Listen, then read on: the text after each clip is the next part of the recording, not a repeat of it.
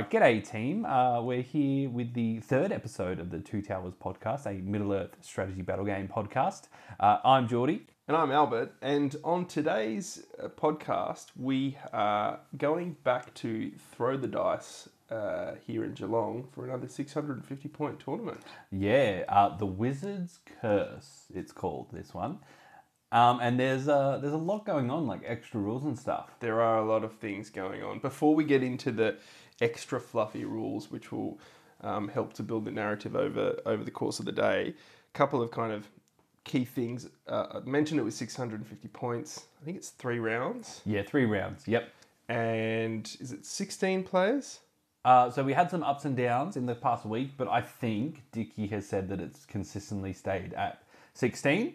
We've just had a few dropouts, but we luckily had a few reserve listers. Yeah. So I think the Yeah. last time we said that it was definitely 16 and it ended up being 14, but this time it's definitely, definitely absolutely zero percent a chance that it Yeah. is dropped. 16, 16. So um, the the the theme of the day is all about building a narrative around the unnamed heroes. Yeah, the generic heroes of the list. So your captains, your kings. Yeah, so bringing, giving them kind of a bit of a, a, narrative throughout the day, depending on how they fare. So, do you want to talk a little bit about how Dickie's kind of put this this together? Yeah, so he's drummed up this uh, advancement chart. So he's got two of them. Uh, one of them is called the Champion Survivor Table, Oh, yeah, okay. and one of them's called the Death and Greed Table. I much prefer the Death and Greed as a title. Yes, that's right. Because I knew one was called Death and Greed, I was like, "Oh, what's the other one?" Yeah, yeah, yeah. Champion Survivors. That's okay. It's okay. Um, so, I mean, do we just want to run through them and we'll talk about them Yeah, at the I, end? I, I guess like as an overview, basically, if if your hero survives, then you get to pick one of your your unnamed heroes and roll on the survivor chart. That's right. Yeah. and that kind of gives a positive buff. Um, this is kind of the theme of the the um, buffs that you get. So it's kind of a, like a, a an positive aura buff or a little buff um, for the character themselves. Whereas if your um, unnamed hero dies, you get to um, roll on the what was it, the death the and Death greed. and Greed. The Death and Greed, which is a little bit more swingy. Like it has potentially a little bit more power, Mm. but it's offset by kind of negatively um, buffing the, Yeah. the troops around you. Yep, there's some debuffs that they'll apply to anyone nearby, or there's maybe a debuff that's applied to the character themselves or Yeah. something along those lines. So glad you uh, remembered to say the hows and whys that they get this because I definitely didn't. Um, so we the champion survivors table uh, on a one charge aura once per battle, a two inch plus one speed aura to friendly models must be declared at the start of movement phase. So after priority's been rolled. So everyone within two inch of the hero gets to move an extra inch. That's what I'm gathering. Yeah, yeah, yeah. cool. yeah. So it's like an extended charge range, basically. Yeah. Uh, and on to two, Selfless Defender, once per battle, can swap places with one other friendly infantry model in base contact just before the fight roll takes place. So that's is that Fili and Kili's rule? Yes. Yeah. Yeah, I think so. Uh, number on a three rather, defensive rally once per battle, three inch plus one defense aura must be declared at the start of the fight phase. I think that's a good one. Yeah, that's a good one. On a four, medic. Once per battle, this model can heal one wound to a friendly ally, including itself, that is in base to base contact at the end of the movement phase. Yeah, cool. Um, so on a five, Braveheart, which I know Dicky he loves his Braveheart. um, once per battle, three inch plus one courage aura must be declared at the start of the movement phase. Yeah. And on a six, penetrating charge. Once per battle, after this model has entered base to base with an enemy, the enemy models are then placed one inch away, so they essentially have to back away. Um, models in base to base with the charge model must fall back an inch. Oh, sorry, the charge model. So spear supports also have to back away. Yeah. Um, if there is no room for these models after placement, then the penetrating charge has no effect. So you Okay. actually can't penetrating charge a trap model. That seems fine. Yeah. The charging model can then follow up the pushback models should they choose to. Hmm.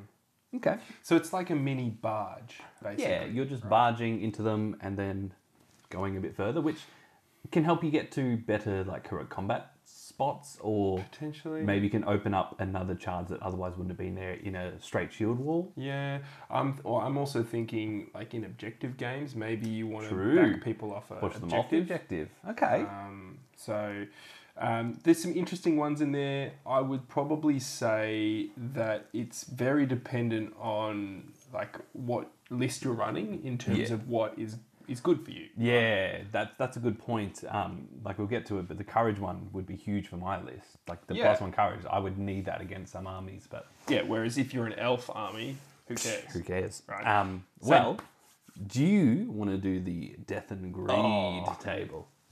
I'll give it a crack. Absolutely. This is. I, I really like some of these. These, these, There's these some got some- power in here. There's some power in here. There's definitely, you know, going to be some careless uh, moves with some unnamed heroes in the hopes of rolling a few uh, select numbers here.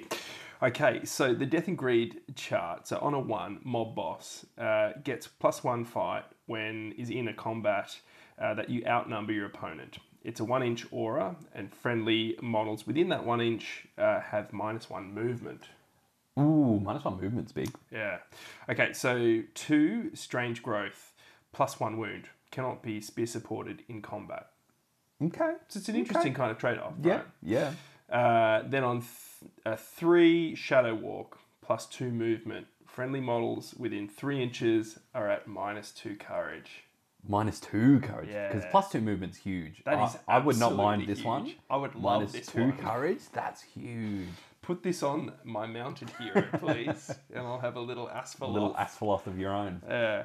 Um, okay, so on a four berserker, this is one of the big ones. plus, Yep. Whew. plus two attacks. Must charge the closest model if possible. After each combat, a friendly mo- that a friendly model is base to base or in the same combat, they take one hit from this model. The berserker player chooses which model is hit. Yeah. Um, on a five, you get Soul Trapper. Every turn this model kills a model, this model gains plus one might. Two inch aura of friendly models, a minus one fight. I will take a Yeah, I'll minus take one that. fight any day of the week. I, I get an Aragorn in my list, and all it costs me is minus one fight to some chaff. It's so it's essentially blood and glory, but every time you kill anything, Anything. which is insane.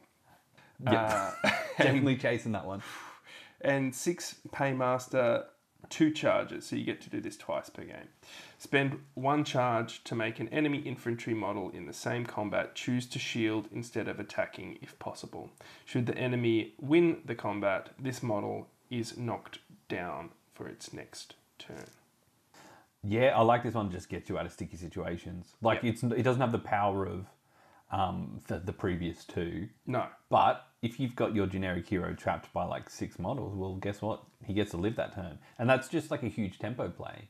Because for them to get you in that position probably costs them something else somewhere on the battlefield.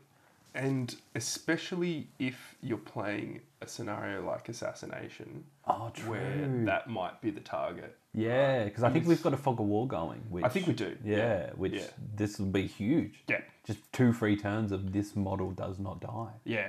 So those are the two tables. Um, I mean, what are your thoughts overall? I, I thought before we saw these, I was a bit worried like that they were going to be super swingy. And look, Berserker with two, plus two attacks is pretty insane. Yeah. Um, like if I were to roll that up on uh, one of my heroes, which we'll cover in a little while, it would be possibly the most OP unnamed characters in the game. Uh, Yeah, but so- I guess I guess the limiting factor is that it is for unnamed heroes. Yeah, So- I like. First of all, I like tournaments that focus on generic heroes. I think there's another one run in um, Melbourne. I think Kylie might run this one, but anyway. Um, so I, I'm I'm here for it. I'm here for some generic hero love. Um, like yourself, I was very worried coming into this what Dicky might write up because um, when you've got no limitations, you know maybe you just go a little crazy. Um, I think for the most part, it's pretty grounded. Like the buffs, particularly in the champion, champions table, are very minimal, but they're still going to be useful. It's like it's just like an extra tool in the box. Yep. Um, some of the buffs in the Death and Greed, the the counterbalance is there. Like the the mob boss, that seems like pretty good, but the the debuff for it is also quite like I I rate that debuff quite high against yeah, it. yeah, I agree. Uh, but same thing with the strange growth. Like I like that you get plus one wound, but you can't Yeah. be spear supported. And so look- Plus one wound on what would probably be like a defense seven. Like most generics are pretty tanky, right? true. Like a defense seven model, like that's massive. Yeah, But of course, you lose your spear support, yeah, which you know you can counteract that by having the spearman just charge in the combat as well. But there's a big difference putting an infantry on the line and not. yeah, definitely. So yeah, hundred percent. yeah, And then we get to the big ones, which they're going to make the games fun and interesting, and they're going to give us something to play against, yeah. or give our opponent something to play against if we get so lucky. Yeah, yeah. What what I like about it as well is that, um, like I've lent really heavily into the no name heroes in my in my list, and I just assumed that everyone else was going to. Me too. and then we saw the list reveal, and it was like, no, there's going to be some Aragorns and some big heavy hitters. But the cool thing about these um, these special rules is that uh, you have a, a potential for an, a nobody to go toe to toe with an Aragorn, Yep. or an Imrahil, or Yep. you know whoever it might be, and that really changes the dynamics of how that opponent then plays against you. when when you've got a, like a 60 point model, let's say, let's just go, we've got a Gondor captain and Yeah. he's got plus two attacks. He's going to kill just as quickly as Aragorn. Yeah, Um, which just, you've got this 160 and this 60, and suddenly he has to go headlong into it. And it's, uh, yeah, it's just going to completely change the way they would normally play against this model. So um, those are there any other of the special rules that you wanted to, to talk about? I think that's probably the, the key ones, right? Yeah, so I think that's the big one, which is that blood and glory equivalent, but Yep. also for infantry. Yep. Uh, and then the, the the berserk, which is pretty mental. But the rest, yeah, they're pretty okay, I think. So I think that covers it for the advancement uh, chart. But for you, the listeners, for context sake, um, we will uh, put these uh, charts up on our Instagram. Yes, good just, call. Just to help when we're doing the interviews, I'm sure there's going to be a little bit of banter about what What each absurd heroes was, come up. was bringing. Um, so you can go and kind of fact check uh, what what those buffs actually mean if if um, if you get forget what they are. Yeah. Um, and we promise this is this is a two towers promise here. We're going on the record.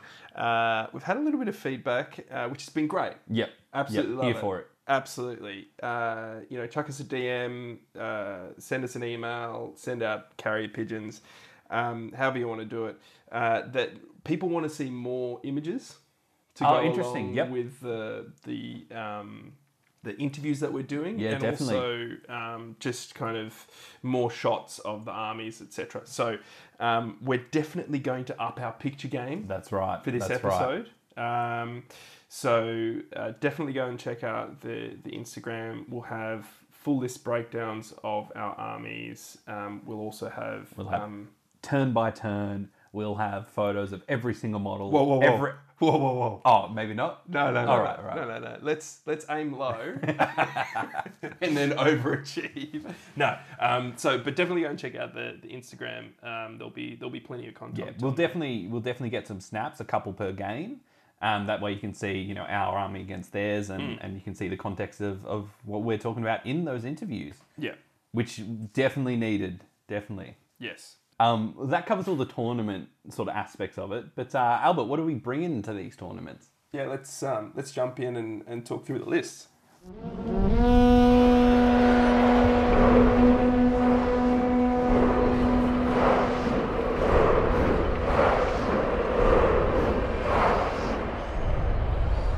A new power is rising.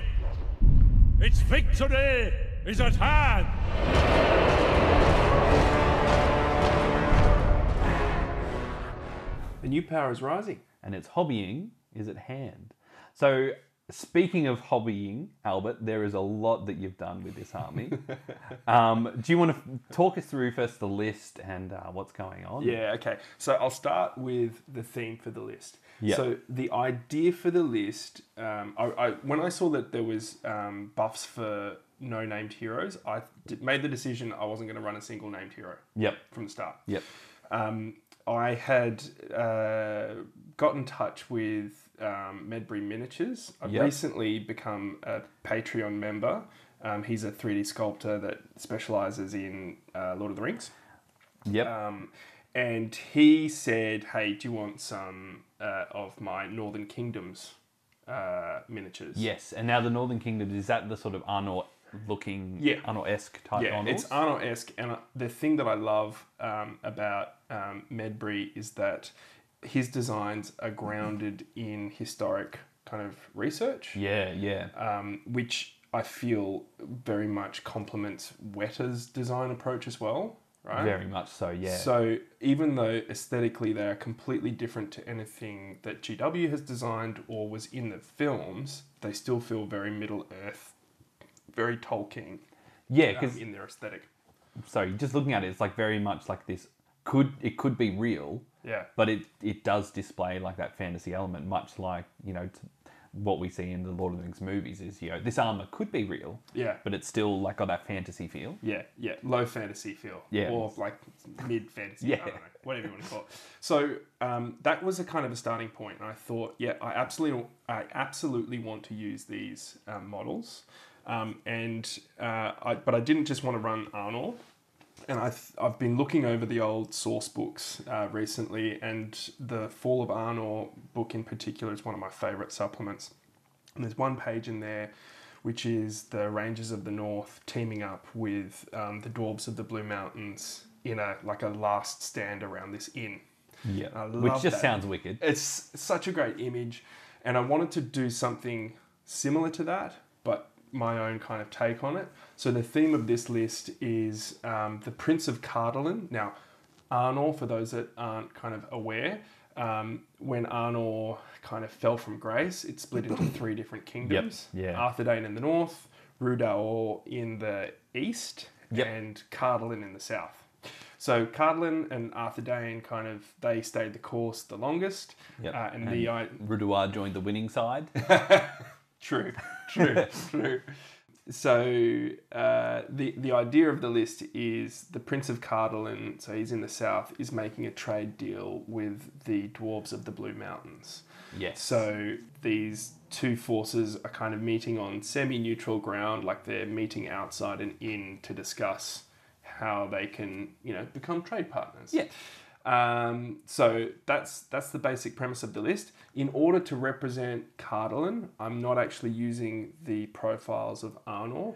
Yeah, Um, which actually makes sense when you when you explain it a bit more. Yeah. Yeah, because so my idea is that you know you've got Arthedain in the north, which is kind of the high seat Yeah, of Arnor, yeah. and Cardolan is has a little bit more kind of middlemen, like it's close to Dunland. They've got more influence from from that middlemen um, aspect. So I, I didn't want these warriors to be elite. So I thought actually let's go with the King of Men because again I don't want to use King Arvedui. Yeah. Um, first of all, named hero, but then second of all, Arvedui represents somebody in Middle Earth. Exactly, exactly. And I wanted this to be kind of this is this is very much you know my own head canon. So I didn't want it to be any proxying of name characters. So I wanted a King of the Men. I don't understand why Arnor doesn't have King of Men in the list, Very true.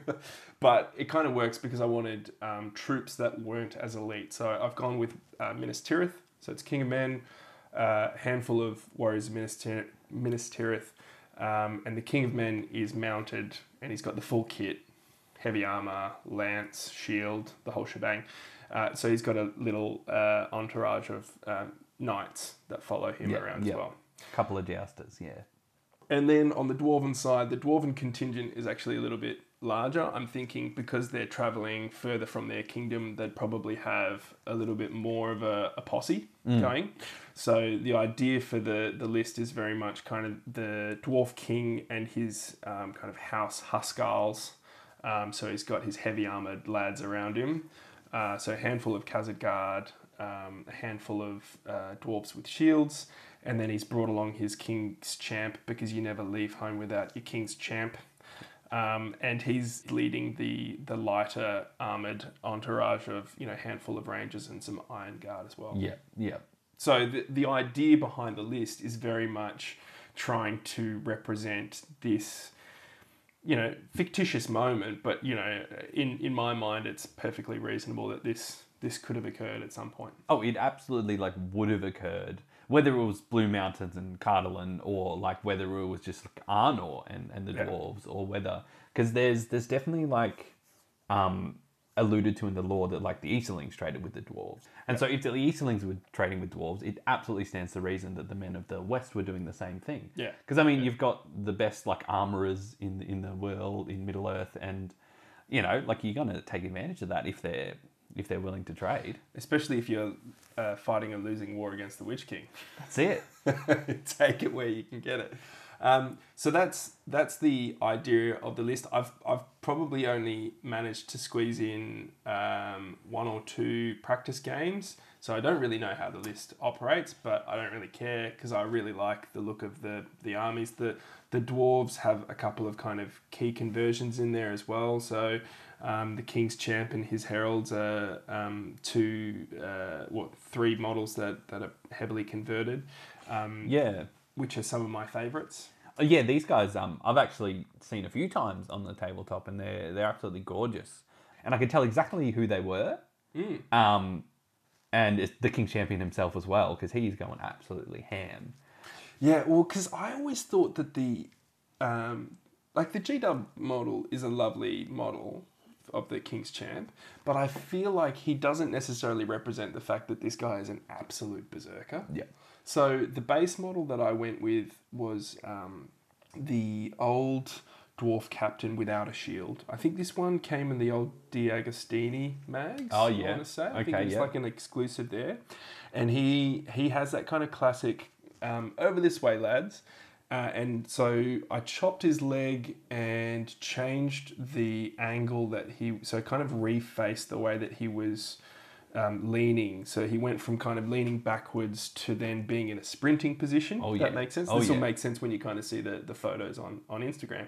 Um, and then gave him an extra axe. So he's really going, um, you know, going ham. Uh, and then the, the two heralds are two Khazad Guard that I bought in a big um, eBay lot. And, you know, uh, if anyone's bought Khazad Guard, you'll know that the, the axe heads Yeah. have a tendency to want to snap.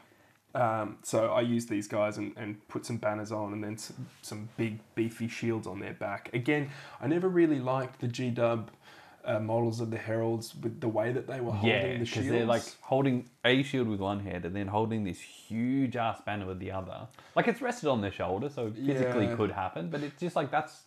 Yeah, I don't quite get it either. even even the sh- like holding the shield at full stretch as well. Like that's a real heavy shield to be holding at full arm Yeah, extension. I think I know why they did it, and I like the the concept that they had was the the, the King's Champ just went in, balls to the wall, and the, the heralds had to like jump in Wait, to, to, wait. to get his sides. But um, yeah.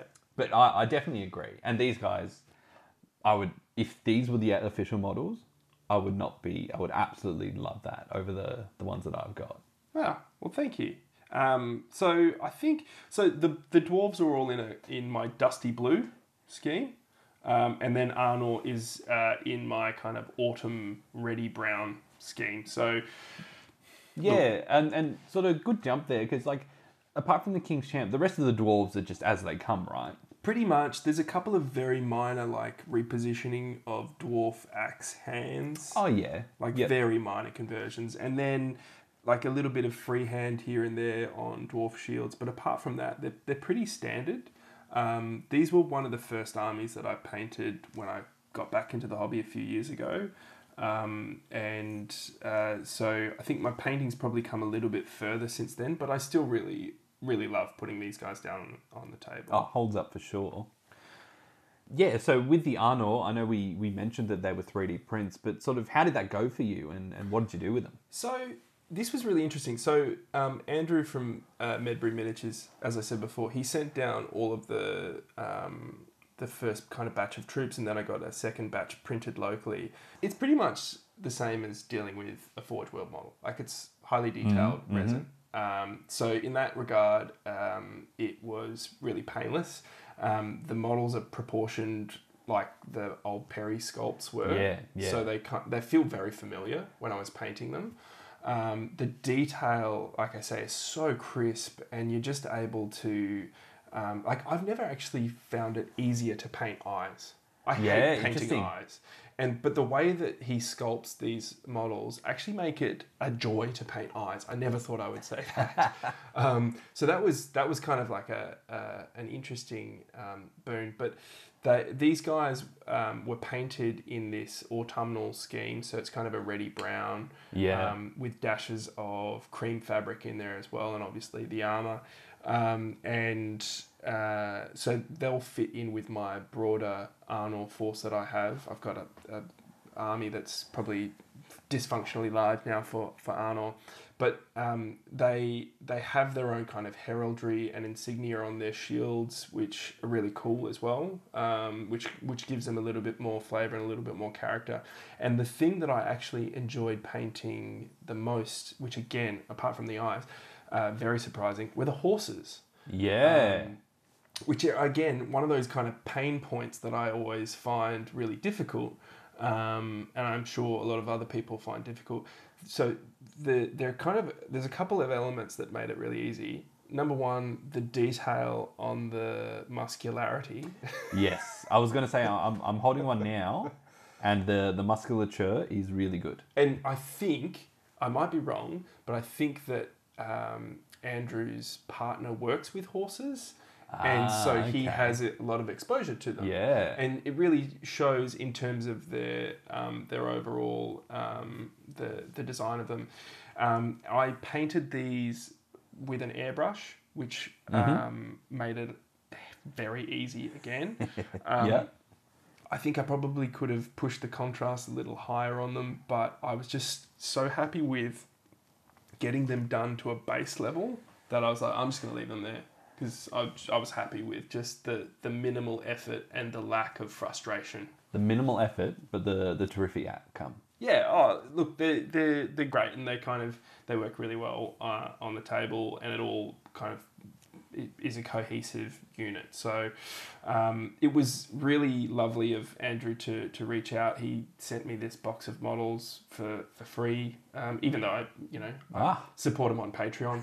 But um, I don't. I, at the time, I didn't have a three D printer, and so he sent these all down and just said, "Look, paint them up, put them on your Instagram, and um, and that'd be awesome." So, uh, like, it was super nice of him to do that, and, And now they're on not only your Instagram, the Two Towers podcast Instagram, which is just surely it's just popping off at and, this and now we're talking about it on a podcast, so I feel vindicated in uh, in shilling enough to, to, to justify that. No. Um, but no, it's uh, they, they were really lovely, and I can't wait to, to paint some more um, of them because this this was just done specifically for, for this list. But I, I've got a, um, a a box of more models to, to get through as well. Well, and speaking of things that you've done for this list, bloody hell, there is a lot of effort put into this display board. Do you want to tell Yeah, sure, myself and the audience all about this? So we didn't mention it in the um, in the intro section, but there, Mm. there is prizes for best display board for the tournament. Um, I wasn't aware of that. Terrific. no no awards for best painted. Um, so um, no one will be up for winning another beginner paint set, unfortunately. Mm, yeah. Um, but uh, if you don't get that reference, go back and listen to episode one. Um, but so the display board, like I was saying with the theme of the army, the the theme is around um, these two forces meeting outside uh, the Forsaken Inn. So I built a, a small inn. It's very um, discreet and humble. Uh, and it's basically outside the, the, the Greenway, the Great Eastern Road, kind of cuts Yeah. across the board. Um, and I wanted to try and kind of um, bookend the display board. So I've got um, the inn on one side, Yes. uh, and then kind of a rocky outcrop with some trees um, on the other side. So you get this kind of backdrop as you're looking at it and some sneaky dwarves. and some sneaky dwarves. Yeah. Of course, of course. Um, so, in terms of the way that I put this together, um, I really love building uh, terrain by hand and from foam. So, the inn is pretty much all handmade um, from foam. So, there's kind of a stone level and then the wattle and daub um, up above that. So, I've taken a brush and textured the foam to look like timber.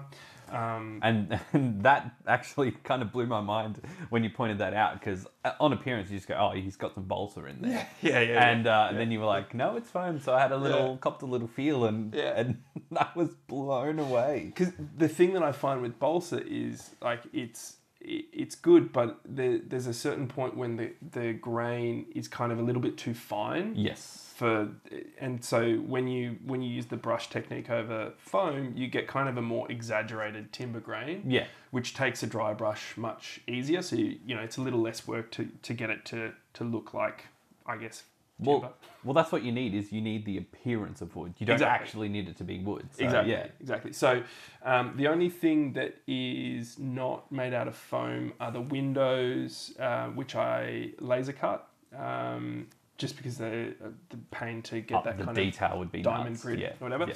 And then the the roof, the shingles on the roof was also um, laser cut, uh, and that's just again kind of a time saving thing. Um, so that's kind of like a, a strip of shingles and then just lay it up Yeah. uh, one on top of another. But I was super happy with the way that it's um, all come together. Like it's it's one of those things where you have an idea in your head and you're not sure if it's going to actually come off.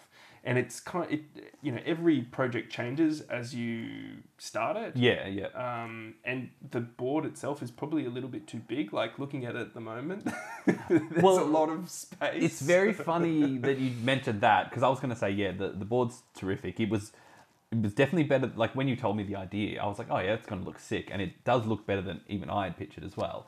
But the the space thing is really funny because, like you said, you've framed it. So the in so the the board goes for yeah far beyond where the miniatures go, Mm. but the inn is what sort of like closes it off. Yeah, because where the inn yeah. is, we stop looking at the negative space that's that's there. Although Yeah. I will point out that there's a few little bits and bobs to to show that the inn's like sort of lived in, like a wheel. Is that a wheelbarrow I'm looking at? Yeah, so we got a little wheelbarrow and a couple of haystacks. Just a which couple is of which is great. Yeah, small yeah. details. Yeah.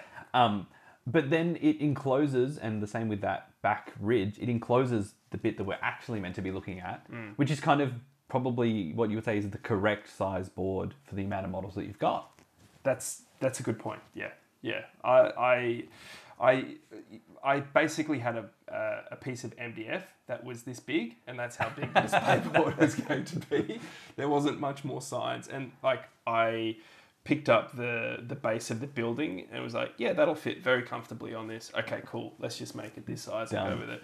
Um, so really happy with the results. The flocking um, again is like my favorite part of any project because um, up until you put down the foam flock and the different colors and a little extra rock and some clump foliage, Yep, like yep. that just adds the layers of texture and realism to the ground cover, which um, makes it feel again like it's actually a kind of a believable scene. So Yeah, it, Um, it pulls it all together, hundred percent.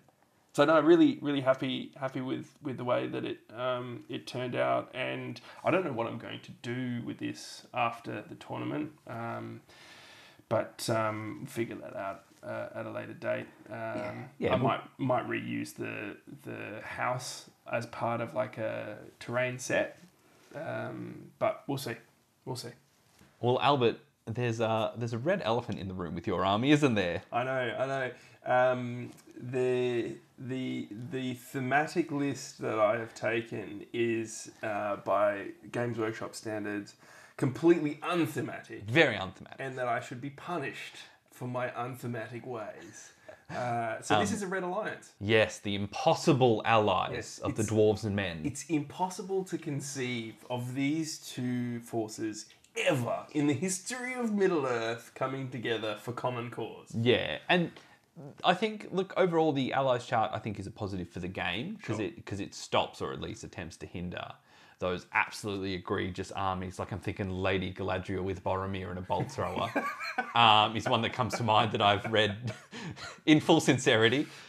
Um, but there's the counter to it where suddenly this sort of theme from the ground up Yeah, becomes a lot harder to display yeah. in game. Yeah, and so so this is interesting. Before we started this episode, and this actually is going back a way, you were talking about an an article that you had read Yeah. um, on the GBHL, which was talking about how legendary legions are basically kind of shoehorning people into optimized theme Yeah. choices as opposed to promoting perhaps more creative endeavors of crea- you know making themed lists so this is a very creative um, well i say that i think i think that that there's been a lot of creativity in cooking up this yeah. scenario Yeah, the the article was oh, maybe a week or two ago. I can't quite remember, but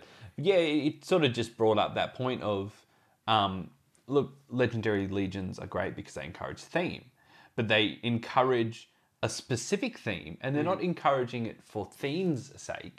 They're encouraging it for gameplay's sake yeah which is which is kind of the antithesis of what theme based armies are supposed to be, right? Yeah. Like the um, the new Banishers of the Necromancer. oh yeah So yeah, they came out swinging with these buffs, and now you see in our in like the sort of tournament meta, bunch of people want to play the Vanquishers of the Necromancer, which it's like the White Council's been an option for years and years, and so now the theme of those guys is coming through. Great, but it's coming through because it's correct, as opposed to sort of drumming up your own theme, which you know we've both done um, with our armies today.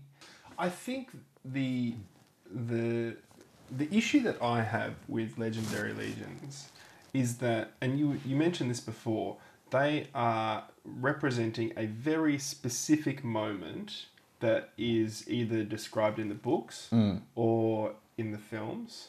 And outside of that, we know that there are so many other things that occurred.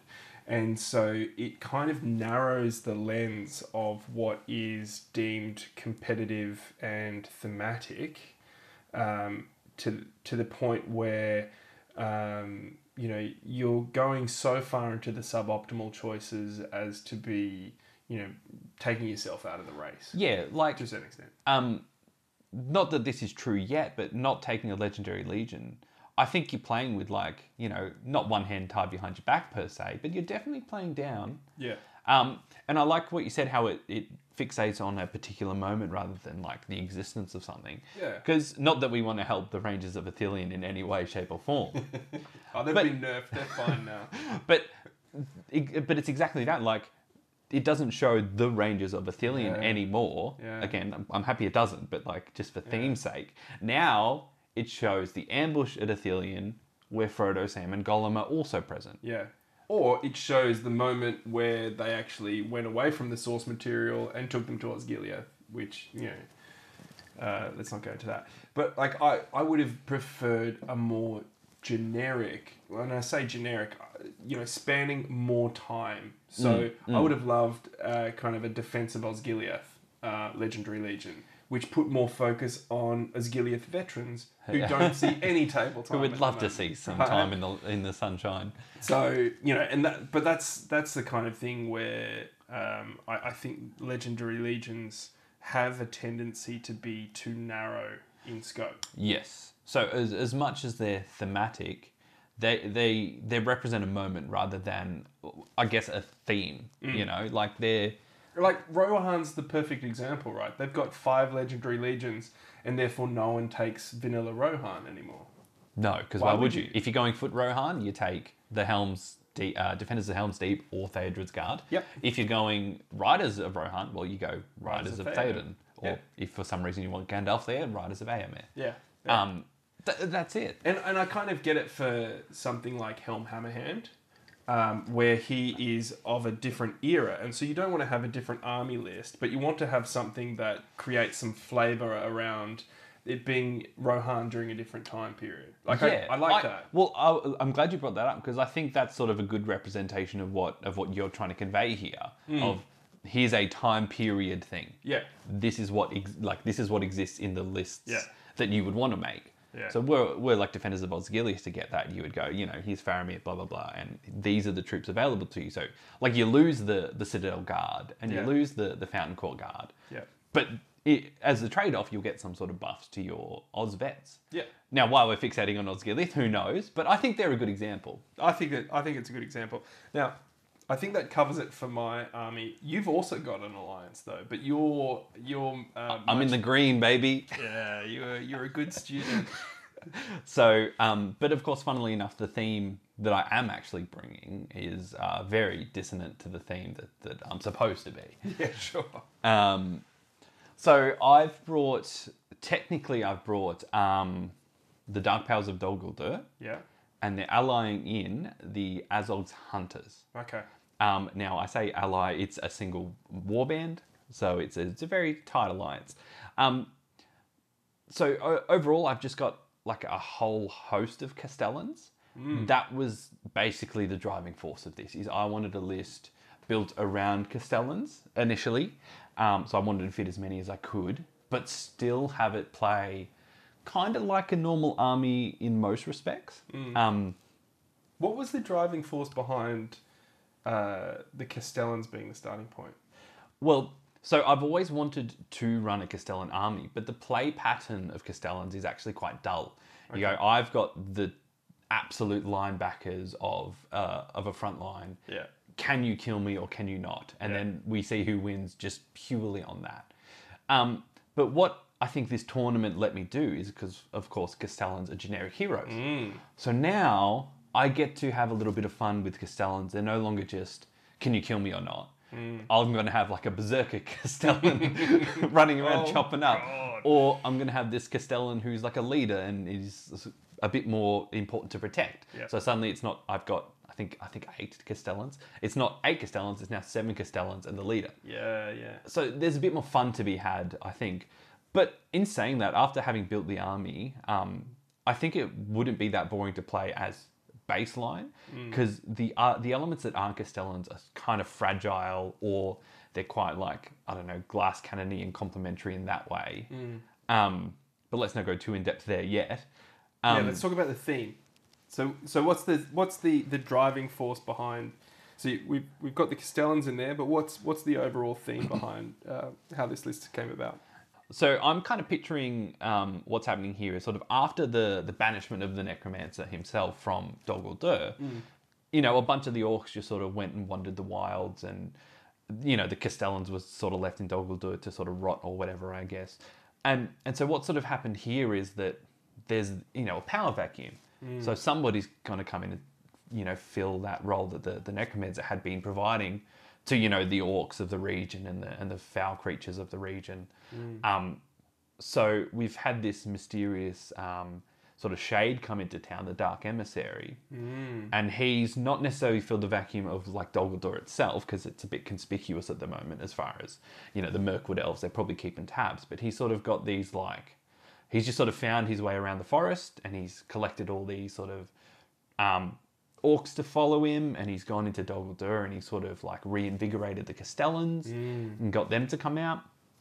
Um, and coupling alongside him, there's another uh, little spirit that I've got going on, and I'm just going to call him the Revenant. Um, So he's he's just sort of like this. uh, The, the way that I see it, he's just sort of this like elf. Once was an elf and sort of got you know downtrodden in some way, probably tortured in the pits or something like that, and Yeah, cool. and he sort of come back for some sort of revenge. Um, Vengeful spirit. very vengeful spirit, yes. Yeah, yeah, I like it. So there's a lot of uh, proxies in the army as well. So because you you've got Gundabad, Gundabad orcs, but Yes. you're not using the official models.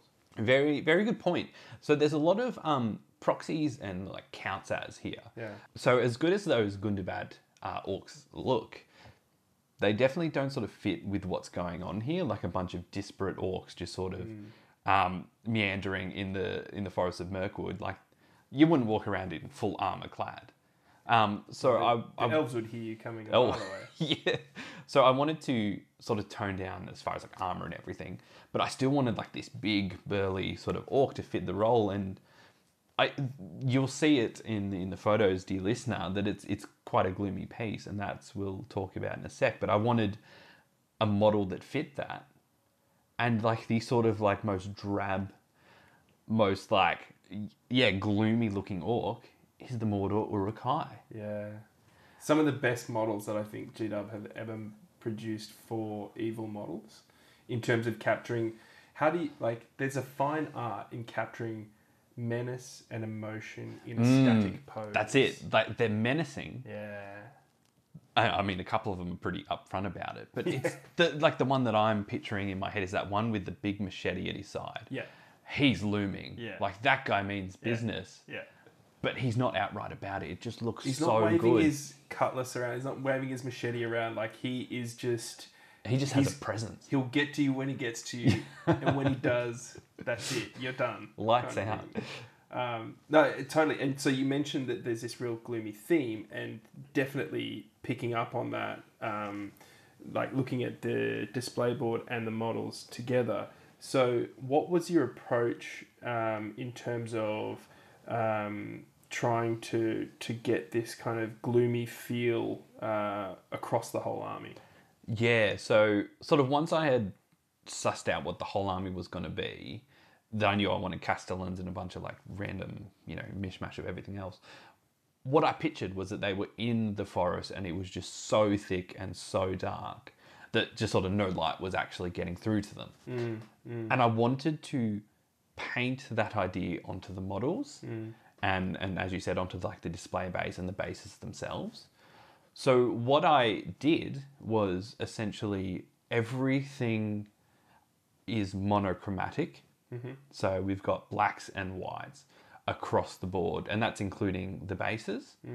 Um, so I wanted there to be like, you know, not not a real like share like ounce of color, um, except for the the metal on the armor, um, the sort of mushrooms and stuff on the bases, and there's a few uh, choice bits of uh, OSL uh, painted on as well. Yeah, so let's let's. Uh, so we've talked about the Castellans, we've talked about the orcs a little bit, but there's some really interesting kind of elements um, beyond just those. Um, so, uh, did you want to talk about the the guys on the big bases? So yeah, we'll jump to the big bases, but actually, there's something interesting with this army with the bases themselves. Um, so the bases of each model is actually a 3D printed uh, base that I've got, which is first of all, it's the first time I've used 3D prints. Um, and then yeah, secondly, like to have a 3D printed base as well, because what I wanted to convey is that like absolutely leaf littered floor of of Mirkwood. Um, And it kind of like it's almost like rotting. Exactly, right? Like yeah, it's this element yeah. of decay to it. Like it's not a healthy wood. No, it's like you- right? you, see leaves on bases all the time, Yeah. and you go, "That's you know bright and that's vibrant." And I've got some happy leaves on exactly. Yours are not happy. I leaves. wanted some very sad leaves. Um, no, so I wanted to convey that exactly that like rotted. This is not a happy forest Yeah, type vibe. Um, and sort of intermingled amongst that, I've actually got some like ruin bases as well. But what I the idea that I kind of had is that I wanted all this to play well together. Mm. So I just painted everything like ruins and everything the same color. So the fact that like 30% of the models are on these ruined bases and then about the other 70 are on forests, it all looks the same from a distance and even if you get pretty close up as well. And I thought that was really cool to be able to incorporate different bases. Well, it fits with the theme that it's like it doesn't really matter where these guys are standing. It's a deep, dark, gloomy forest, right? Bang on. Yeah. Um, and so, yeah, let's get to the big gribblies. The spiders are 3D printed as well. Yeah. Um, Beautiful models. Oh, they were amazing. So I'd, I'd done some scouring of, of like the local hobby shops and to try and find some like some arachnid alternatives. Yeah. and um, I had posted to Nathan, uh, friend of the channel, um, and he was he found he had these files sort of lying and ready, mm. and I I asked him, yep, give us some prints, and they came like they came out. I saw them, and they were just bang on mm. what I mm. picture when I picture like a Mirkwood spider. I feel like they're actually better sculpts than the official.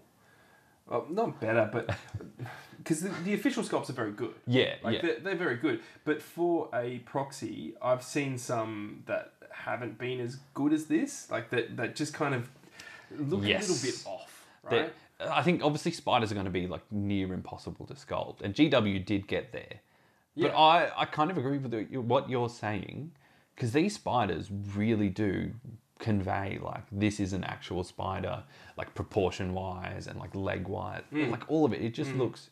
I mean, just- as an arachnophobe, I'm fucking terrified, which is good. Like, but I, I've s- I've um, I've seen these models a couple of times now, and they're so good to the point where I'm now actually playing around with a couple of lists with spiders in them because, like, if Batman's taught me anything, the only way to get over your fear is to become fear itself, um, and and paint those spiders. But so they're they're beautiful 3D sculpts, but one of them you've also converted as well. Is that right? yeah, so I put a bit of conversion work because they all came the same and they're all that's pretty boring. Yeah. what I really wanted to convey was that movement that they get in their in their rules. The the I can move ten inches no matter what. Over Doesn't everything. matter what it is. Yeah. And so I wanted to get that sort of haste on the model. So I had again, like I uh, like I said, there's these ruined bases mixed amongst the, the leaves, and I had one of the ruins, and it just sort of had these two pillars, Mm. and I thought, wouldn't it just be terrific to have this spider just blitzing through it? Yeah, yeah, Um, and you can just sort of see in the in the pose that he's un like he's unfazed.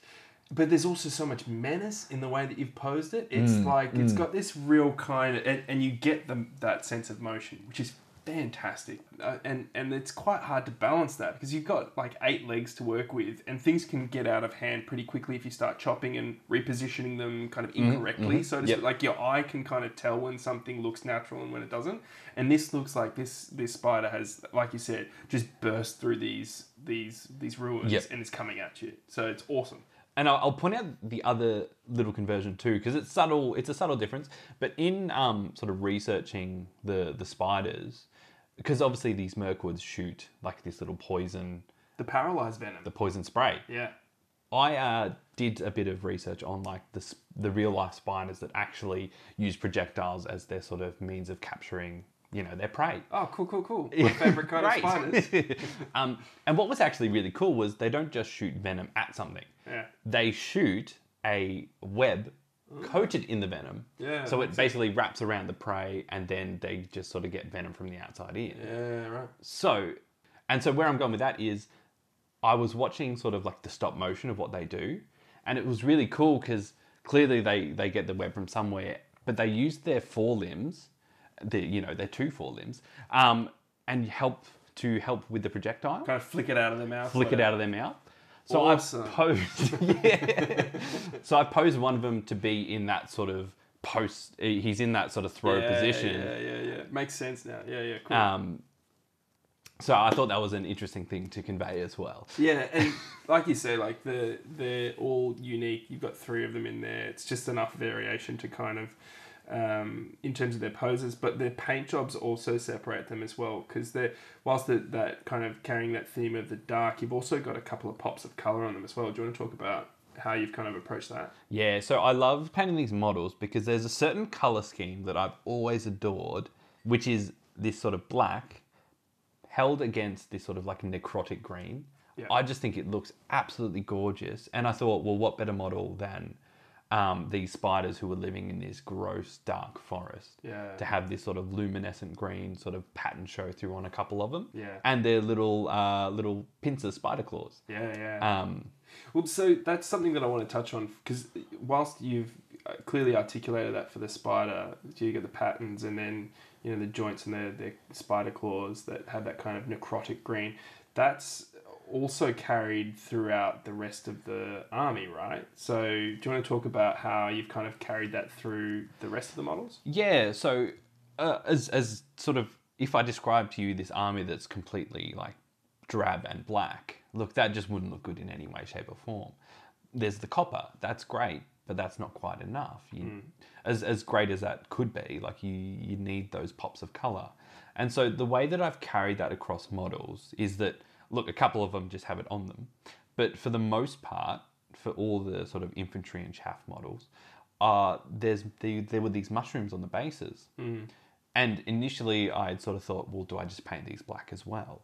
Instead, I decided to paint the color that ties them all together through the mushrooms on the bases. So, you know, the, some of the big heroes have the color on them, the spiders have the color on them, but like the Uruks don't, and the Castellans, they've got the copper, but they don't have the the the colors that shine through. So in order to tie them together, still, I chucked them, you know, interspersed on on the mushrooms on the bases.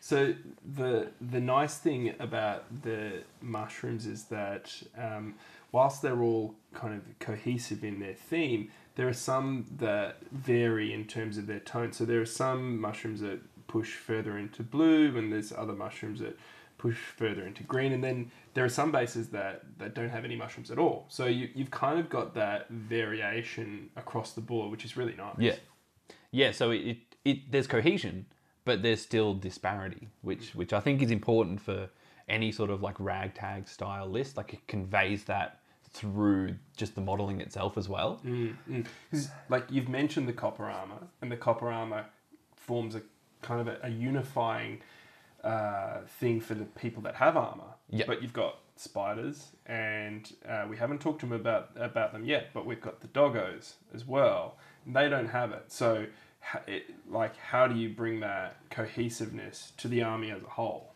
Right. I like that you posited it like that because that's kind of how it's going to play out too. Is the armored unit's going to be together, Yeah. and then we're going to have the the Griblies running around doing their own thing. Yeah. Well, now that you've mentioned Griblies, shall we talk a little bit more about this, uh, the Wolf Pack?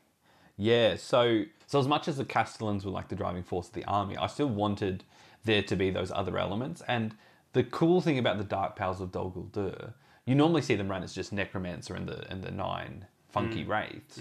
The cool thing is they have like wargs in their list and, and the spiders, so you get to run Gundabad's alongside these these Griblies.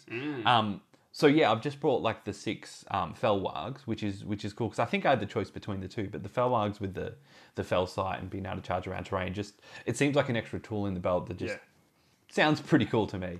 Um, I I just sort of went with because I didn't want them to to be too vibrant. I wanted to pull off that mood that the kind of the hyenas in um, Scars Be Prepared. Yes. I really wanted to convey that idea. Yeah, I really wanted to convey that idea that they had throughout that song, where it's just like, you know, outside in the light, these guys are quite bright. Like the hyenas, they've got patchy fur and they've got like a, but then in that song, the lighting changes, Yeah, and yeah, this is what they look like now. Yeah.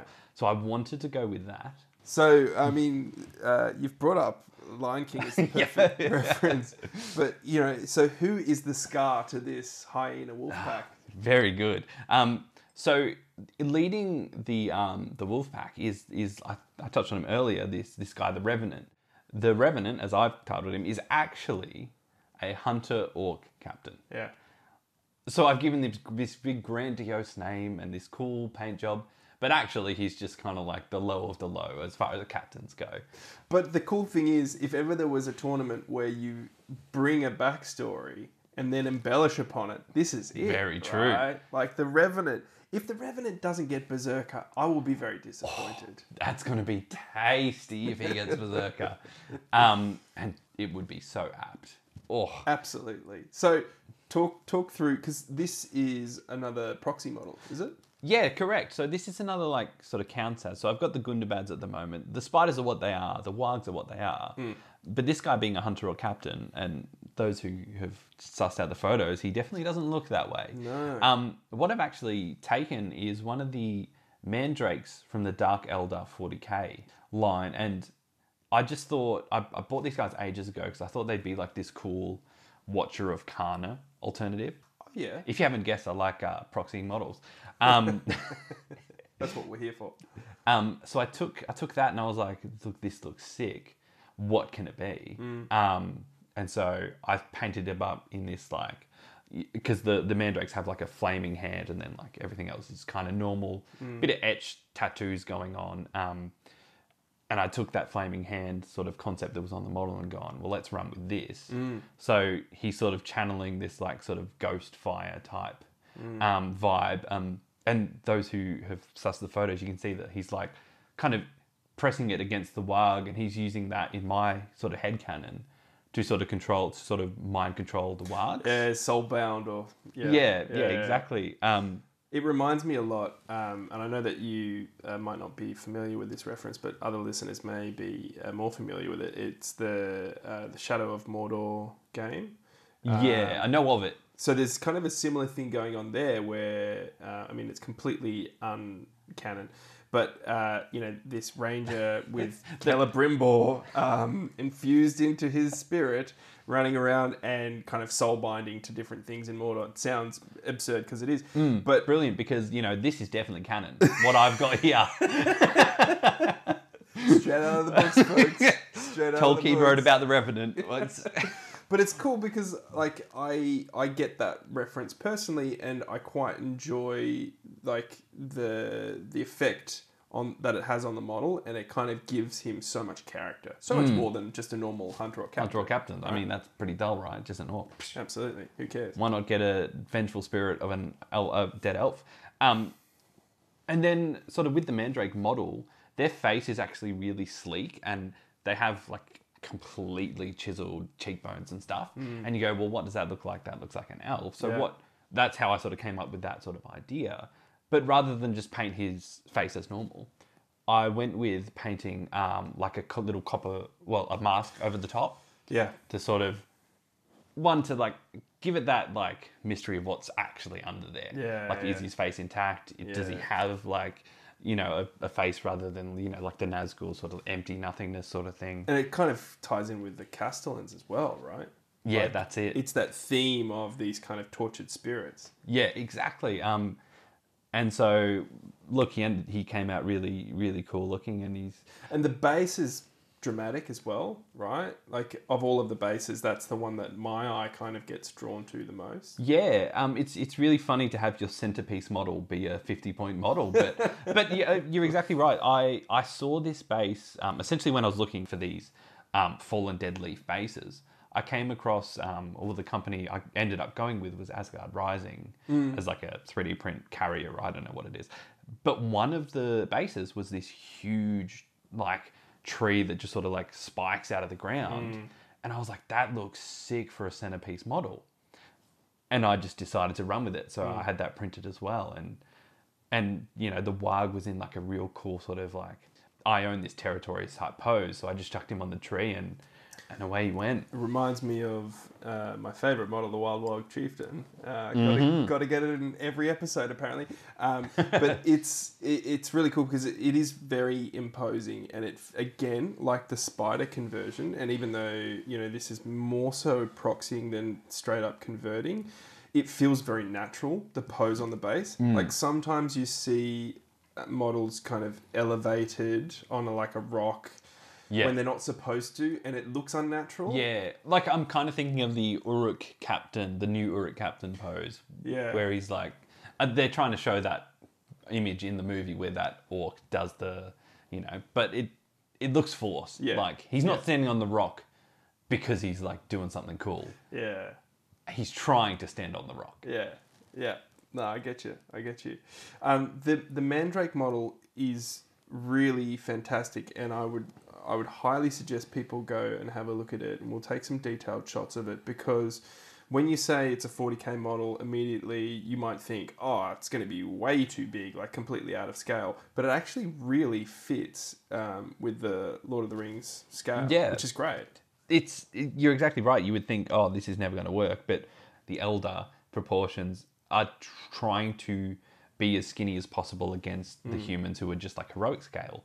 So the way they did that was they did the elves in like normal scale. Yeah. And the mandrake fits right in. Like if not that they would be as far as like imagery wise, but if they if you said that was a Lord of the Rings model, you'd go, yes, Yeah, yeah. it looks correct. Absolutely, yeah.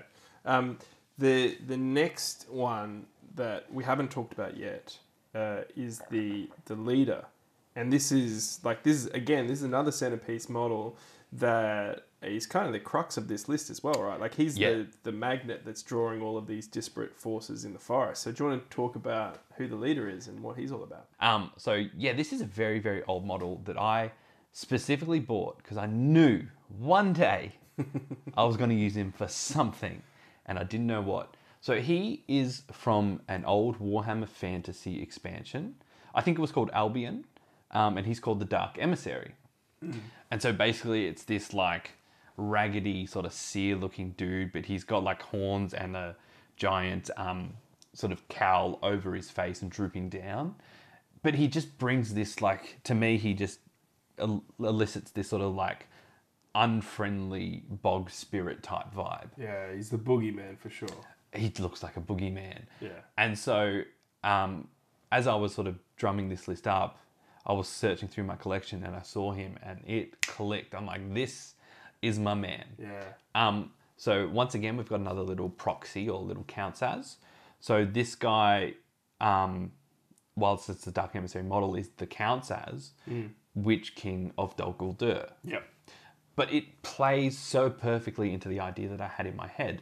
Because of course, when the Witch King sort of model dies, they dissipate and then come back. Mm. And to me, that's exactly what the Dark Emissary looks like he does. Mm. You kill that guy, and he'll just like flicker away, mm. come back two seconds later.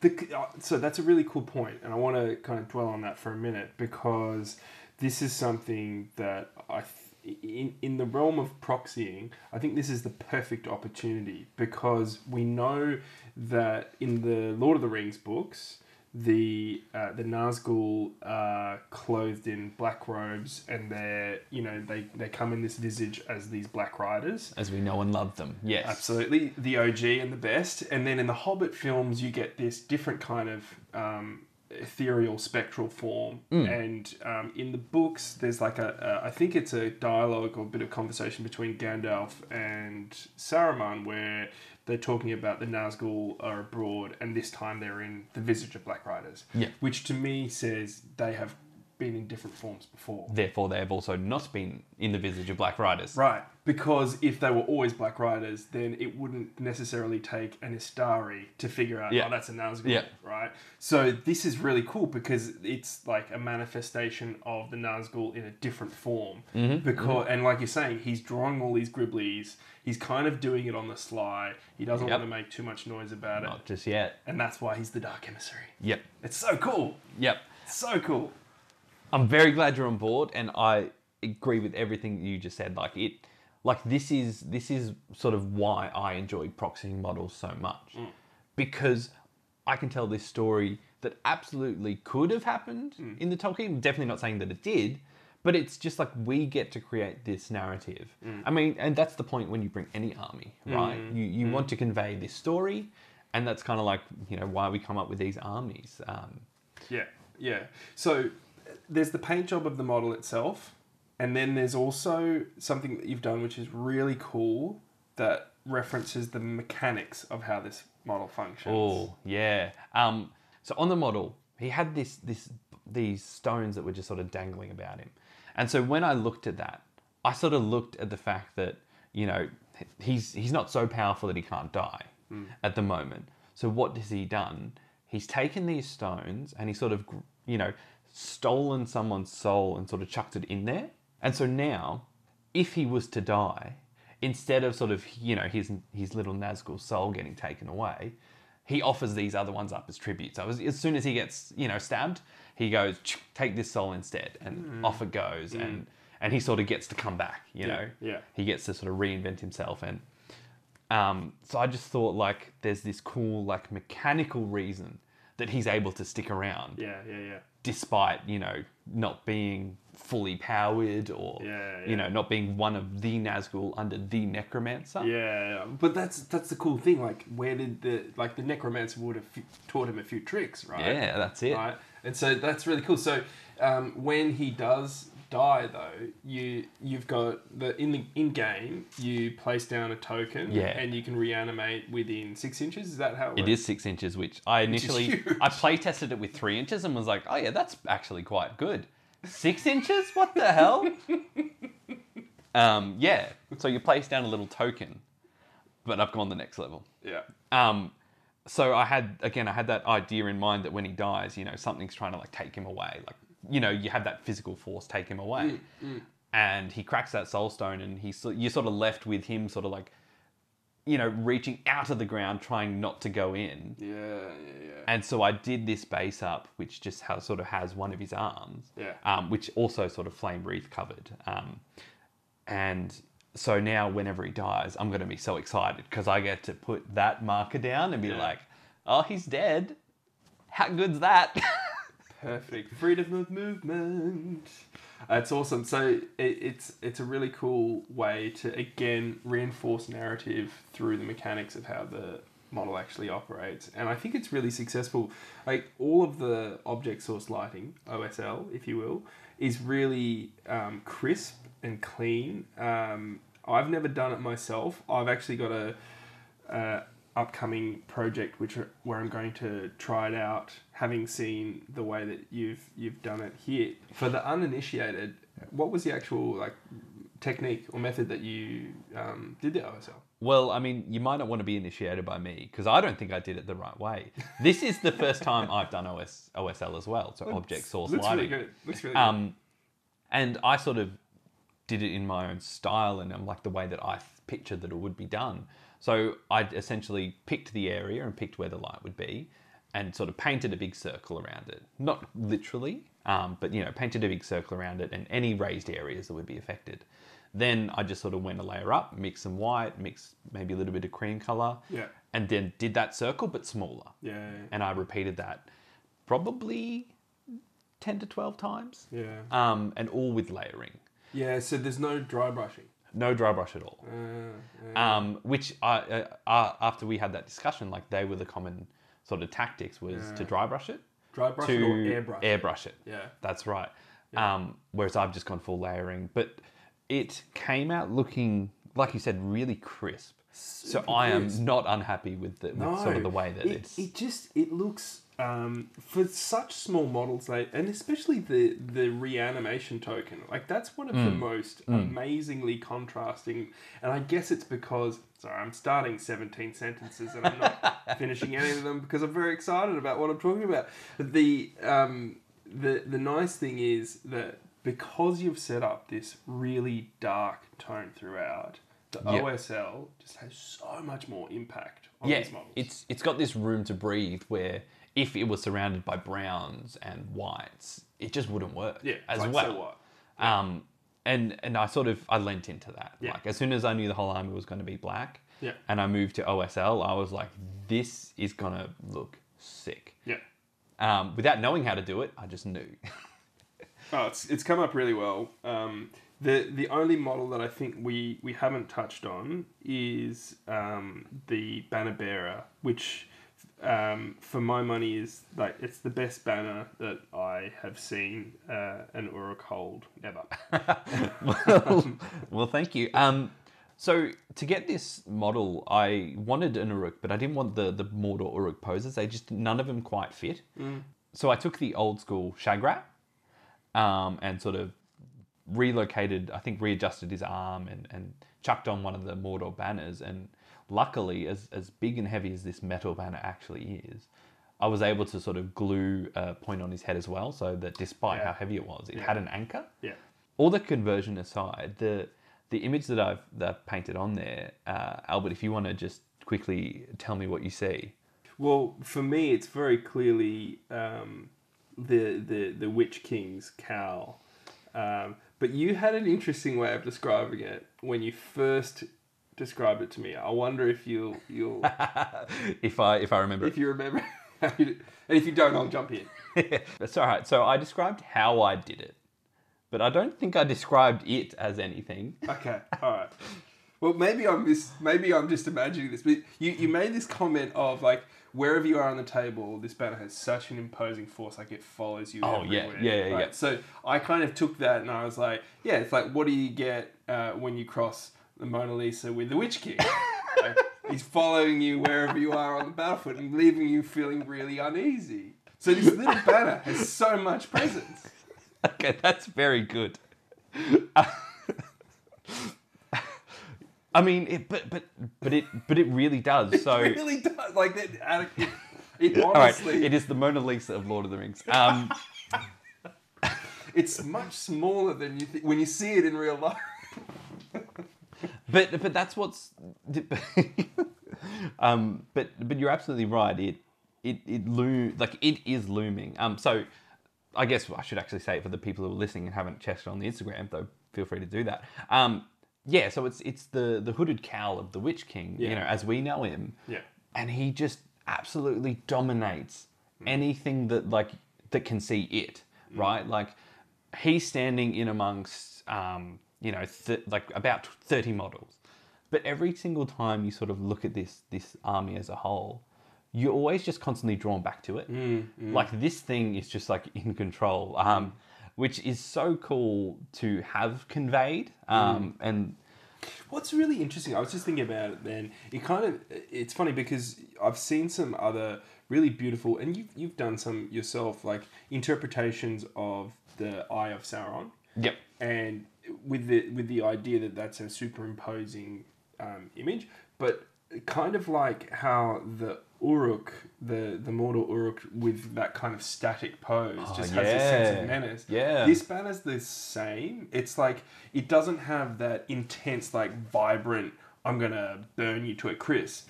This is much more kind of a slow burn menace.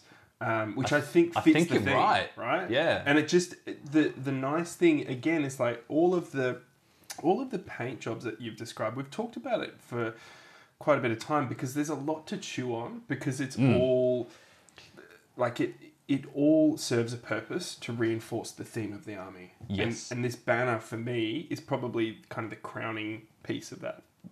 Yeah, that that's right. Like it's they're all different models, and they all perform a different role. But you know, just like any good orchestra, you know, you need so many different instruments for it to for it to work. Not that.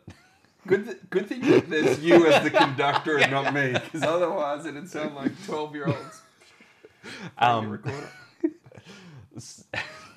all right, you you broke me for a sec there, Al. Um, but but but that's it. It's it's this whole everything comes together. Um, So they're they're all different and distinct, but it comes together. Um, and I'm not going to be tooting my own horn here, but I it just like it does. It looks really nice um, when it comes. Yeah. Yeah, yeah. For me, it's like it's it, it's what happens when you have a really clear vision and you just kind of you reinforce that at every layer of the project. That's it. Yeah. Right. And so I wanted to finish on the display board because again, that's um, re- again it reinforces the theme that we've talked about so much about this gloomy feel. So um, talk about it because it there, there is a lot of consideration in the way that you've um, put together the, the kind of the composition of the, the display board as well, right? Yeah, so much the same as you framed yours with the you know the backwoods and the little rocky outcrop and then the the inn.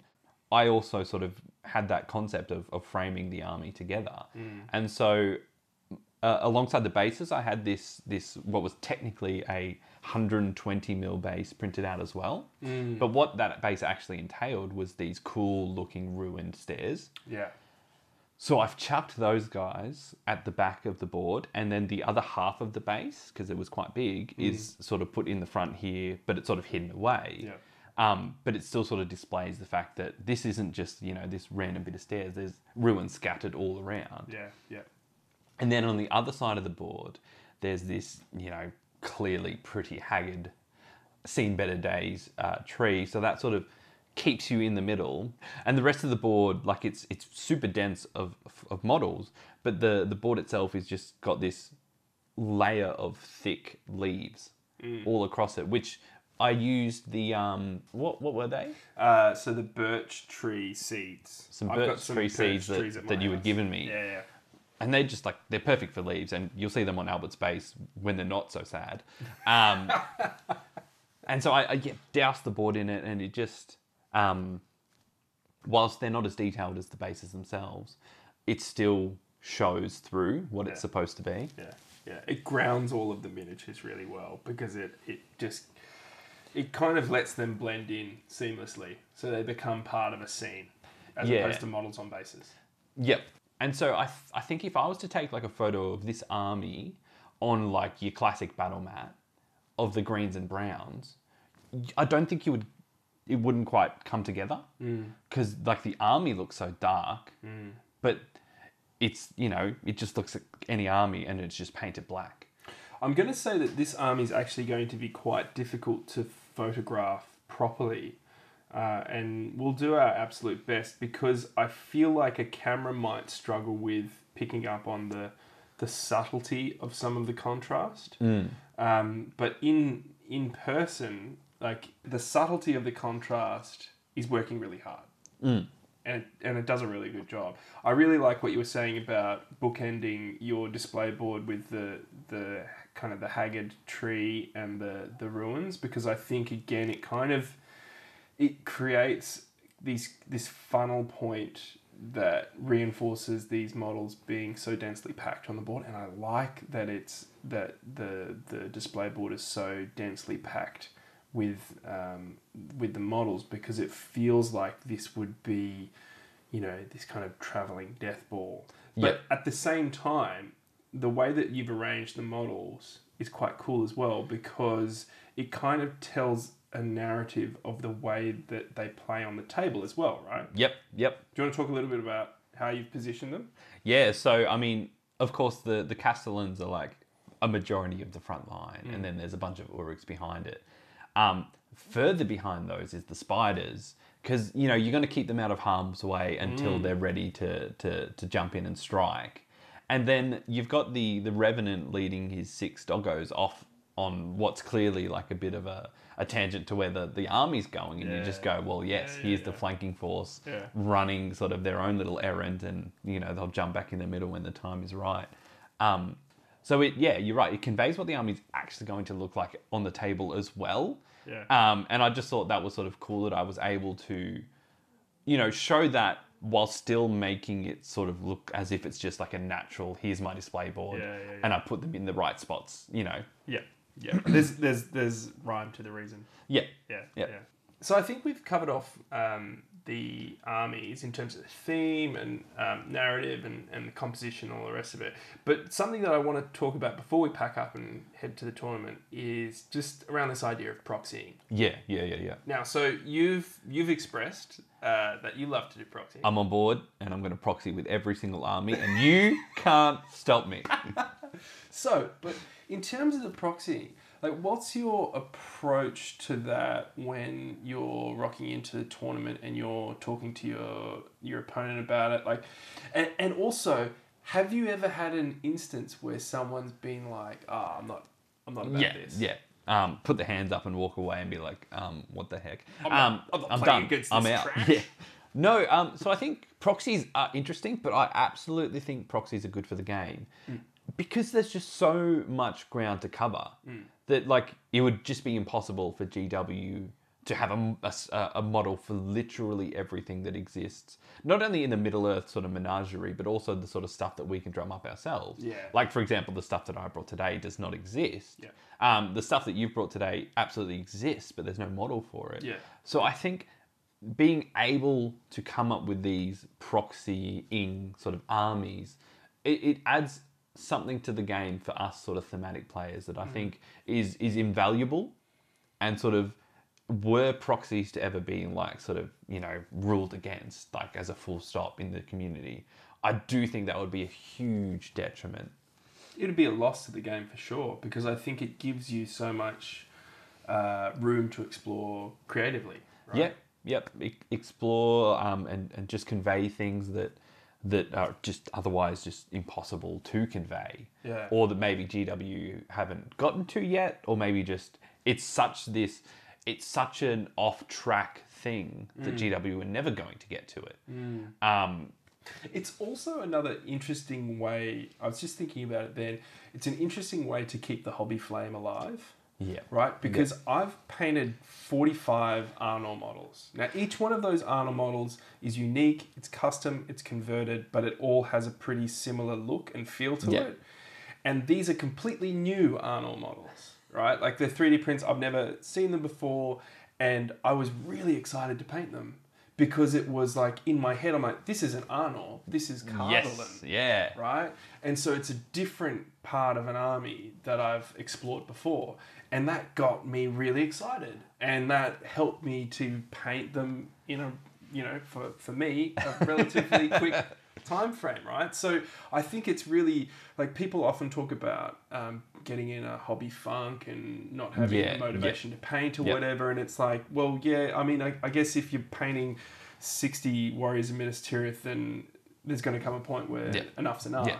But if you switch over and go, okay, well, maybe I'm going to paint, like you were saying before, like a detachment from Cair Andros. Yeah, exactly, And model him slightly differently. Then all of a sudden it's like, oh, this isn't a Warrior, Warrior Minas Tirith. He's a guardian of Cair Andros, right? Yep, just like you were saying, it's sort of it's that idea of like variety is the spice of life. Like it's it's all well and good to have and paint fifty warriors of Minas Tirith, but wouldn't it just be so much cooler to paint thirty warriors of Minas Tirith and and you know twenty guardians of Cair Andros? Yeah. Like, Yeah. Even if they have the same in-game stats, yep, but just having model variety on the table, right? Yep, yep, hundred percent. Um, so I think yeah, absolutely proxies. They they bring an element of, of fun and a, an element to the hobby, and I don't think they detract enough from the gameplay aspect that it's it's sort of worth you know putting the hammer to them. You know, I agree. Having said that, though, I think it is important to touch on how proxies change the dynamic when you're playing against an opponent, especially f- like in a tournament setting. Yeah.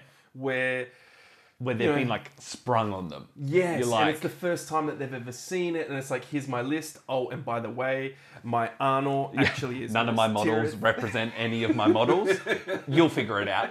No, uh, I, I 100%. This is this is a good thing to, to touch on here. because like I, I was thinking about I've been thinking about this a bit around um, like uh, as as humans we're very good at pattern recognition Yep. and so when when we're learning the game we kind of associate associate profiles with specific models Yes. so when we're playing on the table um, we kind of look at a warrior of Minas Tirith or you know dwarf warrior and we go cool that's that profile These are the stats. It's in my head, and Yeah. it's like got this neural link. Yeah. Bam. And it's like I don't even have to think about it because that's just like a neural network that's been hammered in and Yeah. therefore I know it.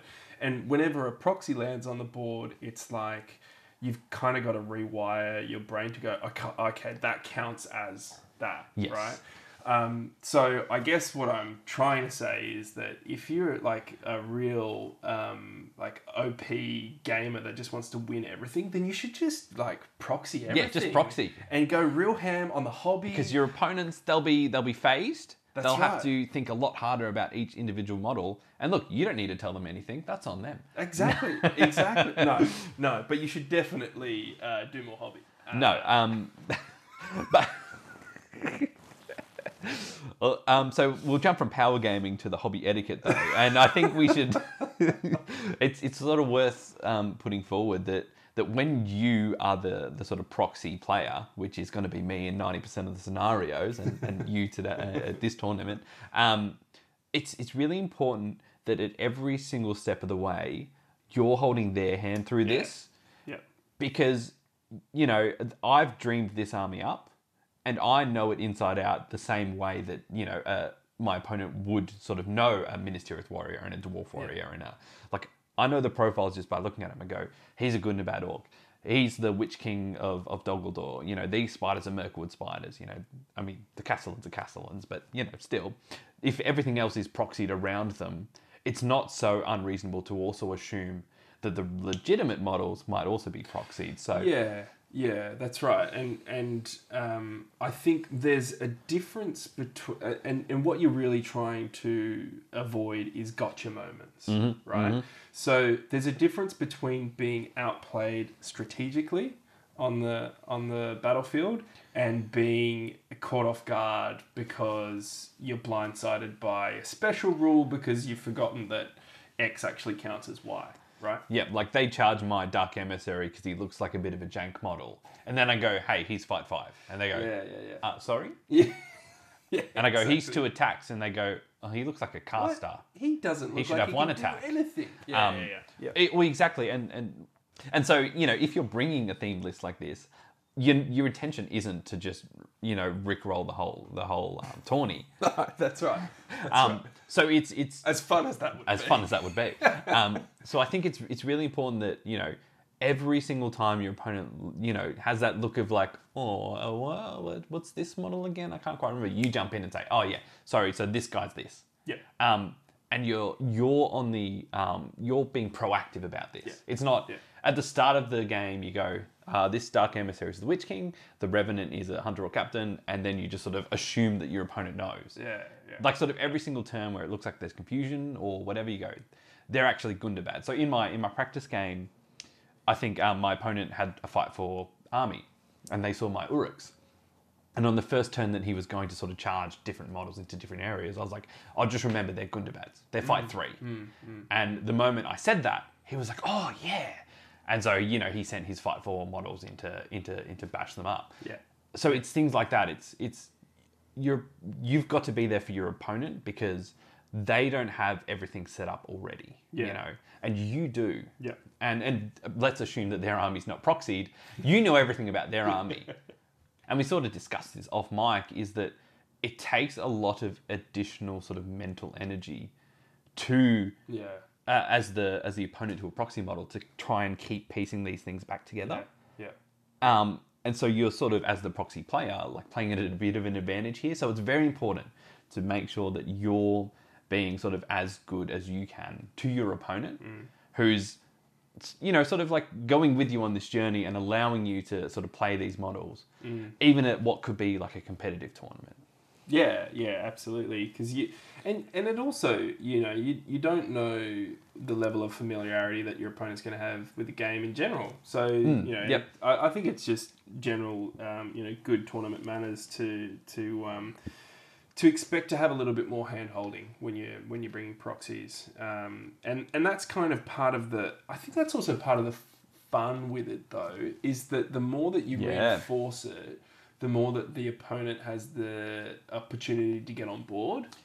I, I'm glad you said that because you're exactly right. The more, the more you say this is the revenant, then your opponent goes, "I'm going to charge the revenant," and it, it gives you it, it gives you an opportunity to tell the story that you're telling as well. Yeah, So as much as it's a technically correct thing to do, yeah, uh, like you said, it it lets your opponent um, become a part of your story. yeah, yeah, yeah. So no longer is it, oh, that's the counts as hunter or captain. I'm going to charge him.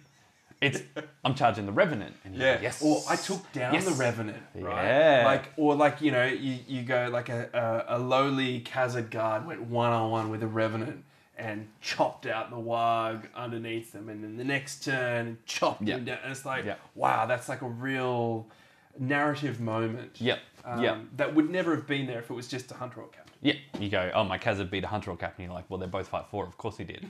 But now we got the Revenant, and you're like, oh, that sounds scary. That sounds very scary. Well, um, I, I really hope the Revenant doesn't get killed, but I mean, we got that Death and Greed table. Hey. I'm going to roll that Berserker baby. Oh yeah. So, uh, I mean, on that note, I mean, let's pack up and go to that tournament. Yeah, let's do it. So it begins.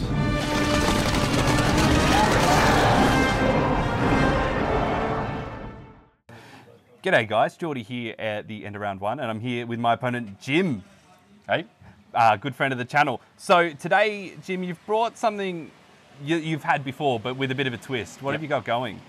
I brought um, essentially the 500 point Arnor list that I brought to the last TTD tournament. Yep. Just dropped a couple of warriors and brought um, Gandalf on horse as a red alliance just to fill out the extra points. Well, that's actually really funny that you've done that because myself and Albert kind of played with the ally matrix. So, what made you bring Gandalf, and what was the sort of lore maybe and the thought behind it? So I chose to include Gandalf because if I was just filling out the 650 list with more Arnor, I'd basically just be putting a captain and more warriors, and it'd just be more spam. Yeah. Um, and so I thought uh, having an, an Istari um, would be something that could be plausible, even though it is Red Alliance in the book. Well, and even better, I think you've chosen the one Istari that probably would have jumped up to Arnor to lend a hand. Yeah, that's right. Yeah. Um, so I think it's really fun to play with. Gandalf's got some cool support spells, um, and it's nice to have something different to colour the Arnor list. Yeah, true. Um, I was I was going to mention that we've we've talked about your army on this channel before. What did you uh, sort of think when you were listening back to it? I um, I was blushing. I, yeah, I, I felt very um, happy that you you and Albert appreciated the, the paint job in the army. So yeah, No, definitely what we're here for. And, and look, you put in so much work, so it's it's kind of like the least we could do, yeah. yeah. Um, so now onto the game. It was uh, so first round domination. What were you thinking coming into it and seeing the uh, Dark Powers? Um, I was intimidated by the army because I'd versed it, I think, a couple of times before now in practice matches against you. Yep. And I don't think my my list wasn't very well matched up for it, um, considering that I'd lost my fearless bubble, which is my army bonus. Yeah, good good comment because Arvedui normally has a it's a 12 inch fearless bubble, is Yeah, it? yeah. And then for Alang and Gandalf, you kind of lost that. Yeah, I think the uh, actually the the it's a six inch fearless six bubble. inch, yep. That's a bit more um, fair. Still, yeah. Um, but yeah, when we deployed, um, I I realised I'd kind of deployed a bit wrong because you had a choke point with your castles up the front. I wasn't going to be able to get to the orcs, and Yeah. I knew from our past games that the only way I was going to break you was by getting to the orcs and taking care of the wargs and spiders. Um, so I, yeah, disengaged. Yeah, which which I definitely think was a correct uh, decision. You, so you deployed at the baseline because it's a full 24 inch deployment, and I was very shocked because I'm like, well, this plays into what I'm trying to do. But, Yeah, yeah. But as you said, you, you sort of backed off for what one turn, and then I had to heroic to capture the next one. Yeah, yeah. Um, so how, after the sort of lines clashed, how did it all sort of devolve? What any key things that were going on? Um, well, look, the, the, the Warriors of Arnor, who were kind of in, in the thick of the lines, held up a lot better than I expected. Um, I think had had a few lucky Malbeth saves, and also just um, just there wasn't much killing going on. Yeah, was- those first few turns. I was rolling fours all across the board, but Yeah. like every now and again we definitely got someone, but it was yeah. Um, I guess a key moment though was I'd, I'd kept Gandalf back to do some casting, um, cast uh, Terrifying Aura first turn, um, and then the following turns Sorcerer's blasted the You got the Revenant off the his Revenant Warg, yeah. off his Warg, um, which stopped you getting like a big charge in. Yeah, I was However, definitely I was definitely heroicing there too if I made it. yeah. However, um, I kind of yeah made a mistake by leaving Gandalf just within six inches of a Castellan, and then the following turn, yeah, the Castellan being able to reach him. Yep. So, so the, the instead of uh, just wargs and and spiders at courage two charging Gandalf with terror, it was a Castellan with high Yeah. courage. who And fight five up. importantly. Yeah. Yeah. Yeah. So yeah, that was a really big game changer and led you to getting him off his horse and Gandalf being on the back foot for the rest of the game. Yeah, literally just every turn was running. Yeah. Um, but you had might to spare on Gandalf, so he did get away. He ran like 18 inches. Yeah, yeah, yeah. and got some spells off and did a few things, but Yeah. wasn't ideal. No. Yeah, so I mean Gandalf aside, the the the, the front line clash was actually kind of going better for you than I thought. We were really going toe to toe. Yeah, Where I kind of thought my Castellans would just be chewing you. yeah, for sure. Um, so it all sort of kept like that. You were, I was two off breaking, I think, and then Mm. I managed to just get you, Yep. and uh, it all sort of swung from there. What happened?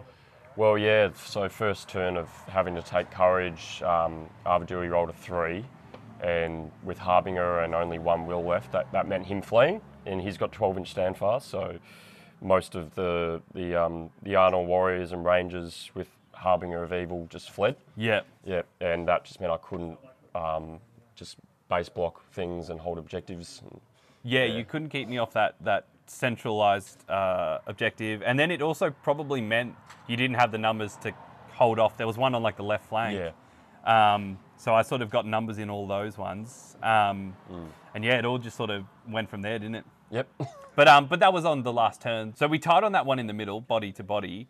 Uh, but you controlled the one at the back completely. But funnily enough, that was like my starting Yeah. uh, position. yeah, yeah. Changed around a lot. Um, and then I had your two in your back half. So we sort of did a complete like th- uh, 180 on those. Yeah, Um, well, that just about covers it. Uh, thanks for the game and thanks for the chat, Jim. yeah. Thank you. All right, after round one, I am joined by my uh, opponent, Joshua Coleman. How are you? I'm doing well, thank you. Very it's a good. lovely sunny morning in Geelong. I know. Great day Actually, to aft- be. afternoon now, technically. Technically, great great day to be shut indoors. It's, It's, uh, it's nice. All fun and games until the aircon stops and you start smelling everyone. But uh, that's about it. Hasn't happened yet, Hasn't happened yet. Fingers crossed. there's still But plenty of time. Fingers crossed it doesn't happen. I should say. I should really clarify that point. Not keen for the uh, the bo smell for uh, to linger for later on today. All right, bo uh, smell aside. Um, tell the listeners a little bit about your list and what you've brought today. Yeah, sweet. Um, so I've taken today a army themed around the battle at Helm's Deep. However, I haven't taken the Helm's Deep Legendary Legion. I've run with uh, a Lothlorien list uh, featuring Aragorn allied in, and the whole theme around this was that that counter charge scene that you see after the uh, the Deeping Wall gets blown up. Yep. Uh, and you, you've got the elves running down the hill to quickly try and block the gap as the Uruk-hai surge in through the water and the falling stones. Um, and to coincide with that, I spent a heap of time um, over the past couple of weeks uh, doing a display board for it. So I've got a lovely Yeah. uh, little uh, destroyed wall with some rocks and some water features. And then you've even got the water in there. I have got the water That's in there. It's very nice. I learnt a lot about water effects. I said uh, I learnt that I need to have a barrier up so it doesn't leak off the edge. Uh, true. I will never make that mistake again. My kitchen table still hasn't forgiven me. uh, but it was a great learning experience and being able to do little things like display boards and stuff for armies, it's really nice to like diversify your hobby in that way and actually get yeah. more out of it, I guess. Yeah, yeah, Uh, it's really cool, and I'll, I'll jump in here because I, I like the theme and I like your dedication to the theme because you've even gone the suboptimal choice of taking all metal Haldir's elves without any shields. Yeah. To truly replicate to, to, that. to truly replicate it. I'm really lucky. I've been hoarding these models for years now. Every time I see one or two at a garage sale Yep. or at a swap meet or something at a competition, I pick them up and I was like, I finally have a chance to use these guys. Yeah. Let's let's run with it. So um, they're lovely models to, to assemble. The amount of um, flash parts that I had to pick out started to remind me why I was preferring plastic originally. uh, but that being said, the metal models, they're such stunning models. Yeah. They, they're a little bit thicker. Um, Yeah. I don't mind bit of thickness on a person or a No, me. It's pretty no. good. I think the proportions are, are really perfect, and I the thing that I prefer over the plastics, I don't know why, but the plastics they went with the scale mail skirt as opposed to the chain, which is actually in the film. Yeah. Um, so it's just those little details like that, and and the the detail in the metal is amazing. Oh, it's great. Like you see everything all the way up to like the um, the quivers on all of the, the Galadhrim Yeah. warriors. They've got like the the flourishes on it from where they've done like the little elven symbols and things like that, which is really great. Yeah. The the metal banner bearer as well. I've got that in the army, the one from the same fight. Um, again, another miniature. That, it's probably one of the few miniatures I struggle to paint actually on the day. Um, I've got type 1 diabetes. I've actually started to feel some of the side effects of that. So Yeah, my right. painting is actually diminished. I'm not as good as painting as I was previously Yeah, because my eyesight's starting to get damaged. Uh, not from painting minis, just actually a health issue. Um, but the, the banner, just trying to do all of the lines, you actually can really appreciate that miniature when you Mm. actually have it in front of you and you actually realise how much detail there is on it. Because it's not just a blank canvas, Mm. there's actually some stuff on it that you need to either pick out or to, to, to work with. But it gives you a heap of options for shading as well because Yeah. the curves in the metal. Yeah. Uh, and it's why I do prefer metal metal banners to plastic, just because they're, they're a little bit more natural in how they flow. It's that kind of it's that trade-off between having a flat banner and having to try and summon the courage for freehand. Yes. versus you've got this really intricate detail and you basically have to paint that. right? Exactly. There's no no way around it. So the army is beautiful. I'll make sure that we get some shots of just Yeah. the army by themselves so that people can see that um, on our Instagram. Um, but let's talk a little bit about the game. The game we were playing Domination, Yep. which is a good one to kind of start off a tournament. Um, it was it was very close, right It was up until very the last, close. last I, round. I, I needed to be pushed like that. It reminds me of uh, how much fun games are when you're when you're literally cursing your luck with a single roll, and others are like going, "Yes, that's the best thing ever." um, being able to do that with other people, it, it's really good because it makes it all friendly. You kind of have a bit of excitement to it, Yeah. which is really really nice. So let's talk a little bit about like from from the get go deployment. I felt like my deployment was a little bit off uh, in terms of where I um, deployed my warbands. They were pretty hard in the centre, but I had some dwarf rangers on a flank, which are a bit more squishy. Um, they didn't really get many shots off, and ultimately, I don't think that that was the right location for them. What did you think uh, after deployment? I'll be honest, the table was a lot more sparsely uh, than most of the games I've played recently. There's a lot of open fields. It kind of reduced my my willingness to get out there, particularly with dwarves having throwing weapons on a few of the Iron Guard and everything else in your Yeah. list. I kind of had to set up in a way that um, I could minimise, sorry, maximise the potential to possibly march. Um, but then you threw your guys forward, and all of a sudden I felt like I was on the back foot. So when I saw that all of your guys were deployed pretty much right up to the line, uh, I very timidly actually deployed further back than I probably should have. Um, ultimately, that cost me from getting to objectives, and it kind of um, forced me to fight almost on an angle between uh, what was a statue in the corner and the centre objective. So I was very limited, and of course, being in combat every turn meant that my archers that I deployed in positions at the back of the field didn't really get to support. The only benefit, I guess, later on would be that um, they were in a position to grab an objective. Yeah, it was interesting. I think around the mid game, uh, Aragorn went ham pretty early on. He had a couple of heroic combats and really started to open up my uh, battle line in the centre. And I was a bit worried that that was just going to capitulate uh, very quickly. Managed to, you know, the the dwarven armor managed to to hold that uh, in the end. But there was a there was a point there where I thought I might lose the centre, um, and you had guys running around the flank uh, to grab one of the back objectives in my half of the table. So I had to pull uh, some more dwarves out from the centre line, and I was a bit nervous that that move of pulling my guys out um, was was going to basically leave me with not enough troops anywhere. Right? Well, I was hoping it'd actually cause you, if I managed to break your army, to uh, cause a little bit of an issue for you, dwarves having a lower courage value than uh, my own army. This is But true. uh, as the game wore on and we discovered uh, the benefit of having red allies as opposed to just the negative, um, it actually came out to be a big win for you, I think, in a little bit, because it meant you were Yeah. able to avoid being broken. Uh, but you're right, uh, I, I was able to get a few key combats in. I was able to keep your King's Champion arm's length for a very long time, which I think ultimately helped me. Yeah. Um, but I knew the cavalry were going to come and flank me, and uh, it took a couple of turns, but the flank actually came through, and it it took me took away an objective that I felt fairly certain at the start of the game I was going to hold for the entirety.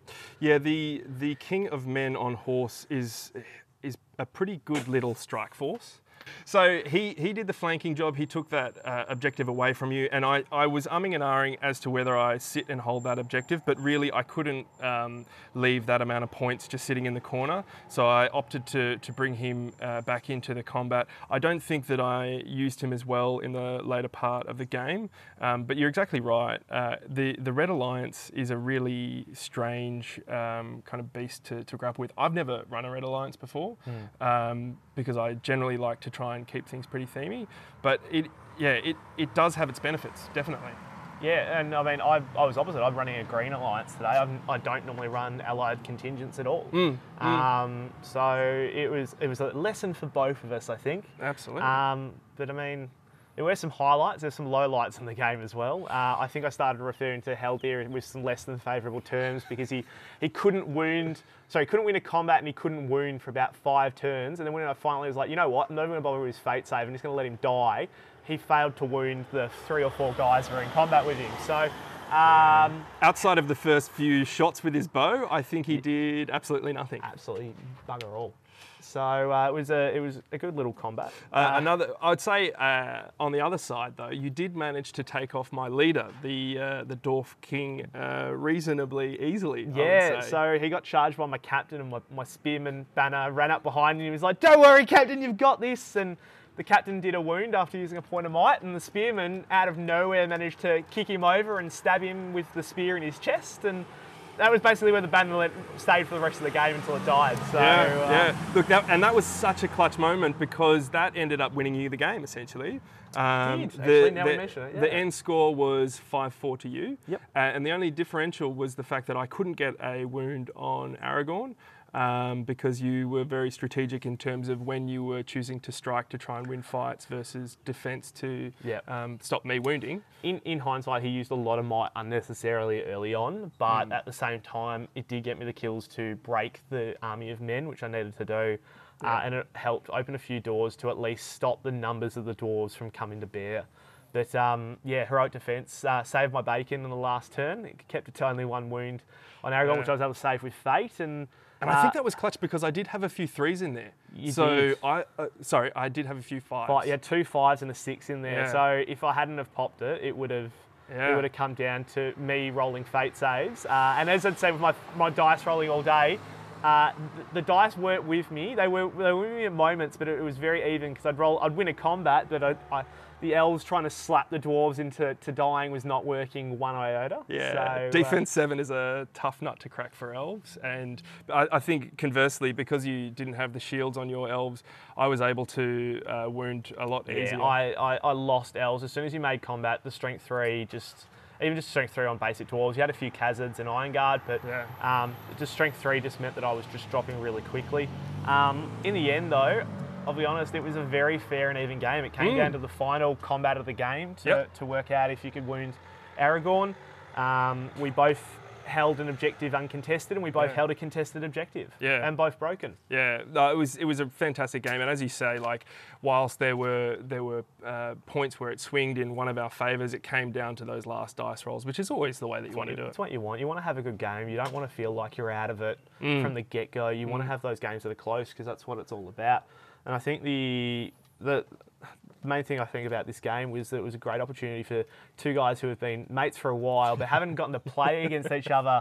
I don't think ever in a competitive sense. No, so we kind no. of kind of got to throw down, and Yeah. we, we did talk a lot of smack at the start. And it's it's all nice stuff. It's all it's all sportsmanship and banter and. Um, I mean, that's what makes it enjoyable. really. Exactly, and um, I think everyone's just really glad to know they bring, didn't bring Rivendell Knights to this tournament. I think, I think even though they look great, and I think everyone likes how they look, uh, they are not fun to play against, and especially when I've got as much experience with them as I do. And and the tables have just that little, Little bit- less. just that little less amount of terrain, but just as many spots for me to run and hide. um, the, I mean, that, the benefit for us, I think, is the fact that we had two very beautifully painted armies. Oh, it was so great. Uh, uh, not so great when it's good versus good, but No. when you do have that theme, you've got you're having a great game. That's part of the hobby. That's why I play is to have a good game with people. I'm not. I don't want to beat someone and crush them into oblivion. I want to have a good game where Yeah. the armies look great. You Yeah. can enjoy the game, enjoy the camaraderie that you have as part of the hobby, and then when you do actually get to play against each other, it's a lot of fun. Absolutely. On that note, thanks for the game. Thank you very much. Good luck with the rest of the uh, rounds, and uh, look out on the Instagram for some beautiful photos of uh, Josh's army and display board. Oh, and Albert's. Okay, so end of round one. Uh, Jordy, you were playing against good friend of the podcast, Jim, Jim Keller. Yes, uh, love love a good game against Jim. Um, I think uh, myself and him we come into the game with a very similar mindset. It's it's competitive, but we're still it's fun and games, and we're still here for a good laugh. So so it's it's definitely the right way to start a day. Yeah, perfect, perfect matchup.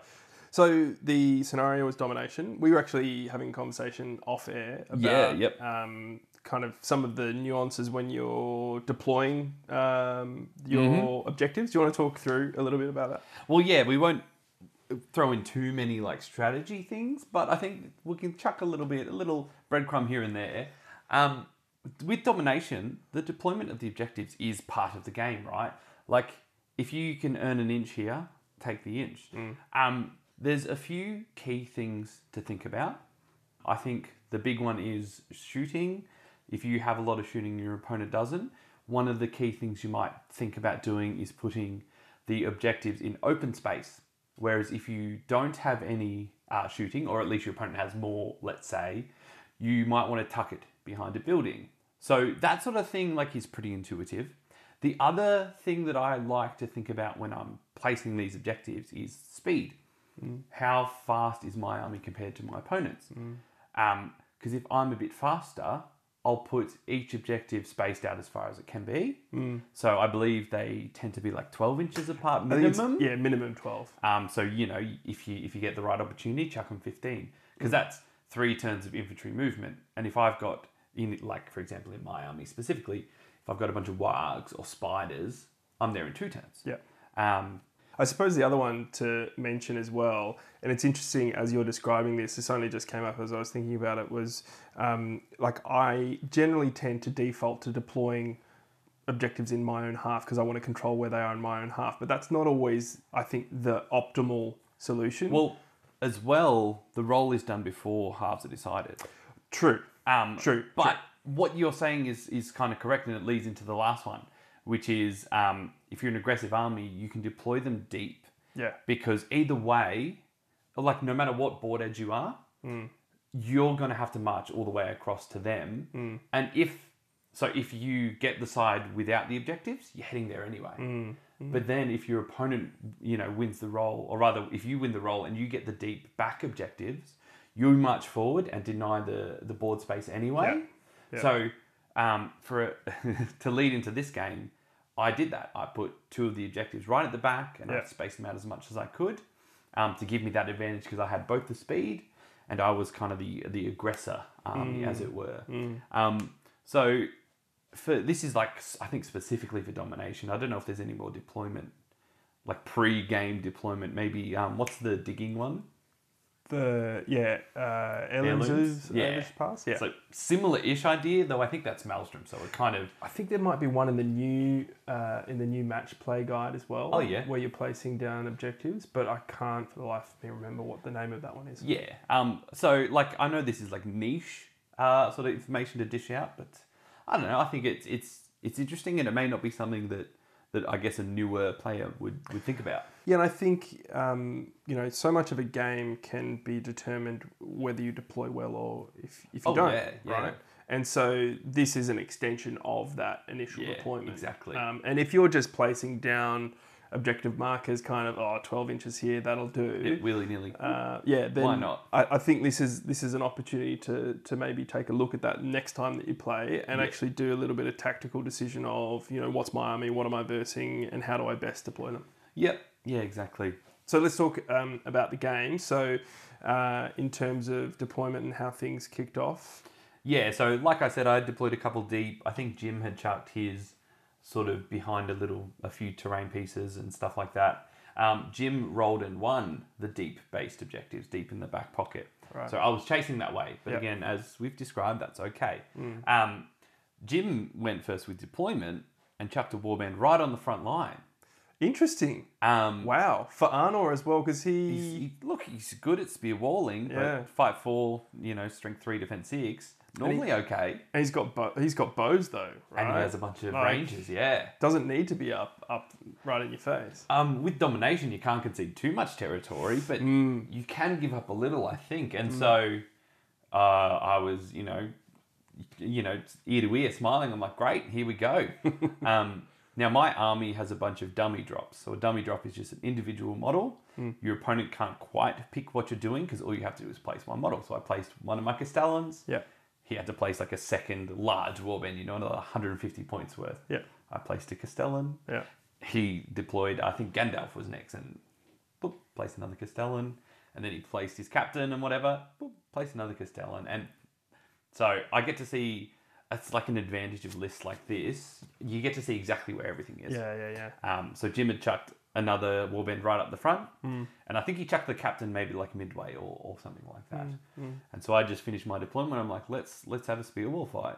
I'm pretty sure my fight five uh, Castellans are going to enjoy this. Um, so just place everything in the middle. I placed my Revenant and the Wargs out to the side because they were going to just hopefully sprint for the sprint for the end. Uh, and the spiders were sort of hidden behind the spear wall and, and stuff like that. Luckily, Jim sort of ca- clued on. He's like, oh, actually, I don't really win this. He won priority, and I think I was just sort of like, oh, okay. He's maybe just going to charge me. He ran away. Smart thing to do. Um, and so we spent a couple turns. I was chasing him down. Uh, spent a couple might. I think we had two heroic move offs. He won the first one, got even further back. Uh, I won the second one and finally caught him. So I caught him like about yeah twelve inches back from the middle.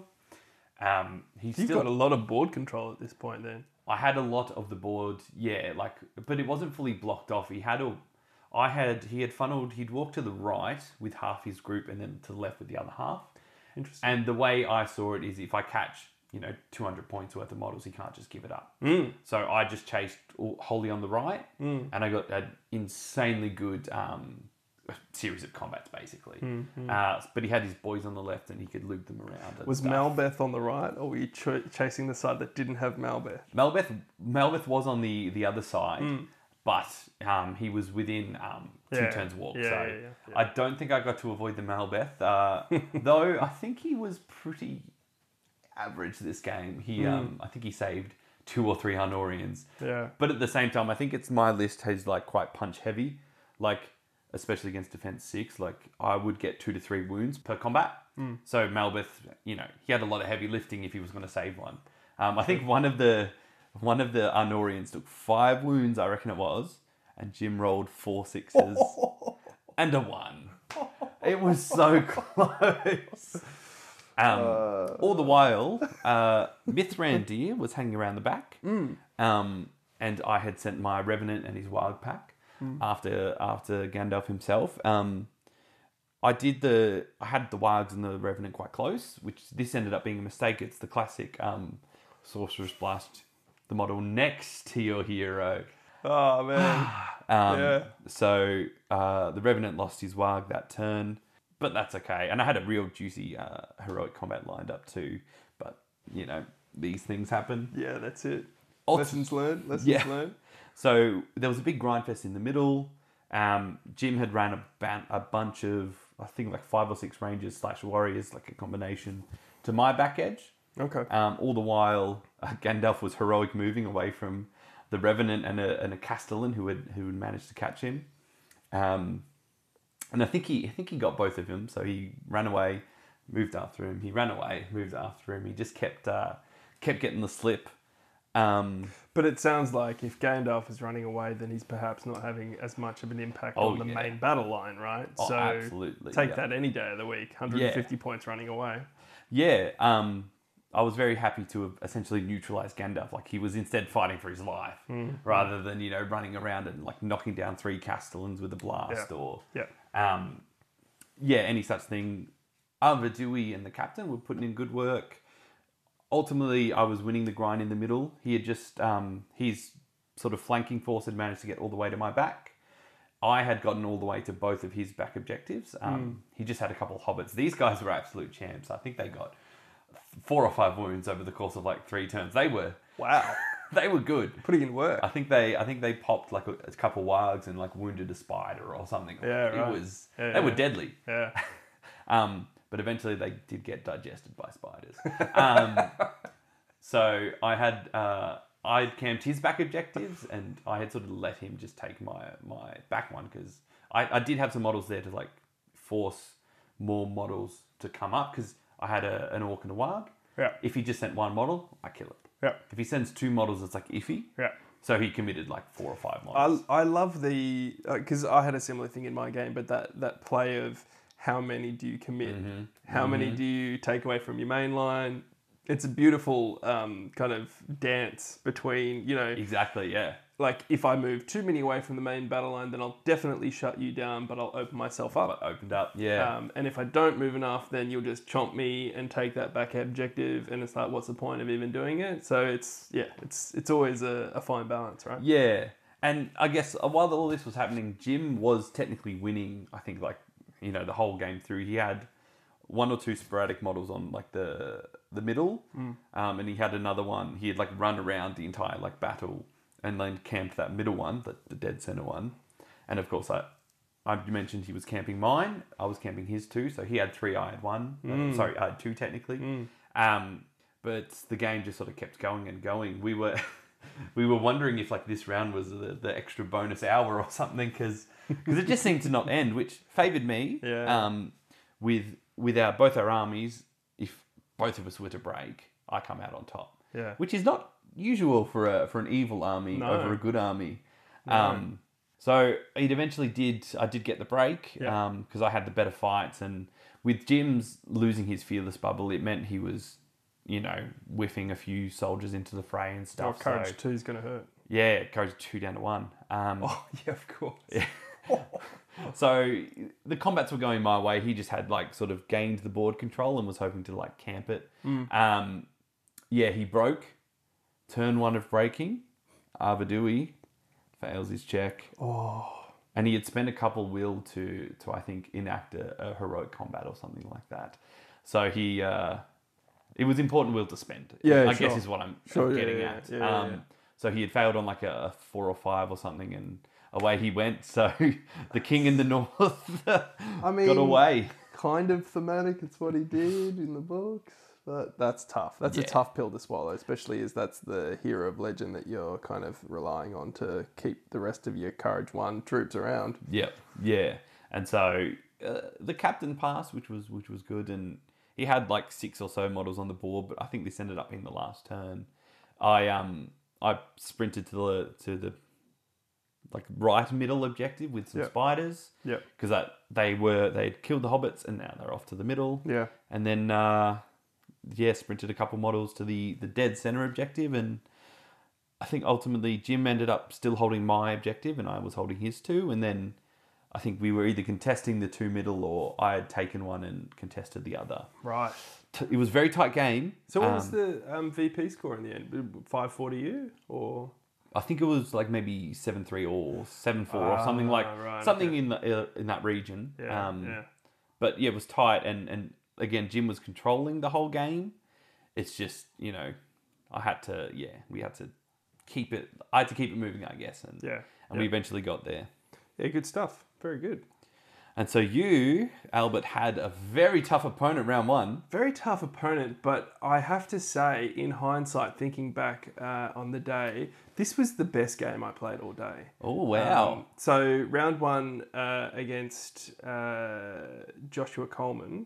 Um, we've played a couple of times before, but not in a tournament setting. Yeah. So this was kind of the first time that we'd kind of uh, drawn swords in, in Ah, earnest, so to speak. Okay. Um, so in terms of uh, deployment, he was running the the Helms Deep um, with Aragorn. Yes, but not the Legion. Just the Not the. Legion, Yeah, yeah, yeah, just uh, actually more thematic than the, the, the Legion in yeah, this case. true. Yeah, Um, and so he had a lot of archer bow power. yeah, right? yeah.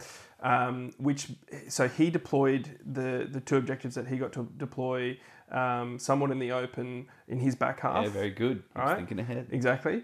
Uh, and I deployed my two um, as close to the center, but still in my back half, um, Yeah. hidden, you know, behind. Ah, very good. uh, Yep. Behind terrain. So the the thinking being, I don't want my dwarves getting shot off the objectives Yep. if I'm holding them in the Yep. back back line.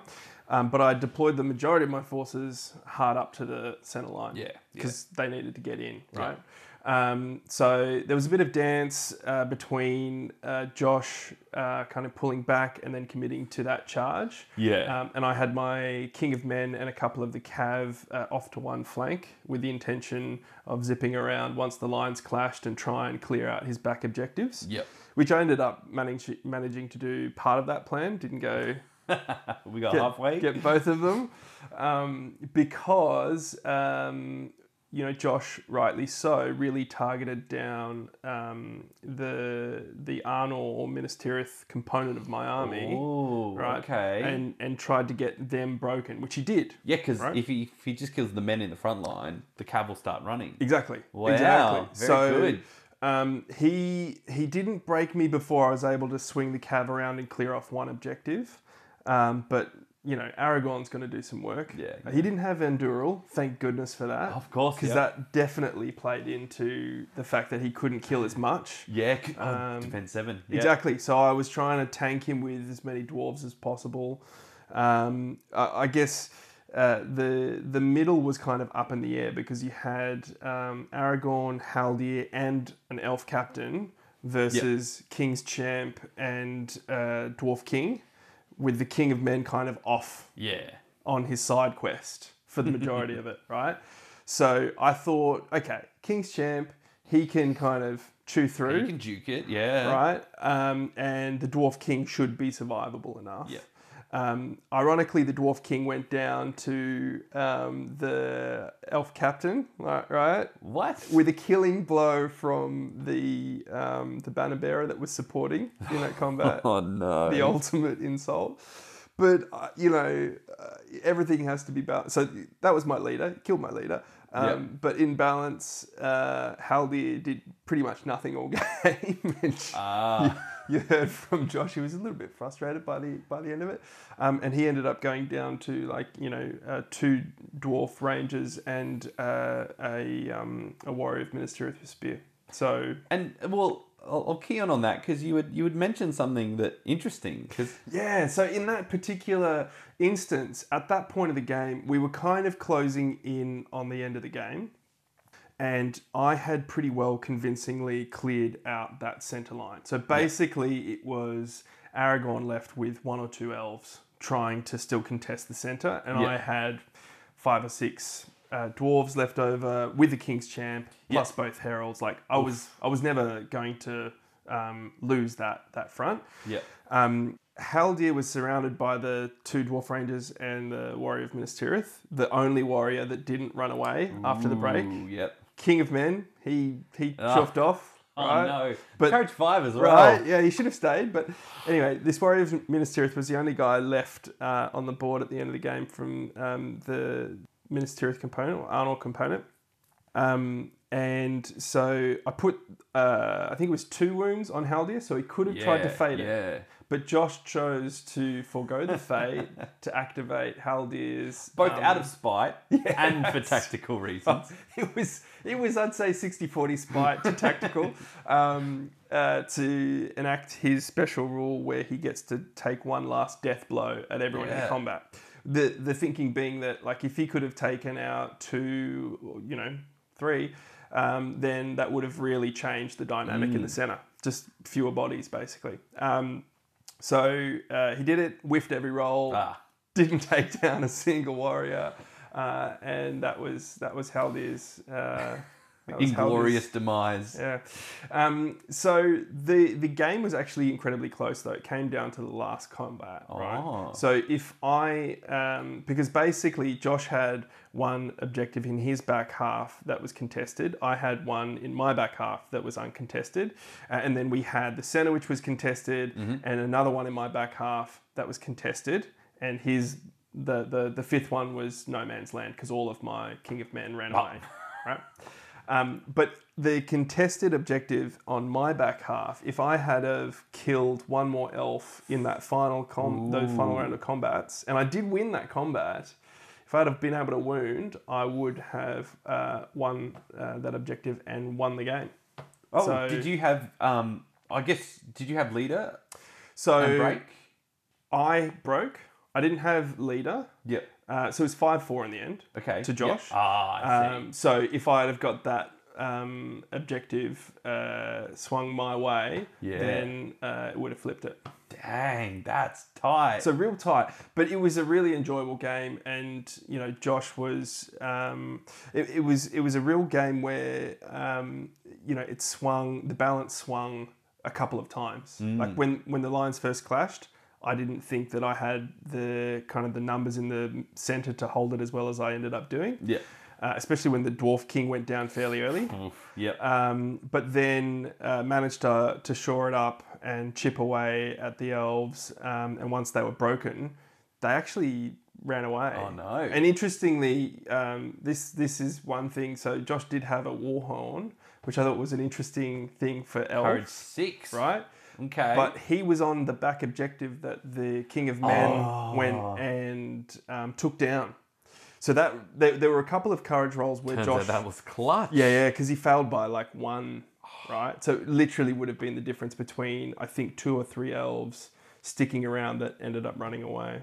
So Mm, elf courage not all it's checked out to be. in this instance, I've never seen elf chart courage roll so poorly.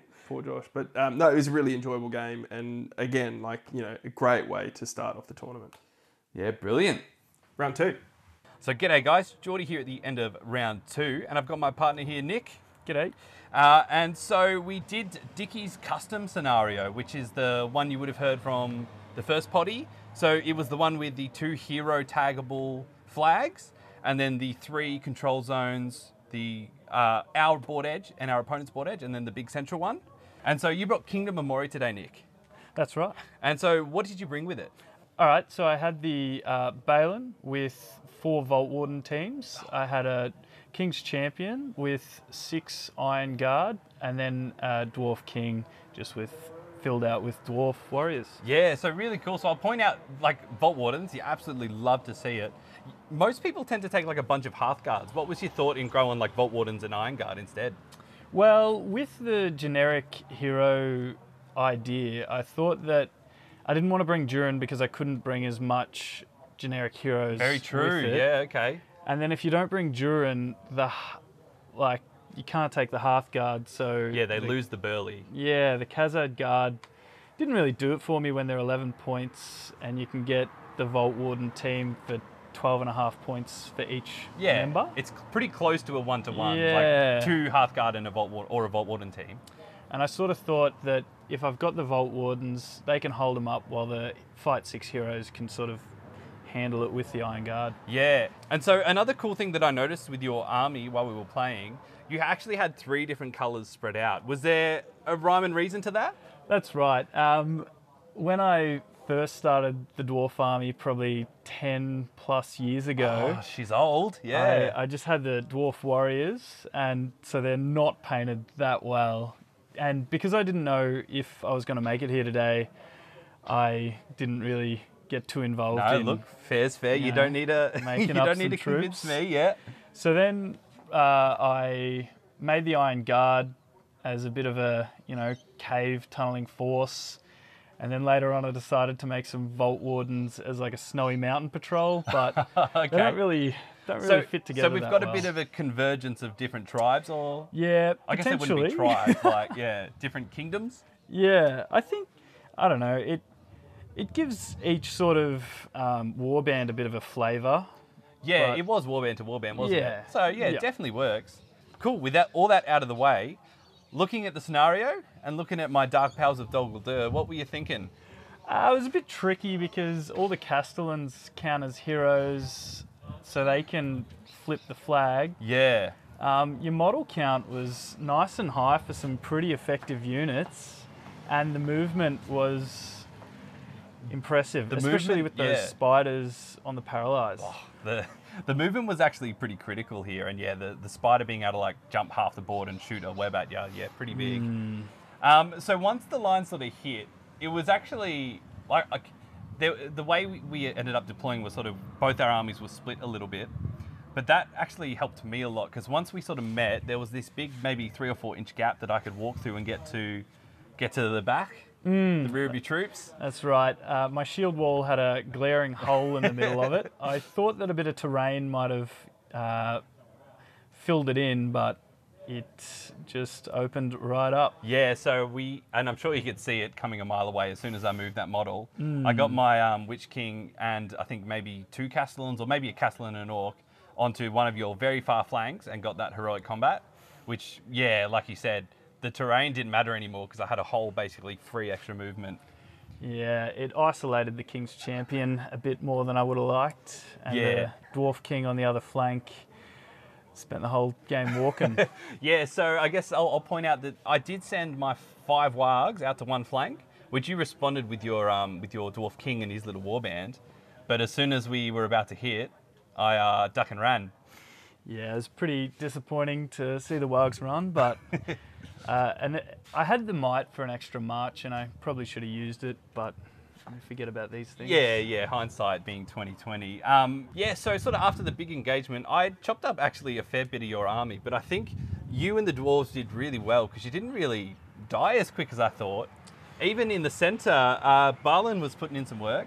The Vault Wardens probably died a bit quicker than I thought, but yeah, Balin, um, with only two attacks and two wounds, was unscratched. On scratch, you I think you won every combat against the Castellan and uh, Knocked down two. knocked down two. You managed to get one who was on I think eight will down to zero, and then I think you got one who was on six will. A few floppy Down to zero. rolls uh, help with that. Yeah, which uh, you know you love to see. Uh, and then I, I guess I'll point out as well the the poor King's champ. Look, he did do well. I don't. He didn't lose a combat and he didn't die, but uh, he was just sort of fed a little orc every turn. Yeah, he um, didn't achieve the great things he was hoping, but you Yeah. Get that. Um, and uh, well, I guess that about covers it. It ended up being actually pretty close, like eight five, I think.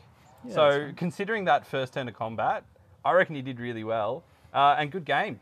Thanks for having me. Cheers. All right, so end of round two. Albert here. I am joined by my opponent, friend of the podcast, Jim. Jim, how are you? Very good, thank you. How Good, to, you? good, yeah, good, good. Despite despite that match, I'm, I'm still feeling good. Yeah. it was it was a look, it was an enjoyable match, but I think I made a few uh, pretty key tactical errors. Anyway, before we get into that, let's talk a little bit about um, your army, an army which uh, listeners will probably be pretty familiar with. Yeah, um, so to the last TTD tournament, I took this list basically in a different iteration, 500 point.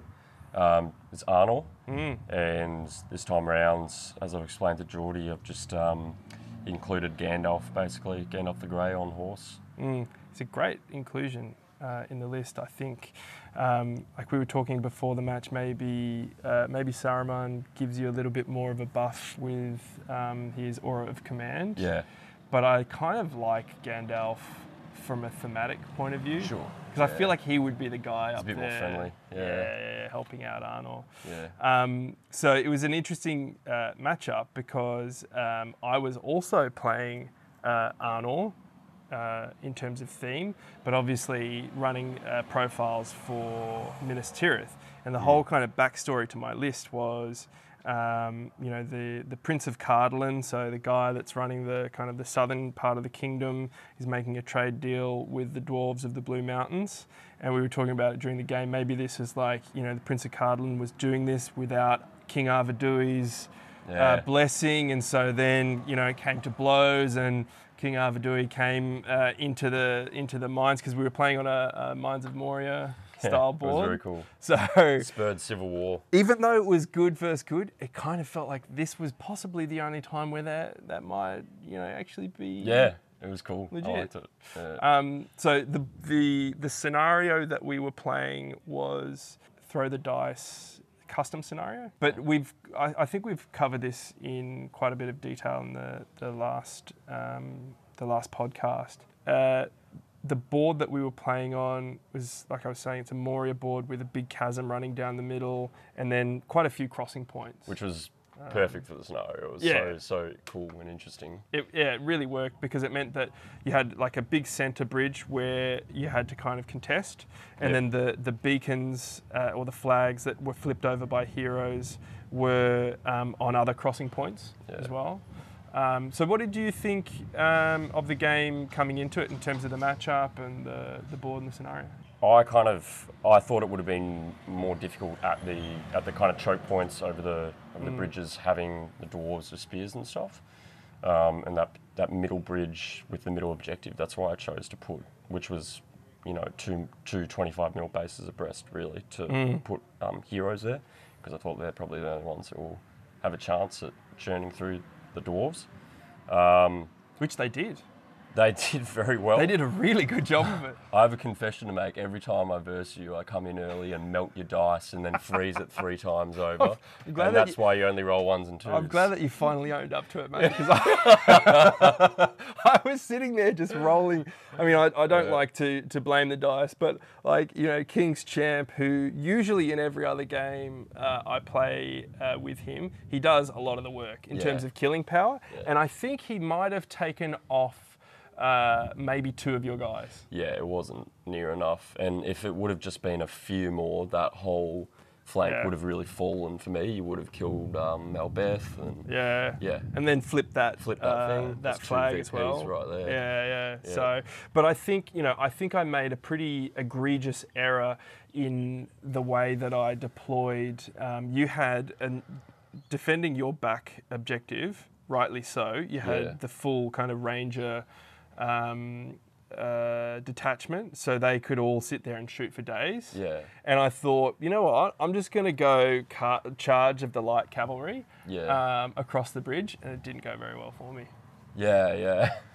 I mean, your shooting was quite yeah. good, I was was shooting, but but uh, I just think from from my perspective, I didn't uh, I didn't need to actually um, go through with that, and I could have uh, redeployed the cavalry, probably used them a little bit smarter. just avoided the bows altogether. Um, Yeah, at, Yeah. elsewhere on the board. So. Yep.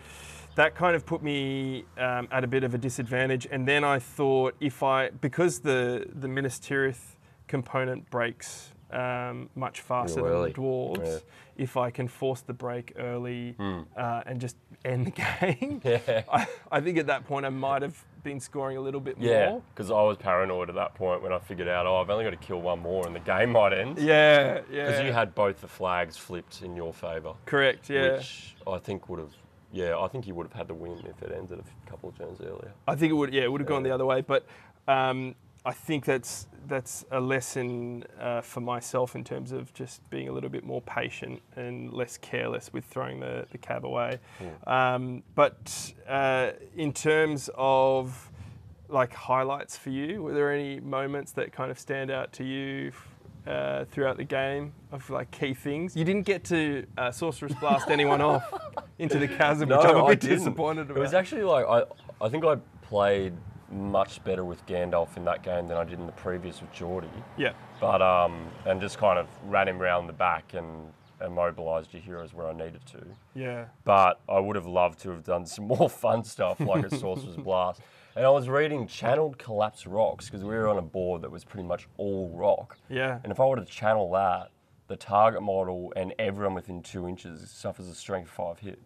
Yeah, so see- it's like, why the hell didn't I do that? Yeah, I wanted I wanted to see you do that on the on the centre bridge. I thought that would be Yeah, a sick place to do that because then you'd basically clear that all out. The only thing is it affects friendly and enemy models within Okay, two okay, inches. So Yeah. I mean, I suppose if you have priority and you cast it on one of the back models, then True. it might be able to go off. But Yeah. um, no, I th- I think despite no collapse rocks, you did use Gandalf really well. Like you shut down the King's Champion a couple of turns. Hmm. Um, you immobilized the Dwarf King, and then he came in and. Um, he assassinated my uh, berserker Yeah. king of men, which Four attack King of Men. again, yeah. like so, I rolled the four uh, and got him uh, completely souped up, Yep. and uh, just again didn't use him uh, effectively and got him killed in the end. Um, Yeah. So My priority going in was like get him off his horse because Yep. like Lance five attacks. I was like, no. yeah, yeah, yeah,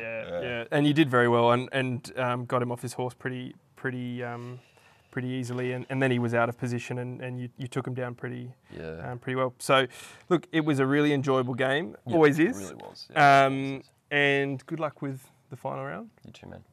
And uh, no doubt uh, we'll talk on the podcast again soon. Yep. Cheers, man. All right, so round two, Jordy. Uh, this was the throw to the dice uh, specialty. Yeah, so we've already talked up this scenario, you know, in the last, oh, well, in the first podcast actually. Um, but it's it's still held it's still held up. Yeah, it You was it's good. Still great fun. Um, the fact that heroes could flip the flag um, was a pretty big game, and look, that lent into my uh, like No- no twelve shortage of heroes. army. But no, yeah, versing Nick and his um, really cool uh, Moria expedition. Yeah, the yeah, one yeah. with all the Vault Wardens. Oh, so good. Um, so it just sort of started. You know, we'd obviously kept some people back on our on our home base. Yep. Um, and we just march everyone else forward. I think there was moderate dwarf shooting, but it all just chinked off various ghost armors. Um, and so we were about to clash. Yep. Nick moved first Around the center objective. quite close. Actually, there was like two different flanks. So this this actually is interesting. I think we talk about it in the in the interview mildly. The center, and then basically to the to each of the sides of the center. Yeah. Nick had his line set up, Ah, and I was sort of marched somewhat centrally against both of them, as it were. Kind of like a wedge between the two. Yeah, right. I acted exactly like a wedge. So he had those two little bits, uh, t- those two different flanks. Yep. But there's a gaping hole in the middle, and unfortunately, Nick sort of won priority when it was when it was sort of ill advised. I guess not that he had a say in it, but and marched forward and and sort of gave me an opening where I jumped. I believe like two Castellans and a Witch King on one of the side flanks, and then just front engaged everything else. Yeah, right. And this was kind of just the moment that um, it didn't seal the whole game, but geez, it sealed the the, the first engagement. Yeah, yeah, yeah. So I left, you know, the the King's Champ untouched. So I just Yep. charged anything that was squishier than me. Um, so got the heroic combat off, and I, I think I think me and Nick like tallied it. It was like I did the heroic combat, got it off, everything's easy. Yep. Charged a few extras and got a bunch of traps on his Iron Guard. Ah, yeah. The the two Yeah, yeah, attacks, yeah, the two yeah. attack models. Uh, I think we had eight dead dwarves in round one. Oh, as a dwarf player, that's not the kill count That's a ratio. massacre. The the Castellans fight five. You know, just meant that they could go over the top of the um Yeah. of the iron Yeah. iron, guard, uh, iron guard. Iron guard, yeah. Yep. Which is you know not not normally the case. The the strength the, the fight four and the defense six normally keep them in check, but Ah. you know when they're trapped, when they're versing, you know two attacks plus the spear support plus plus the banner at a high fight. They just got chomped up. The um the sort of other engagement with the the the, the Vault Wardens um held up a little bit better. Yep. I did get into the cookie jar on one of the the spear supporters. Um, Yeah, the, okay. Willie The Gauntlet. Vault Warden Spearman. yeah. Uh, the Vault Warden Spearman. Um, and got got into a few fights with some of the shields. I, I'm pretty sure I actually managed to get one of them turn one as well. Yeah, right. Because strength five Mm. actually wounds them on flat sixes. So Big difference. most yeah most models are like sixes by fours or sixes Yeah. by fives even. Um, my Castellans, their their swords are hef- hefty enough to just Straight through. slice that shield in twain. Um, so sort of after that first great engagement, um, we would just um, I think it was you know the classic heroic moves off and stuff like that. I think he may have got the first one and stabilized a little bit, Yeah. and and got the King's Champion with someone, but uh, this poor King's Champ, it wasn't his day. Ah. Um, Was his King's Champ talking to my King's Yeah. Champ? Because I think they both had similar days. they both decided, you know what, we've been working hard recently. We just want a day off. We're, we're going Um, to phone this one So in. So he took it in mid game. um, I think he he lost uh, throughout the course of the game, but he he lost that combat that turn, and I think he lost yeah two or three others just against the orc just shielding. Yeah, you know, yeah, like not yeah. against anything particularly scary. You know. Yeah, yeah. Um, Preaching to the choir. yeah. so Balin and his crew of Vault Wardens had managed to like sort of grab the middle more or less. Um, and he had a, a dwarf king on a little long journey around the side. Right. This was actually pretty important. I had sent I'd sent all six of my wargs up that left side. Hmm. And it's again it's that question of how much do I answer this with? Because you know, I had free rein, you know, it would have taken two turns, two or three turns to get to his back objective. Yeah. So we yeah. sent the dwarf king and about five dwarves to that flank. Right. Um, but moving five and moving ten's a big difference. So Double, in fact. I yeah. So I that was just a feint. You know, if he responded, I'd run away. Yep. If he didn't, I'd just keep going. Yep. So he responded with the dwarf king and a few lads. Yep. My wolves bolted to the other side. Yeah, yeah, yeah. Um, and they were in combat. You know, the, the turn after. yeah. Um, but his dwarf king took, I think, you Completely know- out of position. Yeah, completely out of position. Two or three turns away. I think that's a really important thing to point out, and the beauty of this uh, scenario in particular is that you do have that ability to feint. And when we Yep. get to my uh, game, we'll hear about how not to Ah. feint. Dwarves notoriously not so good at oh fainting. God! Um, yeah, so feigned the entire flank and, and ran away. The Dwarf King ended up grabbing my back half, but in the grand, uh, my back objective, so got the three points or whatever Yeah. it ended up being worth. But of course, you know, I would only do that if I was already just smashing everywhere else. So Yeah, yeah, yeah. um, Balin ended up holding the centre for quite a while with his Vault Wardens, while I chewed up the, the right flank with the where the King's Champ was. Yeah. Um, got most of them. Didn't go for the champ because you know he's the fight six and my armies fight five across the board. But you know we, we don't have much way in the way of strike or. In the way of like immobilizers or whatever. So we just ignored him um, and just fed him an Orca turn. You know he was mightless, so why not? And yeah, just chomped the the Iron Guard and then moved into the center. The chomping continued. We had traps along the way and you know trapping of uh, of shield wall shield warden. I'm going to call him shield Yeah, warden shield and warden. spear warden. I think Spear that's the way to go. Yeah. Trapping a shield warden with with strength five, it's it's legitimate. They all they all got cut up. Yeah. Um, and the the warg flank that I'd sent, um, I think he had maybe one dwarf camping. I just sent like three wargs, got the trap and and claimed the back. Yeah. Um, so it was a good game, and I think me and me and Nick talked afterwards that the big mistake was marching his dwarves so tight and Mm. just leaving such a huge gap where he probably could have spaced them Spread so the that line out. neither flank offered a way into the back Yeah. or offered a way into the back of the other, Yeah, um, yeah, yeah, as yeah. it were. Yeah, it's an interesting point because it's something that I'm conscious of that I'm starting to learn the more that I play um, as well is this idea around base spacing. Yeah. So you can actually take up a lot more of the board Hmm. by foregoing that kind of base to base contact. Yeah. Which is not necessarily like unless you're running a big pike block, but even then, Yeah, even right, then the Eastern like, Pikes can, yeah. they can they can fan out. And I think that's a it's an interesting thing to to to think about. Um, uh, you know that that spacing. Yeah, so like six models, we were, again won't go too in depth. We're not here purely for strategy, but six models. They're about an inch wide. The bases Yep. is a six inch frontage. Yep. You space them out 0.5 inches each. Now you've got nine inches of frontage Yep. with the same amount of points and the same amount of models. Um, which you know, if you're in a, a nine inch wide, I don't know, like there's two houses and it's nine inches wide, you can block it 100 percent Yeah. um, instead Yeah. of the- Refuse flank. yeah. Um, so I don't know, listeners, keep in mind. There you go. there you go. Um, and so you were saying you had a bit of a feint action going. How was uh, how was your game? No, I didn't have a feint action. I should have had a feint action, but instead I fully committed where I shouldn't have. Oh no. Um, okay, so if the first game against Josh was the best game of the day, Ah. this was definitely the worst uh, performance of the day. And this is a classic case of when you slightly misdeploy, Yeah. and instead of going, okay, I've slightly misdeployed, but that's okay, this game's going to go on for a long time. Let's just spend the first couple of turns redeploying, repositioning, Yep. resetting, Yep. and then we can then we can go. yeah, so you weren't under too much pressure Yeah. via like shooting or magic or well, anything like that. Well, look, I didn't do that.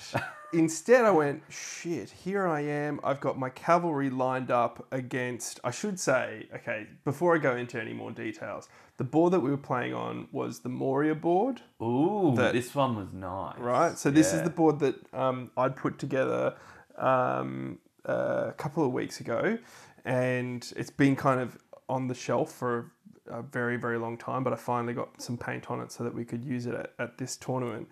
Basically, it's like the the chasm of uh, more like you got a, a that classic kind of chasm going through the middle, Yeah, and then like Delph with a large chasm across like it was like two thirds of the way through a board through the board. yes, yeah, yeah, with multiple crossing points. Yeah, yeah. So there's like a big dwarven bridge at the center, and then a whole heap of wooden scaffolding. of scaffolding. So there was multiple avenues of, of approach, right? So um, we uh, deployed. Uh, so Jim deployed his Arvedui and his captain to Yep. charge over the bridge, right? Okay. So I was like, okay, if that's where you want to go, knowing that the victory points for the center objective aren't actually the most critical. Yeah, it's right? two of twelve, I believe. Yeah, exactly. So I was like, okay, well, you know what? You can you can have that as long as y- your two big hitting heroes are there. I'll just put you know the minimum amount of troops to hold you for the whole game there, right? Meanwhile, I'll have my dwarf king and my berserker king of men Yeah, with a right. lance. That's he's, right. Surely he's going to do something this game. Four attacks, uh, five on the charge, with a lance, lance. plus one to wound. Ooh, oh, juicy. The dream. Juicy. Did I do anything with him? Well, fair listeners, you- I think you may have heard in the interview that no, I didn't do anything with him. right. So, talking through deployment. So, uh, Jim had staked his claim on the center bridge. I was Yeah. deploying most of my hitters on the right flank um, to try and uh, really pin down that um, the flag. Oh yeah, right? of course. Yep. Um, and he had Malbeth and just a huge shield block. Uh, all of m- the majority of his troops were over on that right flank. Gandalf was at the back, and he had um, all of his archers and hobbit archers uh, holding his back objective. Right, sensible deployment. Makes sense. Right, I deployed my cavalry in front of his archers Yep. right? Thinking, all right, well, if I can get across quickly and charge into them, the Berserker King can basically take down all of them The in whole one go. The whole right? objective, he'll claim it all. All of it. The problem was the distance. I didn't actually measure out Ah. the distance, right? And so it would have been um, like three or four turns um, of shooting Mm. um, that I was going to cop. So I was trying to like dance around the pillars Okay. right? Yeah. To minimize the amount of shots. Makes some sense. right. But then um, he moved Gandalf over to that flank. I started losing, like, I think he shot out a couple of horses. Yeah. So my three supporting knights turned into one supporting knight, right? Wasn't enough. And instead of just going, okay, I need to pull back, redeploy. Yeah, would they would they have at this point had a good rear charge on the main battle line? Oh yeah, yeah. Yeah, I could have yeah, definitely right. done. Like it would, it would have taken like maybe three turns, but I had the time. Like the dwarves weren't dying, and neither was Jim's guys. Yeah, right. yeah.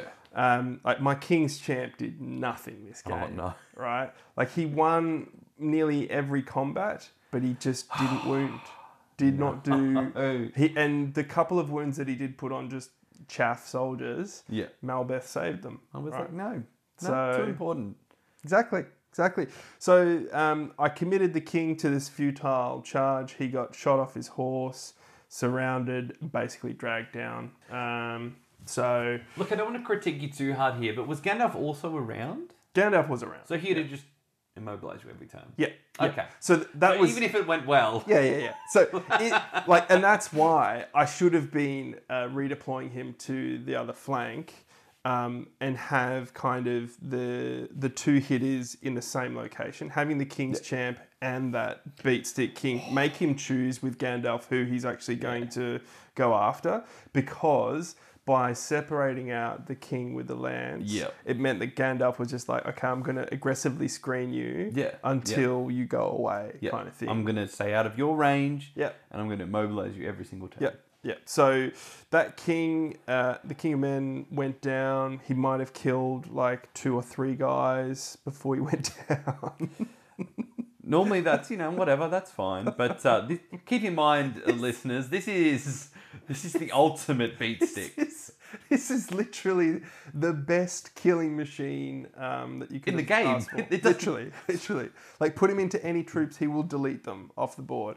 Um, but no, it was it was so and and it was that you know when you're in the you kind of have that it's almost like an out of body experience where you're like yeah. what are you doing Yeah, you've you know this is completely- wrong, but here's my hands moving that model anyway. It's like, why are you moving him in that direction? That's not the right direction. And so um, it, it really was like just witnessing a slow train wreck. And, you know, by also not having any killing going on with my Dwarf King Yeah. or the King's Champ, like I think I only ended up taking off eight of Jim's models in the Jeez, yeah. in the end, right? Yeah. He'd broken my Arnor contingent, obviously, Yeah, because wow. Oh, of, oh yeah, yeah, because there are two of them. Yep. Um, and so, uh, you know, the dwarfs weren't um, super uh, impacted, but you know, he'd pushed me off the center bridge because that was Yep. that was what I'd basically agreed to. You just like give an Um, inch every turn. yeah, and- purely on backing away. And, and and I couldn't even flip the the beacon on the the bridge that the uh, King's Champ uh, was on because he had um, Malbeth sitting at the back, just touching it, so it was contested. Oh right. Right. And you couldn't reach him because he yeah because he just dogpiled all of his troops in, right? So Jim, to his credit, like he played it really, really well in terms of neutralizing all of my big threats Yeah. with Gandalf. He played Gandalf really well, Yeah. uh, in terms of like positioning and just popping the right spells at the right time. Yep. Um, he didn't manage to get a Sorcerer's blast to throw somebody off into a chasm, but apart from that, it was it was it, like it it was a really um, masterful kind of um, use of Gandalf in terms of just that really um, strong uh, support defense magic to make Yeah. sure that my big hitters aren't maximizing uh, their points potential. Yeah, that's yeah, that that's interesting because I guess my army being so fast, Gandalf was caught unawares really quickly. Yeah. But I guess with your army, you only had one bit of speed and it was heading somewhere else. Yeah, yeah, yeah. And so he and and he had blocked up all of my other approaches. Yeah. So Gandalf had freedom to run the back backfield. Yeah. And just cast where he needed to. You know, pop a blinding light when he needed it against um, the archers that I had, and then you know immobilize key heroes. Um, and you know, I think he he, he tried to Sorcerer's blast, um, you know, a model into the king to dismount him. Didn't get that off in the end, but Mm. Oh, it was it yeah. was the the bow fire that, Yeah. that got him off his horse. But yeah, And, tha- and that's brilliant because this was Jim's whole plan, right? Because Arnor, I think I think we've already talked about this and we agree on it. Arnor has a cap, yeah, and, and Yeah. Jim Jim, uh, you know, as he explained, had, had sort of noticed that too. So Yeah. he wanted a bit of extra oomph, and it sounds like he's pulled it off. yeah, definitely in this in this um, game, it, it really uh, like he had everything exactly where he needed it to be, and it did its job really really well. So at the end of it, I think it was you know it, it was a convincing uh, victory to Jim, and I certainly um, he was the better player, so he deserved to win. Yeah. So um, well done, Jim. No, great. Uh, well, round two done and dusted. Off to round three. All right, g'day guys. Jordy at the end of round three with uh, my opponent Damien. Afternoon. Uh, so you're bringing a bit of Rohan today, but you're actually gone a bit out of the norm because you didn't bring a legendary legion. No, no. Well, legendary legions were pretty much despised for this event, I guess. True, Um, actually, yeah. Well, you got to play into the theme of the event, right? So I agree. Yeah, I'm here for that. Generic And captain. No legendary legions. That's simple. no, I love it, and it's it's pretty interesting because like obviously regular Rohan's still pretty powerful, right? Yeah. Oh, you get you get to like pick and choose the best parts of each of the different new legions because you had Haleth, Yep. and you had like Ur- uh, not Erkenbrand, you had Theodred, Grimbold, Grimbold. uh, Deorwine, uh, Theodred. Yep. So, you had like this swath of heroes, which was pretty cool. How much might were you rocking? 15. Damn. 15, yeah. It's, it's a lot. And just for your paint scheme, it was sort of just the usual like browns and greens and stuff. Was there anything that like done specially? It's like very much movie. Um, yeah, I spent so much time just looking at photos. Like Theodred was probably the hardest to do research on, really. Yeah, yeah, Um, yeah, because he has I- like half a half a half scene. a scene and then he's dead and and you, just- you don't see it really. Um, but his armor's like green and brown. Yep. But it's mostly brown in the films, really. Yeah. Um, yeah, that's pretty much it, really. Just greens and browns. No, it was really cool. I mean, it's just good to see classic Rohan. Um, all right, and then onto the game. We were playing Fog of War. Mm-hmm. What did you think seeing Dark Powers with seven very similar looking Castellans in Fog of War? Yeah, look, my brain didn't click when I sat down on the table. I'm like, oh, I know what Jordy's bringing. He's got Castellans a Dol Guldur. Didn't click for until you started putting them down. Like, oh, oh yeah, yeah, yeah. Okay, I see what's happening. Yeah, so obviously that part aside, were you sort of worried looking at the list and the matchup, or Um, you know, I go into most of my games not really worrying too much about what I can and can't do. yeah, true, yep, Because it, it just throws you off, right? yep, So I just kind of I wanted to see how the first few turns went, and then from there I could then Sure. evaluate my situation. um, yeah. And so basically, it progressed. I just sort of moved up through the center because we're deploying 24 inches apart. Basically, I just moved up through the center. You sort of skirted some riders around each of the sides, and then you sort of met me with the what are they called? The Grimbold lads. Uh, the Helmingas. Helmingas. Yeah. Which the strength four actually came into play, didn't it? Yeah, yeah. Uh, at the end and like halfway through the game, yeah. Yeah, there's some important kills that wouldn't have happened. No. Um, and yeah, so I guess I I got hold of like two Helmingas or something, and after I got that, and I even I think the turn after won. Well, the turn after I won every roll off, didn't I? Yes, you you won every roll off, even if you didn't want them at the start. And I think turn three or four, I won, and after that it was just downhill. yeah. So I sort of caught you in the middle after winning, as as we said, like every roll off. Uh, in that one, I got hold of Deorwine Yes. and Theodred. Yeah, they were really probably out of position. Um, but you know, you got to lead from the front, I suppose. That's right. And then because I had sort of had my hands on those two, you had to like commit everyone in, yeah. Yeah, yeah. Yep. Hundred percent. And so, how did the sort of combats go from there? Did, it wasn't as bad as like it could have been. No. Um, I think the first combat I had to blow all of Theodred's might to um, To to fix a a dodgy fate roll To, against the to, to dodge a spider, yeah. yeah. Uh, rolled the one. All three might to all get that three fate.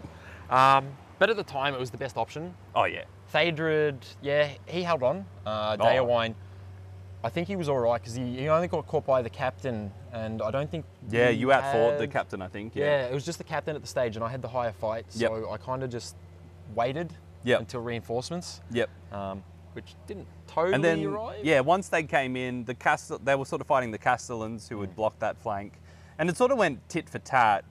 But you weren't getting kills, and I would only get like one or two kills a turn, which is a little different for these Yeah. Castellans. They normally chew.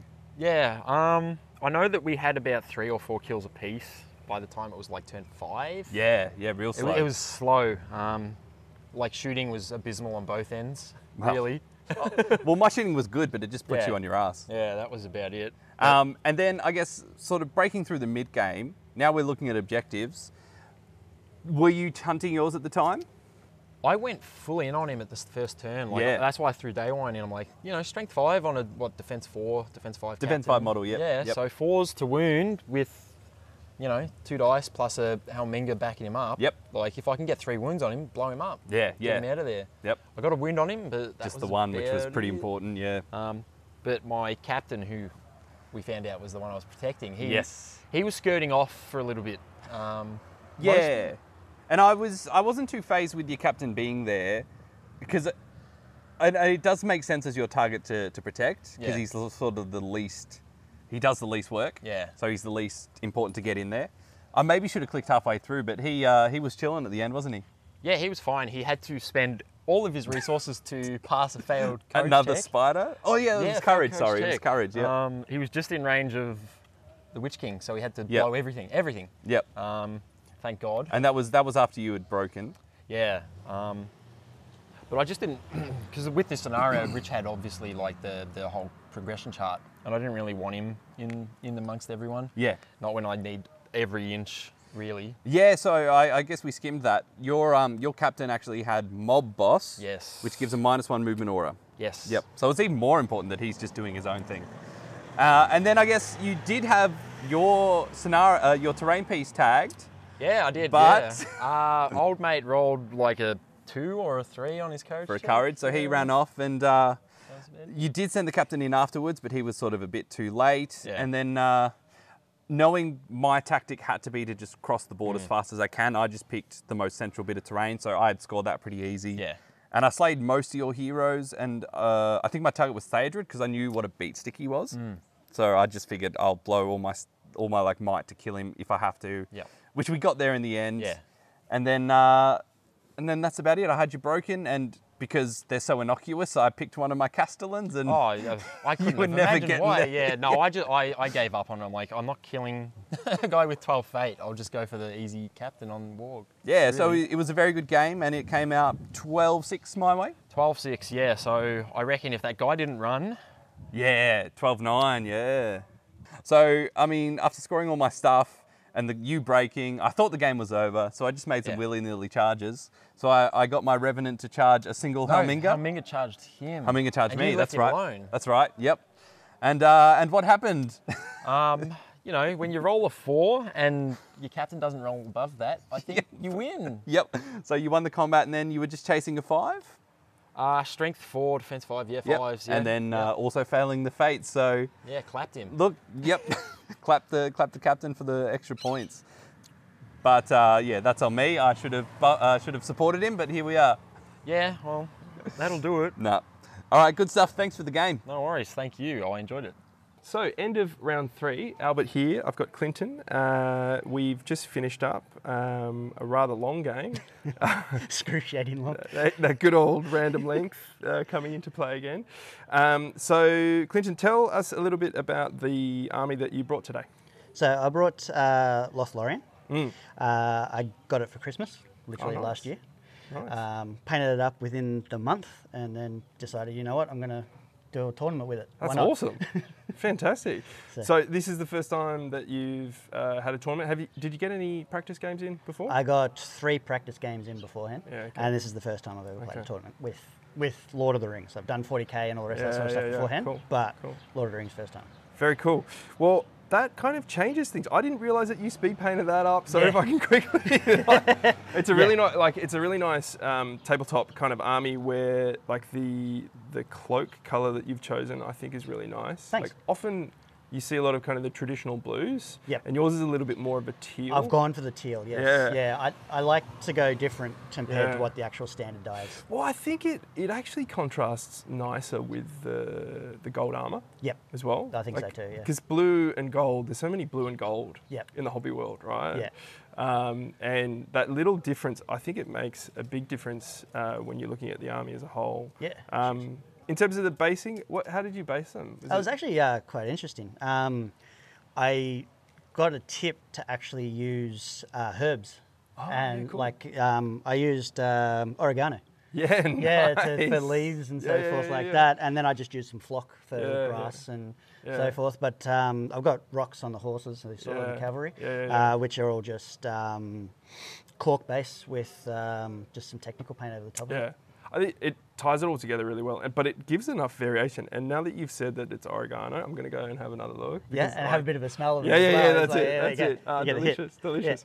So, uh, f- going into the the round, the scenario that we were playing was Fog of War. Yep. I'm assuming you hadn't played that one before. No, I hadn't played any of the scenarios today Yeah, before, so okay. it was. It was What did you think of the scenario as a whole? As a whole, um, I like the uh, secretive missions. Yeah, yeah, I'm, I'm yeah. a big fan of them. Yeah. So yeah, to have a, a, a model that you could actually just go, yep, cool, I'm going to make him defend, but Yeah. I'm also going to attack him, but not let Yeah. the opponent know about it is Yeah. uh, right up my alley. I love it. Yeah, no, uh, it's one of my. I think it's one of my favourite of the stock standard scenarios that you can pull. So I'm always happy to play Fog of War because it is that whole thing of like you're trying to guess what your opponent's trying to do, and you know you can Exactly. feint and counterplay, and so it's very cool. Exactly.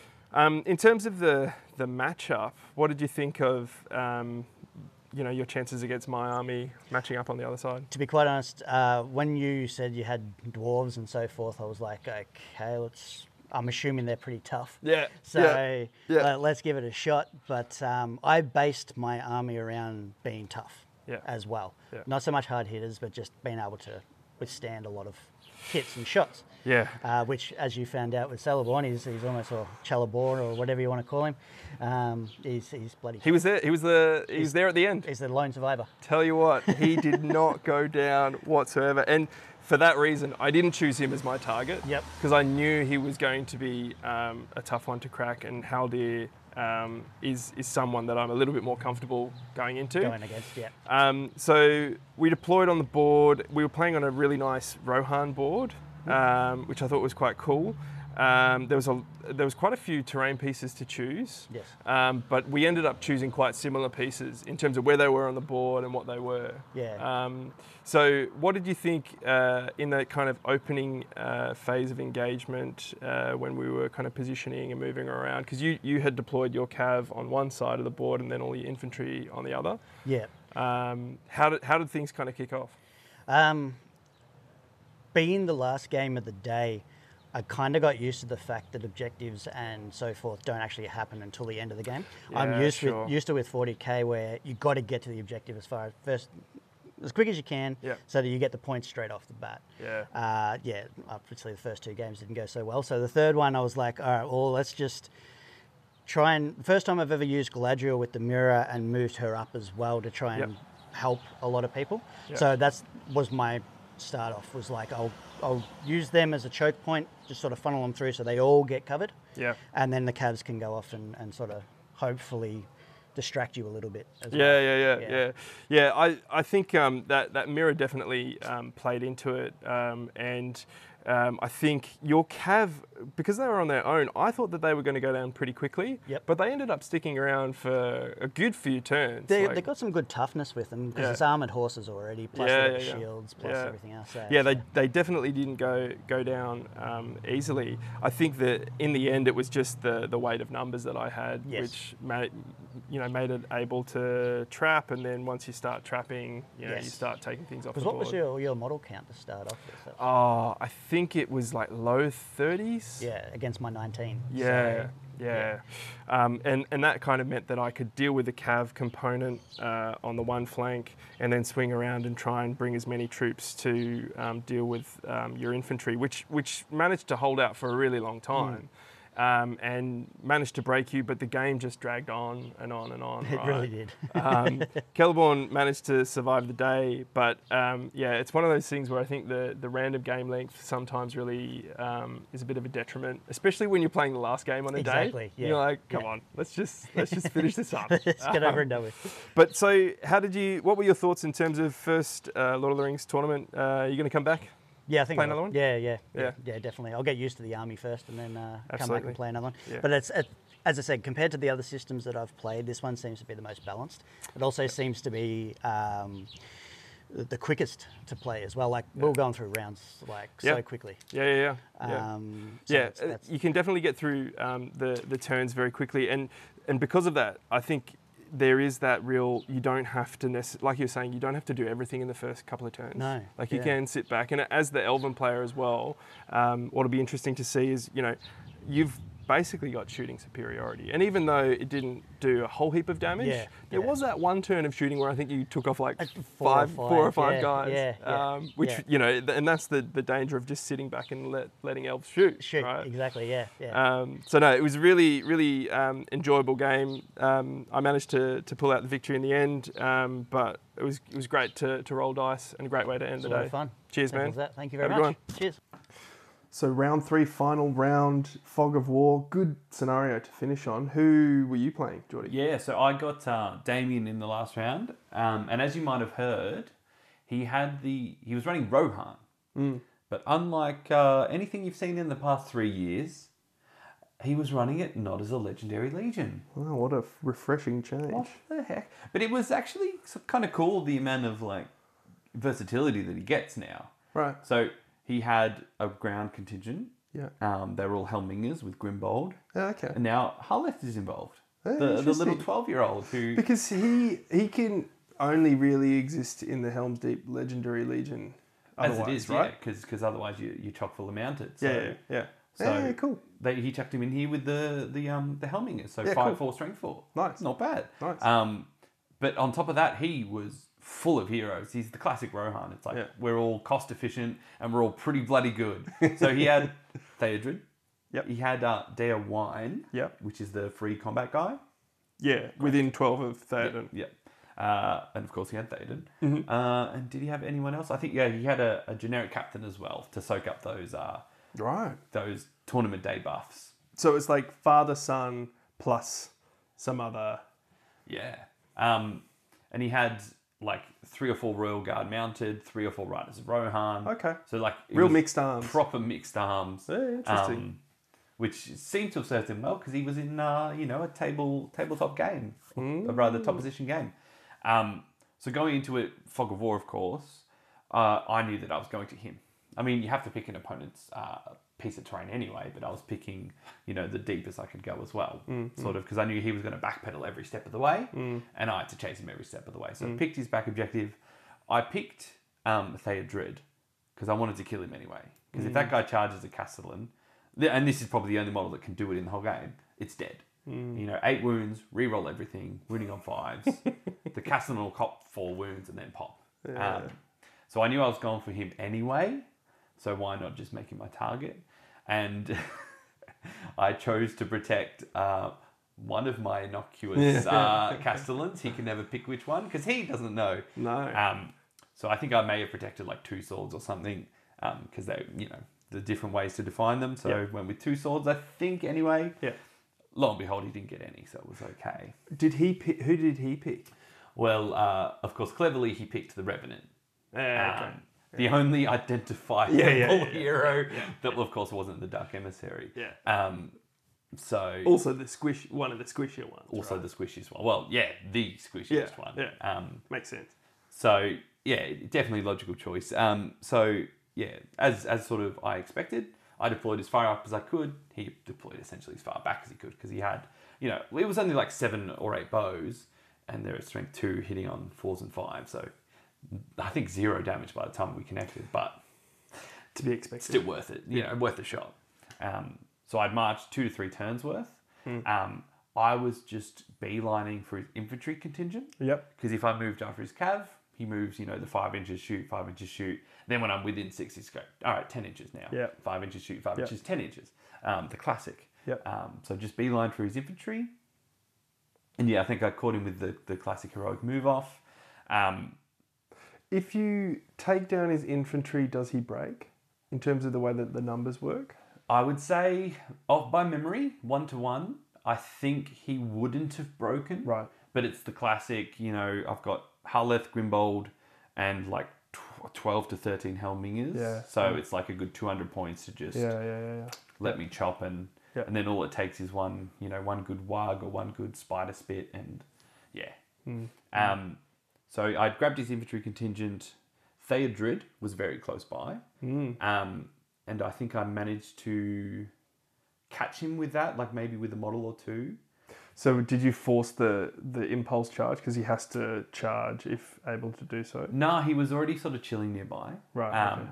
Though I maybe could have baited him with a warg like a turn Yeah, earlier. yeah. I, I didn't. I you know it's one of those rules that you forget, and like it's his big weakness, so I should have really. Uh, But it's and it's also like you know you tempt him out with one, and then you give him a free heroic combat as well. True. Yeah. right he now he still has to charge in, but Yeah. like he, maybe he spend can the mind and just run away. Yeah, yeah, exactly. So that's fair.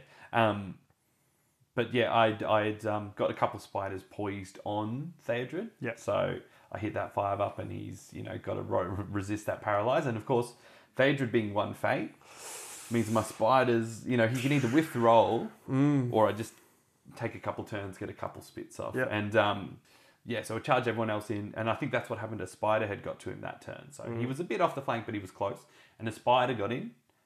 I hit the five. Shoots a paralyze at Theodred. He rolled a one. Burns all three might. Really? You have to. Well, I know, but like, it's just terrible. It's so tasty. Three might off the board. Oh, give me it. Um, delicious. and yeah, I- I think I don't think I got Haleth that turn, but he would have countercharged to get the plus one five value or, or something along those lines. Um, and yeah, it was uh, it was To get your target in a fateless, mindless position after the initial engagement, that's a great result. it did feel good. That's a great Um, result. For the spider's impertinence, Theodred did straight up kill it that turn. Just whack. Two wounds. Um, so I think we did a, a little heroic move again. I believe I won this as well, so that was pretty good. Yeah. He had charged Dea Wine into Yeah. one of my Castellans, and I think maybe that was a whiff or it was a. Or maybe he knocked it over and did minimal damage. It didn't die. It wasn't even close. So I had uh, used my heroic move that I, that I got and trapped Deorwine as well. So whenever you're up against those like heroic, free heroic combat heroes, whether it's the circumstantial ones like Yeah. Deorwine or um, the Shield Bearer, the Dwarven one, Yeah. or they're just the natty ones like Elendil and the Balrog, one of the ways to just switch it off is to put more wounds than they can deal. Yep. Um, that, that's obviously pretty like in, like intuitive, like it makes sense, but sometimes you don't think about it. Hmm. So I put like you know four Castellans onto onto Deorwine, and he wasn't going anywhere. I mean, it's handy having a model that has like how many wounds? uh, you know, one wound, twelve fate. um, so uh, naturally, he was going to countercharge most of them, but Yeah. uh, the way I saw it is, you know, obviously one was enough in when I charged, but whenever he charged me, I did the same thing and Hmm. sort of forced that that same occurrence. That even if he won, he wasn't getting both of them, and Hmm, he was staying put because that's that's where you get the real efficiency from those heroes is when they get to fight two combats a turn. Yep. Particularly Deorwine with Yep. when he's on a horse. So- Like if he's killing f- three or four models a turn, that's all he needs to do. He's paying himself off in two turns. Yeah. Um, I'd sent another spider at Theodred. I didn't get the poison because this would have been immediate. There's Yeah. no resisting from Yeah, here. yeah, Um, but you know, I Worth a shot. It's still one in three to essentially kill my Yeah. target, so Yeah. I'll take it. Yeah. Um, but I did get the Dark Emissary in base contact. He countercharged with Courage Five Haleth. Why is he Courage Five? anyway, Considering his one of his only lines in the movies is like, "The men said there's no hope. is no hope." We won't last the night." Like he's courage one. he's Courage One. Come on, unless he's within three inches of Aragorn, and, and, then he's given a nice five. speech, but Aragorn takes his sword. Yeah, That's the trade-off. he's now unarmed, but he's courage five. Perfect. But uh, yeah, so the, he peeled off my Dark Emissary. He was Right, right, uh, okay. touching Theodred. The, the the trick here was like Theodred can just one shot anything, right? But Yep. The the Dark Emissary, or uh, he die, he has one wound. Mm. You can't overkill him.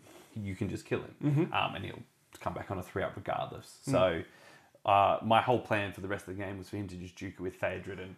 Eventually, probably kill him or Yep. get killed himself, and then come back. And, Yep. and no harm. Do it all over again. Yeah. Yeah. Um, and then at this point, I think Damien, most of Damien's like Rohirrim had come in, but the the Castellan's fight five just was too much. You know, like he gets a Rohan Royal Guard with the charge. We're just both fight five two attacks. But if I win, he's dead. If he wins, I'm like wounded. Yeah, yeah, yeah. Um, yeah. And so we just sort of got to. It was just like a duke it out that was just so heavily in my favour. Um, eventually, Theoden himself got in, and, and I think he may have won a couple combats, but it, it was sort of the, the same thing where just I would entrap the hero with fight five, and they just have to strike every turn or Mm. die. So as much as like I think Damien came into this uh, fight with eight, I, I want to say like eighteen to twenty might to my five. You know, he burnt it. You know, two to three per turn. Right. Like that whole time Deorwine was trapped, he was striking up just to Yeah. li- to live. And I think Haleth, who I didn't realize had heroic defense, used might to heroic defense. Though luckily, um, I think uh, I was it was the Witch King and a Castellan on Haleth. Four attacks. Haleth is two wounds, two fate. He heroic defended. I dealt three wounds. He failed his fate. No. I got the heroic combat off, off of a heroic defending Haleth. Wow, that's that's very impressive. As, as far as I'm concerned, that's that's comeuppance, you know. Yeah, Haleth yeah, was getting too yeah. cocky. He's too big for his britches. Goodness gracious me, that profile is just outrageous. Outrageous. Um, and so with the fog of war sort of thing, he had sent a couple riders around the back, and he sent the captain around the back. Mm. Um, he had a rider on his objective. At one point, he broke, and that rider bolted, so lost his points. Mm. Um, What was your um, terrain that you were trying to capture? Yeah, so there was a, a, a large forest, sort of quite deep into his territory Yeah. and, and quite central.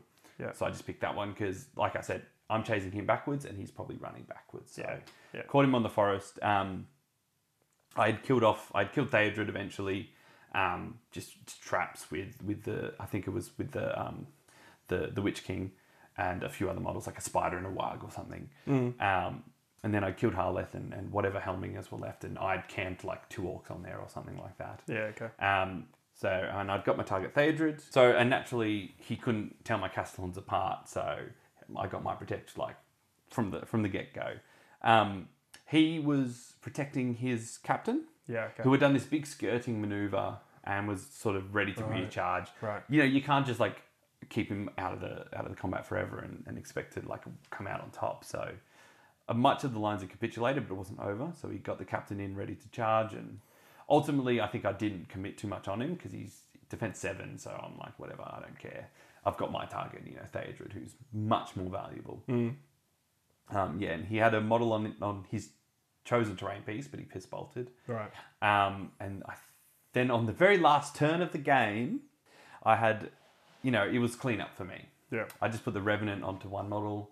Oh. I had, uh, he was one wound as well. One wound, one fate. Oh. I charged everything else everywhere else. I had Yeah. plenty of models to work with, but I was like, whatever. Yeah. He's fine. um, uh, so I was fighting, I think, just a Helminga. Yeah. Um, you know, I had three attacks because I'm, um, the profile is a Hunter Orc captain. Yeah. So three attack space. Yeah. You know, I, I think I was also the high five because it was five three at this point. I rolled like twos and threes, and he rolled the five. So I back away, and of course he's helming, so he's strength four. So he he, uh, he rolled he rolled the wound. He got the five. Okay. oh no! Oh no! Uh, so I got my fates and uh, big fail. No. Yeah. way. So through my own like carelessness, Yeah, yeah. I gave him the three VPs, which was uh, Wow. and I, like I, I should have known he was the target too. Yeah, I just yeah, sort of, yeah. yeah. Yeah, I, yeah, yeah. I had gotten all my objectives, so Uh, I yeah, I, I had a similar thing in my game as well. Just like end of the game, end of the day, end of the tournament, kind of you you you feel like you're doing well in a scenario, yeah. and it's easy to kind of overlook those things, right? Um, so yeah, lo and behold, I got the break. I got the leader kill as well. I think he's involved here. Yeah. Um, Theoden just sort of went down once he ran out of strike points, and I, I just had like four castles on him at that point. Um, so it was yeah, uh, I guess trivial at that point. So I was like, great, here we go. Um, and then Hunter or Captain died, and it was it was a good funny moment, and and, and Damien was uh, pretty chuffed. and uh, yeah, that was that was the end of the final round. So, So, it, was a, it was a close win then for you in the end, was it? It was 12-6 points wise. Right. Um, okay. So still, yeah. Okay. Yeah, still a decent. Ah, gap, because he didn't have his terrain. he didn't have his piece. terrain. Yeah, like okay, yeah, that's the 12 key. 9 if he Yeah. kept the terrain, Yeah, but yeah, yeah. the Rohan warrior just wasn't game. Yeah. Fair enough. Yeah, and uh, your final game, how did we go? So after two convincing losses, uh, I was down at the other end of the table. So you were Yep. you were Yep. um, right at the at the top, and I was right down the bottom. I was playing against uh, a new guy to the scene, uh, pretty veteran uh, wargamer, but Uh, yeah. new to Lord of the Rings. Yep. Uh, Clinton uh, Brimhall. Uh, so it was it was a it was a fun game that we had. Um, he was playing Lothlorien. Uh, and he was bringing uh, the three named heroes. So he had uh, Galadriel, Celeborn, and Haldir. Oh, all the big wigs of Lothlorien. Yeah. And so with Celeborn, he had uh, all the, like a cavalry contingent. So cool. Yeah, Mirkwood. five Mirkwood, Mirkwood cav-. All yeah. And then uh, with Haldir and Galadriel, Galadriel had her mirror as well. Um, uh, just a, a bunch of uh, uh, warriors, so spear and shield, um, and as many bows as he could fit in as well.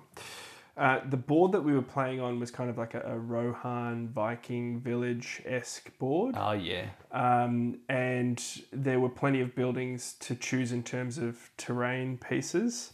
Um, but there was a really massive um, building that kind of cut down the center of Yes. the board. Yeah, like the longhouse. Yeah, the, the, the, the longhouse kind of split the board in in two, basically. Yep. Um, and so, because of de- that, that deployment, uh, Clinton basically had to, uh, we didn't have to, but he chose to split his Sure, force. sure, right? yep.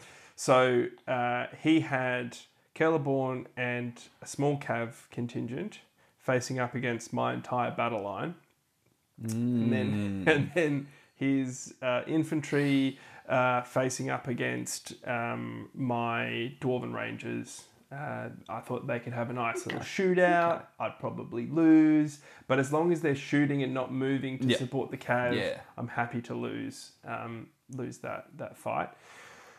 Um, so the uh, you know the, the opening moves were basically me moving up my battle line to make sure that the cav couldn't uh, rejoin his other half of Yeah, gotcha, uh, the yeah. army um, and force them to basically commit and charge in, which they did. Um, Yep. So the charge went off, and I was able to countercharge with the few cav that I had Oh no. to take away charge bonus Oh no. which then also allowed me to trap. And I basically um, took down uh, the majority of the cav in kind of the first two turns. Ouch. Um, and then so he had Celeborn um, kind of isolated and on his own. Um, which meant that for basically the rest of the game, I could feed as many troops into Celeborn, exactly like you were saying, like feed him more troops than he can actually wound, Yeah. and try and get him to fluff his rolls Yeah, Yep. Uh, you know, he could kill as many as he wanted because he was never going to do enough He's damage. staying right there. Right. Yeah. So um, that locked that up. And uh, on the other flank, uh, Clinton was slowly bringing forward um, the other half of his force. Um, and it gave me time to kind of redeploy my battle lines Mm. to deal with that threat. Um, and um, my target was Haldir. Obviously, I'm not going to go for Galadriel or Celeborn. Way too tanky. Plus the mirrors there, right? That Yeah. that refreshes fate, right? Yeah, yeah. You're not touching It's them. never, never You're not touching happen. them. Never going to happen. Um, and uh, so uh, my King's Champ was there. Basically, was um, you know immobilized for the entire game because Yeah. of um, Galadriel. He was just staring at Galadriel, you yeah, know? yeah, um, which was fine because it, it you know And understandable. Oh, totally. Like, you know, had absolutely had to do it because if it didn't, then that would just would have been complete uh, and utter, utter chaos. Um, but you know, slowly ground down um, that that side of the board um, and fought around what was Clinton's um, terrain objective. Ah, sure, yep. So um, he ended up breaking, and the one guy that he did have on the, the objective, I think, ended up um, running away. Oh, elf courage again. I know, I know. Cursed, curse on the day. Um, and managed to take down uh, Haldir, got my uh, king that was still mounted. I was about Um, to ask how you got yours. Yep. So the king was. Yeah. Yeah. So, and I was, uh, I was trying to protect one of my heralds, right? Yep. So similar to you, that kind of that last little um, moment, right? so I had surrounded Celeborn by like four guys, Yep. but I had that herald for the banner just in case. Sure, you know, to add sure. a, Okay. a, a reroll. Didn't need to, and he was the guy I was trying to protect. Okay. right, and that was his target, right? Um, Celeborn managed to win that particular combat, and um, and and kill a couple of guys, which opened up it. Yep, space yep. to then go into Oh, that no herald the next turn. So he got to charge the herald, oh. right? Oh. But I had enough guys kind of lurking in the background to then really dogpile in with as many dice as possible. Okay. He didn't win that combat. I managed to get the Herald Oh, out, right? You dodged the bullet. I, I dodged the bullet, but it was it was like, oh come on! Like even though I was in a really like commanding position, it's just those. Still slipped up. I mean, this is why I was on bottom tables, making those kind of stupid decisions.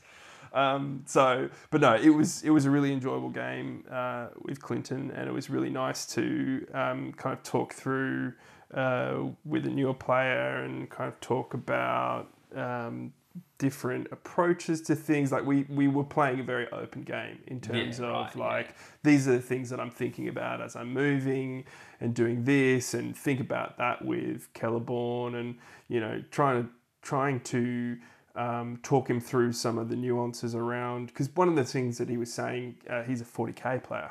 So you know he's used to just kind of picking up the fistful five of models just and just kind of push them around and it's kind of you know unit cohesion whatever. But talking to him about the nuance of you know if you've only got one cav and Celeborn left it's really important how the cav moves to sh- try and stop Celeborn being trapped Yeah, right. Yeah, and just that, that kind of basing and, and talking him through like the nuance of control zones when it's not in your favor and Mm, how to kind of maximize when you've got a big killy hero and talk him through that that kind of stuff. So that that was actually quite enjoyable um, Yeah, yeah. end to the day of like you know feeling like um, uh, I was talking through um, and and bringing a, a, a newer guy um, along the journey Yeah, and that's and that's oh, I guess something to, to point out is like you know read the room. Like if your Yeah. if your opponent is new, the dynamic changes. Yeah. Right. You're not here to just you know, um, ground pound a newbie into the dust. like what what good does that do? Yeah. So it sounds like yeah you've you've sort of taken the right approach and, and hopefully welcomed you know helped Well- welcome someone to the fold. I mean I say Whilst that maybe stumping them to but it was it ended up being 12-0 Oh. and and like he only had I think I ended up actually managing to kill Galadriel that's how bad it kind of got and he only had Celeborn left on the table Yeah. yeah. um, but I hope that there was still kind of some enjoyment you know in Yeah. that it wasn't like you know we, were- we were talking through you know strategies and tactics and, and nuance of the game so that it wasn't just like oh now i'm taking this piece off Yeah, now i'm yeah, taking yeah. this and what are you going to do about it Well, it, it's difficult because there's always a winner and a loser, right? yeah Um, and so you've just got to, I guess, make make the best of it. Um, for i i guess this is for the new player, but but for you as well, you know. Yeah, oh, I think um, I think it's that that like you said before, reading the room, and I think it's just as much as anything, it's the language that you use Yeah. and the way that you talk through things. Um, I think th- it's it's um, and and for newer players as well. Um, I think it really helps when you're describing why you're moving things. Like this guy's moving half so he can shoot, or this guy's moving here so that he's just six inches outside of your charge range. And and that way, not only does it avoid any confusion, but it also uh, helps them to start, you know, kind of thinking uh, in that way. Yeah, Of, of, it's it's like a, a little prompt yes. that they can use next time they have a cav model near an infantry model. Yep. They go, oh, Albert stood outside of my six inches so that I couldn't charge him and he could charge me. Now I'm going to start doing that. Yeah. It- yeah, yeah, yeah, exactly. So that was it. That was the the tournament um, in terms of the games. But Yeah. shall we get into the post tournament wrap up? Move on to some uh, award ceremonies. Tonight, we remember those who gave their blood to defend this country. Hail the victorious dead!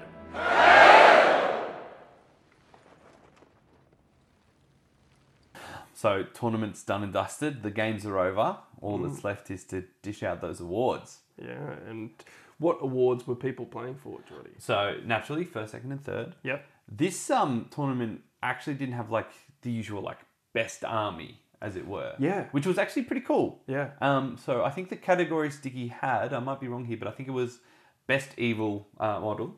Yes, best a singular model. Yeah. Yep. So singular. Um. Could be anything. Could be a monster. Could be Yep. just a character. It could be just one of your random chaff if they happen to be impeccable. Exceptional. Um. best good hero and best display board, Yes. which uh, is very uh, in theme here. Mm, mm, we pushed that one very hard. Um, okay, so uh, where do you want to start? Um, so let's go best good model. Yes. Okay. So uh, there was a lot more good models submitted than there were this evil is models. important to point out. I, I think there was like seven good models Yep. and two evils. That's right. Uh, and I think so. The good models was pr- was hotly contested because there Yeah, were there were yeah. um, more in there, and I think it uh, came down to two in the end Yep. that were quite close. Yep. Um, yeah. So uh, second place was um, Dave White, I Yep, believe. yep. So he had a really cool conversion. Uh, it was a conversion of a King of Men Yeah. um, on I- horse as well. Oh, Mounted, yeah. I saw this um, like when I was mid game three. Mm. I just looked over at the table, you know, next to me. The uh, the White brothers were actually playing each other, which was a little unfortunate, but that's okay. um, and on my on my table edge closest to me was this, you know, regal as king, Yeah. looking very, you know, pompous and very upper tier, um, holding up a lance and just, uh, you know, being being a gallant boy. Very cool. It was so the base model that he used was the old, like the original King of Yeah, Men. yeah. So he obviously chopped him at the waist and put him on a horse, and then uh, gave him a shield and a lance. Um, and you know, he, like you said, he had like very opulent Yeah. robes. Super like air of confidence Yeah, about him. Like yeah, he yeah, was. yeah, yeah. he was in charge. So that that came in second, and it was very close. Uh, but uh, Nathan Rhodes, Nathan Rhodes, He, the uh, podcast, took it out. yeah, he took it. He took it out with his Dwalin. And, and I, I like the um the the fact that it's like a single model painting competition. Yeah. But the painting that like Nathan submitted actually extends to his whole army. Yes. Um, it was it's just so clean. Yeah. Um, and the the highlighting, it's like the color choice was already like pretty good. Yeah. The highlighting was like really really clean. Like Yeah. I think he did edge highlighting in some of it and just Well, he had like uh, quite nice kind of patterns on the leather. So Yeah. like even even the the the flatter surfaces, he was filling that in with some really nice freehand details, which was it was subtle. Like it was crisp, but it was subtle. Yeah, Um, and I think another thing that, that that carried these models was the the skin color was very, it was vibrant, but it still looked natural, and I think Yes. that was pretty strong. Yeah, yeah. Especially the submitted model Dwalin, who's uh, a nice little baldy. You, know, Yeah, you could yeah, see yeah. it, you know, see it really well there. Yeah, no. So that that was really really well done. Evil, who submitted models, Jordy? Oh, um, so there was uh, a Khamul submitted Okay. by one of the newer guys, um, and there was me. Hey, Um, and uh, which model did you submit? For? I uh, well, actually, this is a good uh, conversation because I had the choice between two of my models. Yeah. the Revenant on Warg, Yeah. uh, in his big base and, Yeah. and looking in that like prowling position, or the one that I actually think is you know was was technically better painted. And I like the color contrast better and everything like that, which is of course the Witch King Mm. with his you know blue shiny stones and, and the the death marker as well. Yeah. Um, but it's it's interesting because ultimately, and I'd asked a few people, like I'd surveyed, surveyed Jim and yourself, and, and everyone just said the Revenant, Yeah. and it's it goes to show that how much power like a centerpiece model has. Yeah. Just that, just you know that big look, you know, Mm. actually carries the weight of its own. Yeah, yeah, it's it's definitely the more imposing model. Yeah. And there and but I also feel like there's more to look at compositionally. So I agree. Yeah, yeah. Technically the painting on the Witch King was more interesting in terms of its execution. Yeah. But with the Revenant you had the big kind of tree stump base. Yeah, yeah. Right? And then you had the OSL again on that. Um, and just a little bit more action in the pose. So uh, I think you you definitely chose correctly because you ended up winning. Yes, top spot for the Revenant. Um, I was ve- I was very excited about that. Um, you know, I had less competition, but you know, it's still still always good to, to win a nice Yeah. painting comp. Yeah, definitely, and and well deserved as well. And so, um, I've taken photos. I I really don't think that the photos do it justice, um, in terms of like Yeah. viewing it in real life. It's much like my iPhone is uh, only so good, and and I'm not a very good photographer. So Well, and I think you mentioned this to me off air, and I think you did mention in the podcast that the taking photos of these guys are going to be a little interesting. Yeah. because you've got a black background. Yeah. the the color's just not going to show through properly. And and look again, Albert's done his best, and and I'm, I'm going to trust him with with the shots he's taken. Um, because there's only so much you can do. Yeah, yeah, Um, yeah. But I mean- hopefully those those at home, you know, hopefully you can see it and uh, you know appreciate what what is there and the, Yeah, the bits you can see at least. Yeah, definitely, definitely. And so the final comp, the display board. Hey, so um, there were three display boards. yep, three submitted. Yep. So there was yourself, Yep. uh, myself, Mm-hmm. uh, and the previously discussed Josh Coleman. Yeah. Right. Um, Um, and like all fantastic display boards. I would have liked to see a few more. yeah, it's it's difficult because like display boards, I think they're they're on the downturn. Well, we're trying to turn that around. Yeah, you know, yeah, we yeah, want yeah. it to we want it to be a thing again. Um, so hopefully the fact that you know I'm, I'm really glad Josh brought one in. Yeah. So at least you know we didn't look like the weirdos who brought it. But also, like he put in some real work. Oh, and, yeah, and it yeah. really, like, it was a really well executed board. Like he, you could see that he really had thought about, and even to the point where his objective markers, right, were all bits of little scenery that fit in on the deeping wall. okay, that's the- next level. Like there were barrels filled with um, arrows. Right, Yeah. and then he had like a training dummy, which was a sick, like a really good objective, and just a couple of other things that not only built this scene, Yeah. but were also functional in the game, much Well- in the same way as your resurrection token was, right? well, that's that's. I guess that's how it slipped my eye because I just thought they were part of the scene. Yeah, they blended in Ah, well so done, well. Josh. Yeah, yeah, yeah. So that was that was really um, really well done. Uh, but ultimately, there can only be one. Yes. And uh, I think uh, looking at the photos, I think I know which one I'd pick. um, yeah, I was I was pretty pretty chuffed. Yep. Uh, to take away um, that that win, especially because the prize was pretty epic. Apparently, it was top spot. Like it was huge. I didn't realize it, but uh, when um, Dickie was calling it out, he's like, "This is actually the top prize for the day," um, and so I got a, a Mines of Moria, um, uh, the the old terrain Yeah. set. Yep. Um, which is awesome because I've always wanted to build a Balin's tomb. Well, I've done it before, but I want to redo it, and yeah. I'll definitely use that this Yeah. time, which will be really cool. Then I got another like um, set of tavern um, scenery, wow. uh, which Yeah. is kind of D and D vibes, which is really cool. Yeah. Um, again, like I'll Scatter- definitely good use scatter that. stuff, yeah. Absolutely.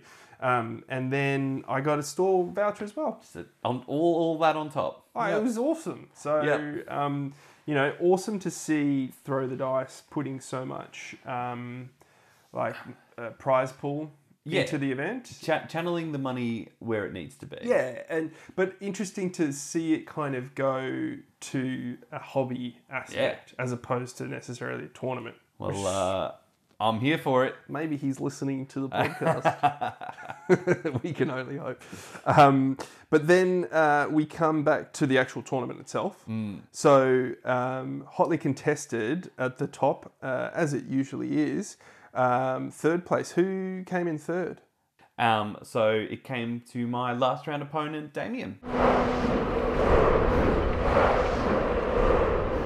Yeah, Damien, local lad. Very Um, good. Yeah, which is which is exciting to see. One of the, the- I mean, they started maybe this time last year, but like Yeah. that's pretty new Yeah, as far yeah, as all, all things considered. I remember playing Damien when he was very new in the original Slow Grow last year when he was when he was doing his uh, Rohan, and he's come a so long, like such a long way in terms of how he plays his Rohan. Yeah, it's really like- great to see. He genuinely knows what he's doing, which is really impressive. Um, so good to see him make podium. Yeah, yeah, good result. Um, especially running a non-legendary Legion Rohan. Exactly, It's- hand behind his back. all things are Well possible. done. All things are possible. Um, moving on to second place though. Well, those keen-eared listeners might know that I'm three W's deep. but there was another player three W's deep There he is. on three wins. We had myself and Joshua Coleman. That's right. That's right. Uh, and going into this round, I actually believe there was maybe only a single point between us. I think I was up on him, but I'm not 100%. It could have been the other way around. yeah, right. Uh, and uh, Josh had finished his game before me. He knew his result. He was just waiting to see what mine was. Uh, and of course, I got the 12 6. Yeah, yeah. So I got the I got the Max max. points. Um, Luckily for me, Josh's opponent managed to scrape a few points off of him. Ooh, wow. I think he only got like a 9 6, right. putting Joshua Coleman in second place. Wow. Which can only mean one thing that Wait, what does that mean? we've got the bloody winner of the tournament bloody on this podcast already. What?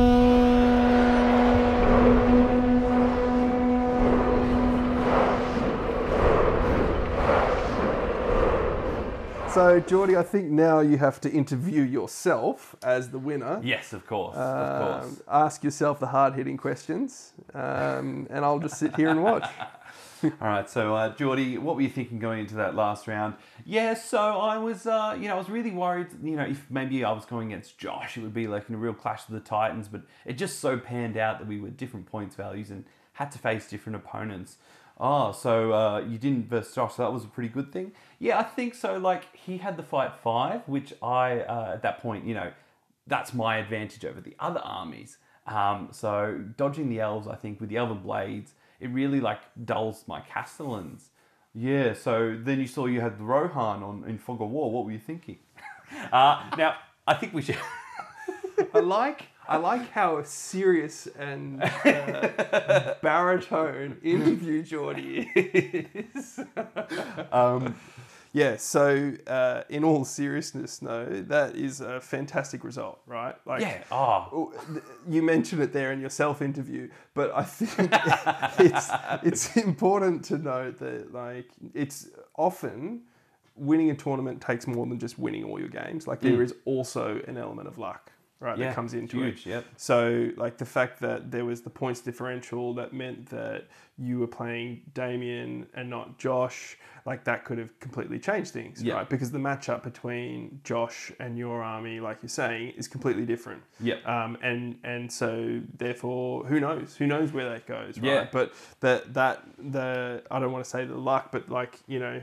Um, that uh, that change in direction that meant that you were playing Damo completely changes the paradigm. Um, Yeah, and and like it was luck throughout the games too. It wasn't just that. It was like I think in the in my game against Nick, I rolled sixes where I needed to. Yeah, yeah, um, yeah, and then yeah. where I didn't, I was just rolling threes and fours and stuff. Yeah. But when I needed to get a kill, I rolled the six. You know, Yeah. stuff like that. And then um, against Damo, you know, I won I think two heroic move offs in a row. Like it's this culmination of Yeah. hundreds of different, Yeah. You know, chances of luck coming together. Yeah.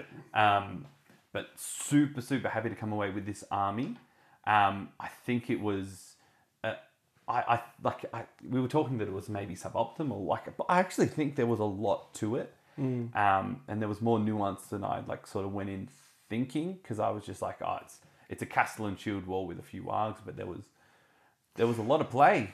I mean, it gives you so much versatility. Obviously, like you've faced such um, different opponents throughout the day. Yeah. That Yep. each had like you know you, you had the shield wall grind with Arnor with Jim. You had um, you know the high mobility um, of um, uh, Damo at the end. You had the the survivor well the perceived survivability of the dwarves, right? But again, like you were you were facing like I guess the opposite of the mobility of that kind of tanky mm, force. Mm, so Yep. you literally force you, you faced off against three very different opponents, and the list was able to adapt and Yep. suit that that kind of matchup, which Yeah. is to me the sign of a very good list, right? Yeah, absolutely. But in all seriousness, we should probably switch to some actual hard hitting. All right, all right. interview questions. What have you got for me? Okay, so um, I suppose. Okay, let's start with this. Who was the MVP, and and was it uh, Castellan number fourteen? Um, I I think it's it's interesting. I, the MVP definitely has to be the Witch King because of the the might. But I mean that's obvious. But it was also the Harbinger. Okay. So many uh, of, of Jims and the dwarves. Um, so many fails were Xaxes fails. Yeah, right. Um, and- and and he's obviously like technically the most expensive unit in my armies. Of course, he's the best, but but it was like the the three points of might just gave me a lot of control Yeah. where I needed it, and I only needed that control for like two to three turns. Yeah. I needed two um, heroic move offs and one heroic combat. Yeah. and I could force my opponent to where I needed. Yeah. Um, because of course the weakness of the list is the might, but it turns out you just need that tempo gained through those one to two turns, and then you can get the castellans in all the right spots. I feel like though that that right there, what you're talking about there, is the difference between a really good player such as yourself and a mediocre player like me, because I use might inefficiently and as a crutch to make up for my oh, mistakes. Oh, no. Right. Whereas what I you're see, describing yeah. is you are using the might to ramp up the tempo that you've already gained Yeah. through good positioning, good play, to then just you know put the kind of Yeah. the, the the pedal down and tip tip it to the point where the enemy can't come back from it. Well, and, and I think maybe this is this is the counter to what happens to you. I guess is um, I'm using the might to get into positions to force out strikes, to Yes. force out Yes. heroic defenses. Like I'm spending my might proactively, Yes. forcing um, reactive might. Yes. Um, Yeah. And like you know, I've got three castellans fighting a theta, and he has to spend a point of might to roll the six. You know, Yeah. he rolls a five, so he has to bump it up Yep. uh, stuff like that, I guess. So even though I was very might light, I guess I was able to, in enough occasions, force it from my various opponents. Yeah, cool, cool. So it's a pretty diverse list. Mm. Um, was there anything that performed particularly well? Like, did the spiders do what you wanted them to do? Yeah, this is this is interesting because you look at the fight two spiders and you get worried, Hmm. and the huge base, right? They, if your opponent gets there, they are fighting four or five models against you one spider, and they're never winning because they fight two. Yeah. Um, because you know the spiders are so fast, terrain wise as well, they were better than I thought. They Okay. did so much better than I thought because you couldn't, uh, you could make sure they weren't caught out, and then that um, sort of venom web spray. It's just a one in three chance to delete a model. Yeah, like it's pretty it's not literally. It's pretty but good. Your strength three, your strength five rather, reroll ones.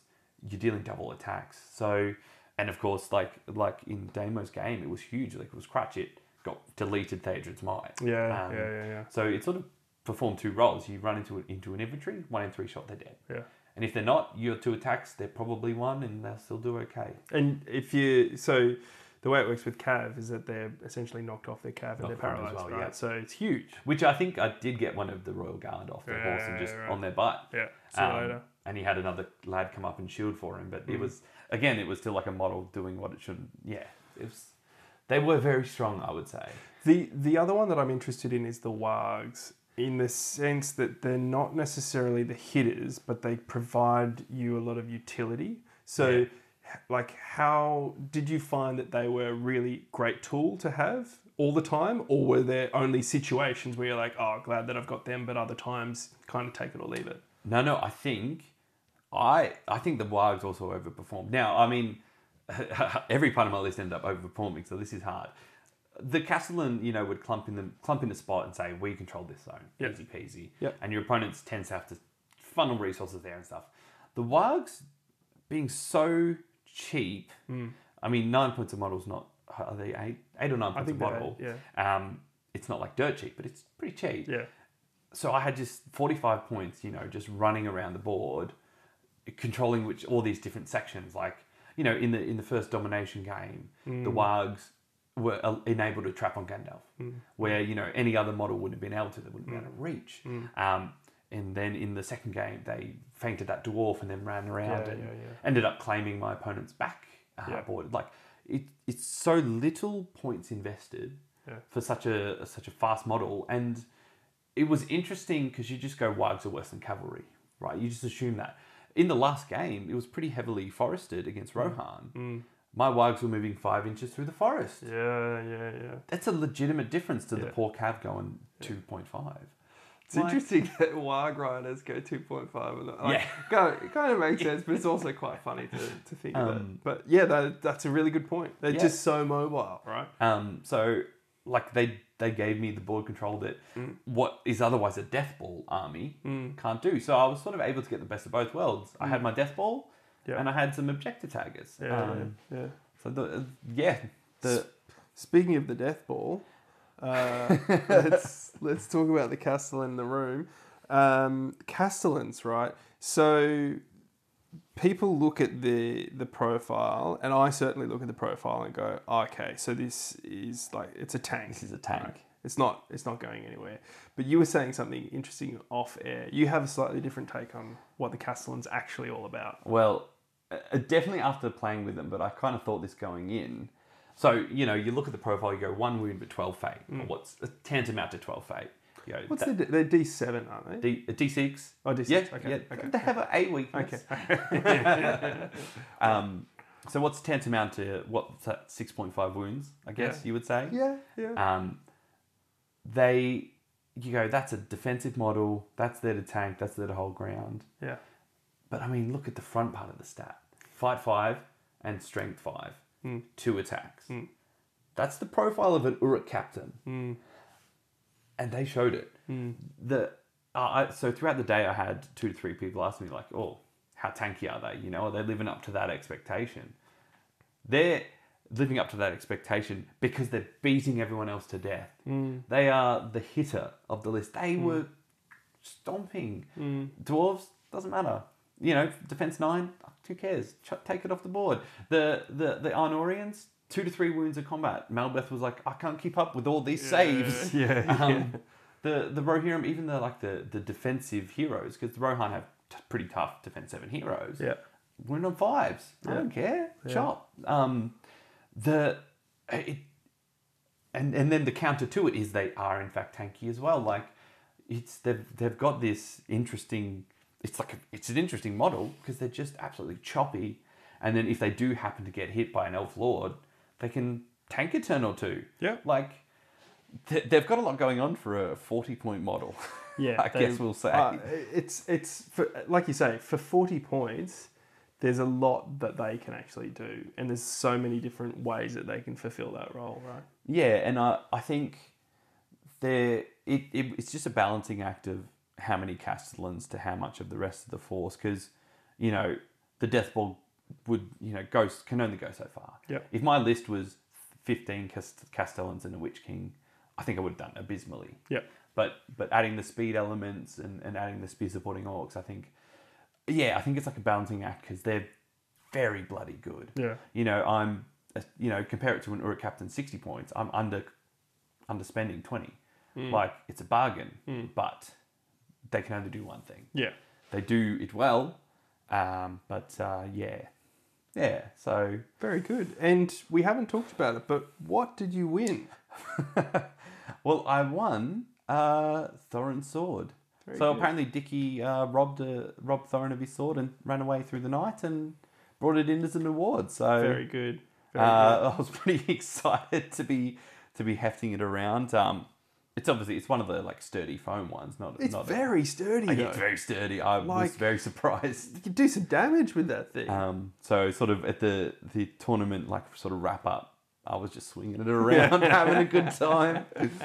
Um, Best way to end the day. But no, it was it was terrific to win sort of first place with like a an interesting army. Yeah, First yeah, of yeah. all, and and what what you know we both sort of thought maybe going into it might be subpar, but uh, interestingly, you know, you sort of saw that across all the armies as well, which was great to see. Yeah, and I think the the other thing is that um, when you take a kind of a left field army, it doesn't matter if you're versing a new player or a seasoned vet. You can throw Mm. people off their guard Yeah. because you like they don't have the default response to it. Yeah, and Um, that, that's true. I guess that showed in like Jim's game Mm. where he goes, "I'm Arnor, I'm pretty tanky. I'll set up at the line." Yeah. and then he goes, "Oh, wait a minute." You know, I'm I don't wanna be here. I'm versing Castellans. I should be at the. I should run away. Yeah, yeah, yeah. Um, yeah. I, I guess that's yeah, very true. So I guess that's it for the Wizard's Curse. Done and dusted. Good tournament. Great tournament. Always good fun and great to see again that the the good thing, even though it wasn't so long ago that we uh, had a tournament at Throw the Dice, there were heaps of new faces at this one.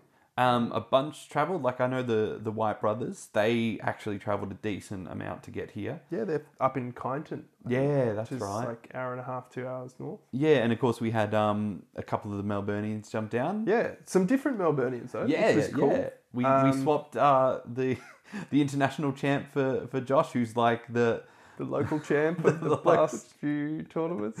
who's yeah won the, had won the last like three in a row. I think. Yeah, yeah. So again, like great to get some seasoned veterans down um, and and see them, and and also really good to see a couple of new players as well um, from Yeah. the kind of local local area as well. So and, and a couple of brushed past the tournament um, to have a look as well, which Yes. which is enough to rope them in. You know what I mean? Like Yeah, that, yeah, that was also terrific. Yeah, yeah, yeah. So I hope that, and I'm I'm fairly certain that um, uh, Richard Dickey from Throw the Dice is going to uh, put together at least one, if not a, a couple more, um, Lord of the Rings tournaments throughout the year. And and I guess before we end it, uh, I'd also like to say like well done to Dicky for throwing together some fun and interesting uh, little rule additions. Yeah, It's a shame uh, the Berserker King was a bit of a whiff. You know we had the dream. Maybe maybe it's better that it never happened. You know? Yeah, because then we'd Uh, be just like ta- ragtagging the the rule. You know, Oh God. Well, I guess we'll never know. we'll never know. Uh, but let's talk uh, upcoming tournaments. What what have we got next up for the next episode? so the next episode is going to be huge. We have the Silmarillion.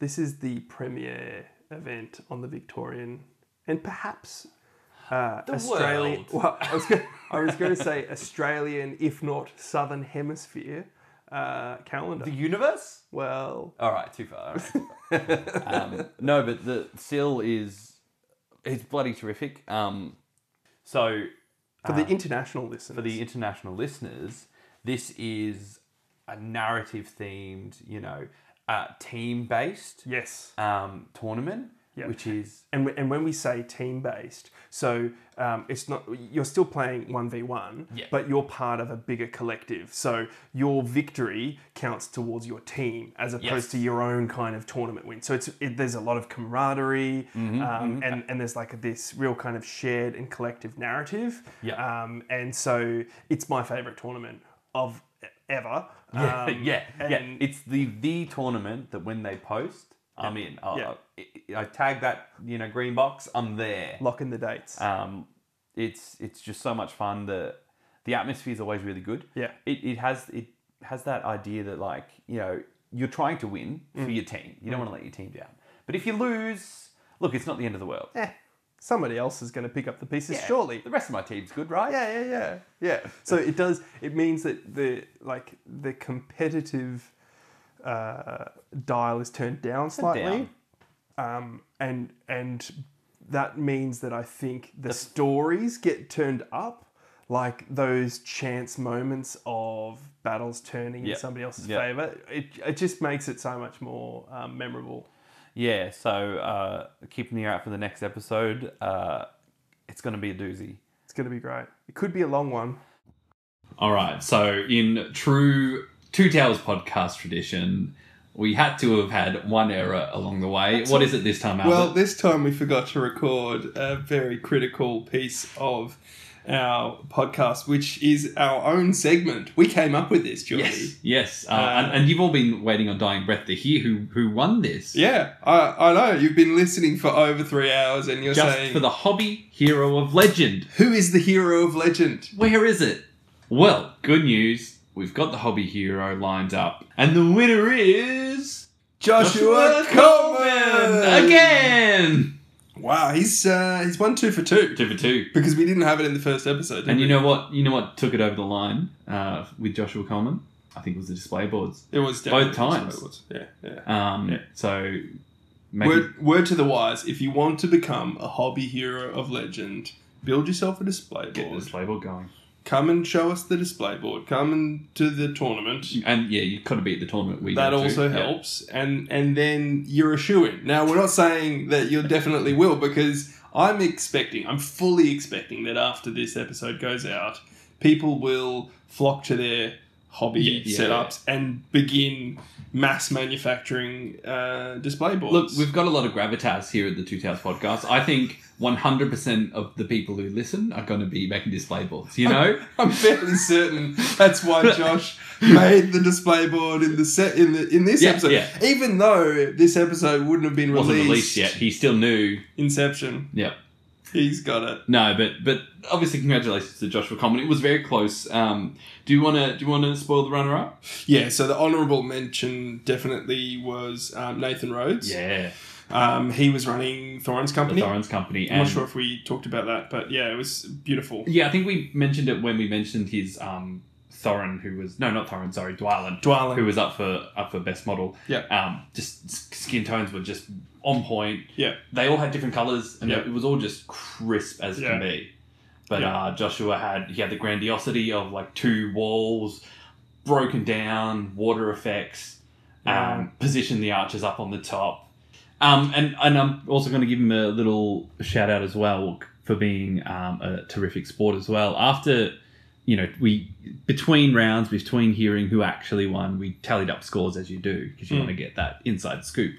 And Joshua had sort of determined that he got second to me, and he like literally came up to me and said, "Well done on the win," shook my hand.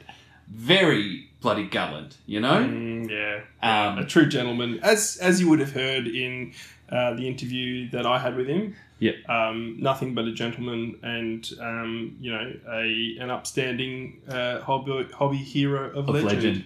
Well deserved.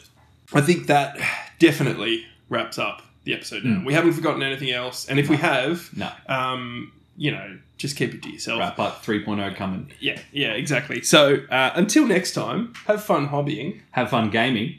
See you later.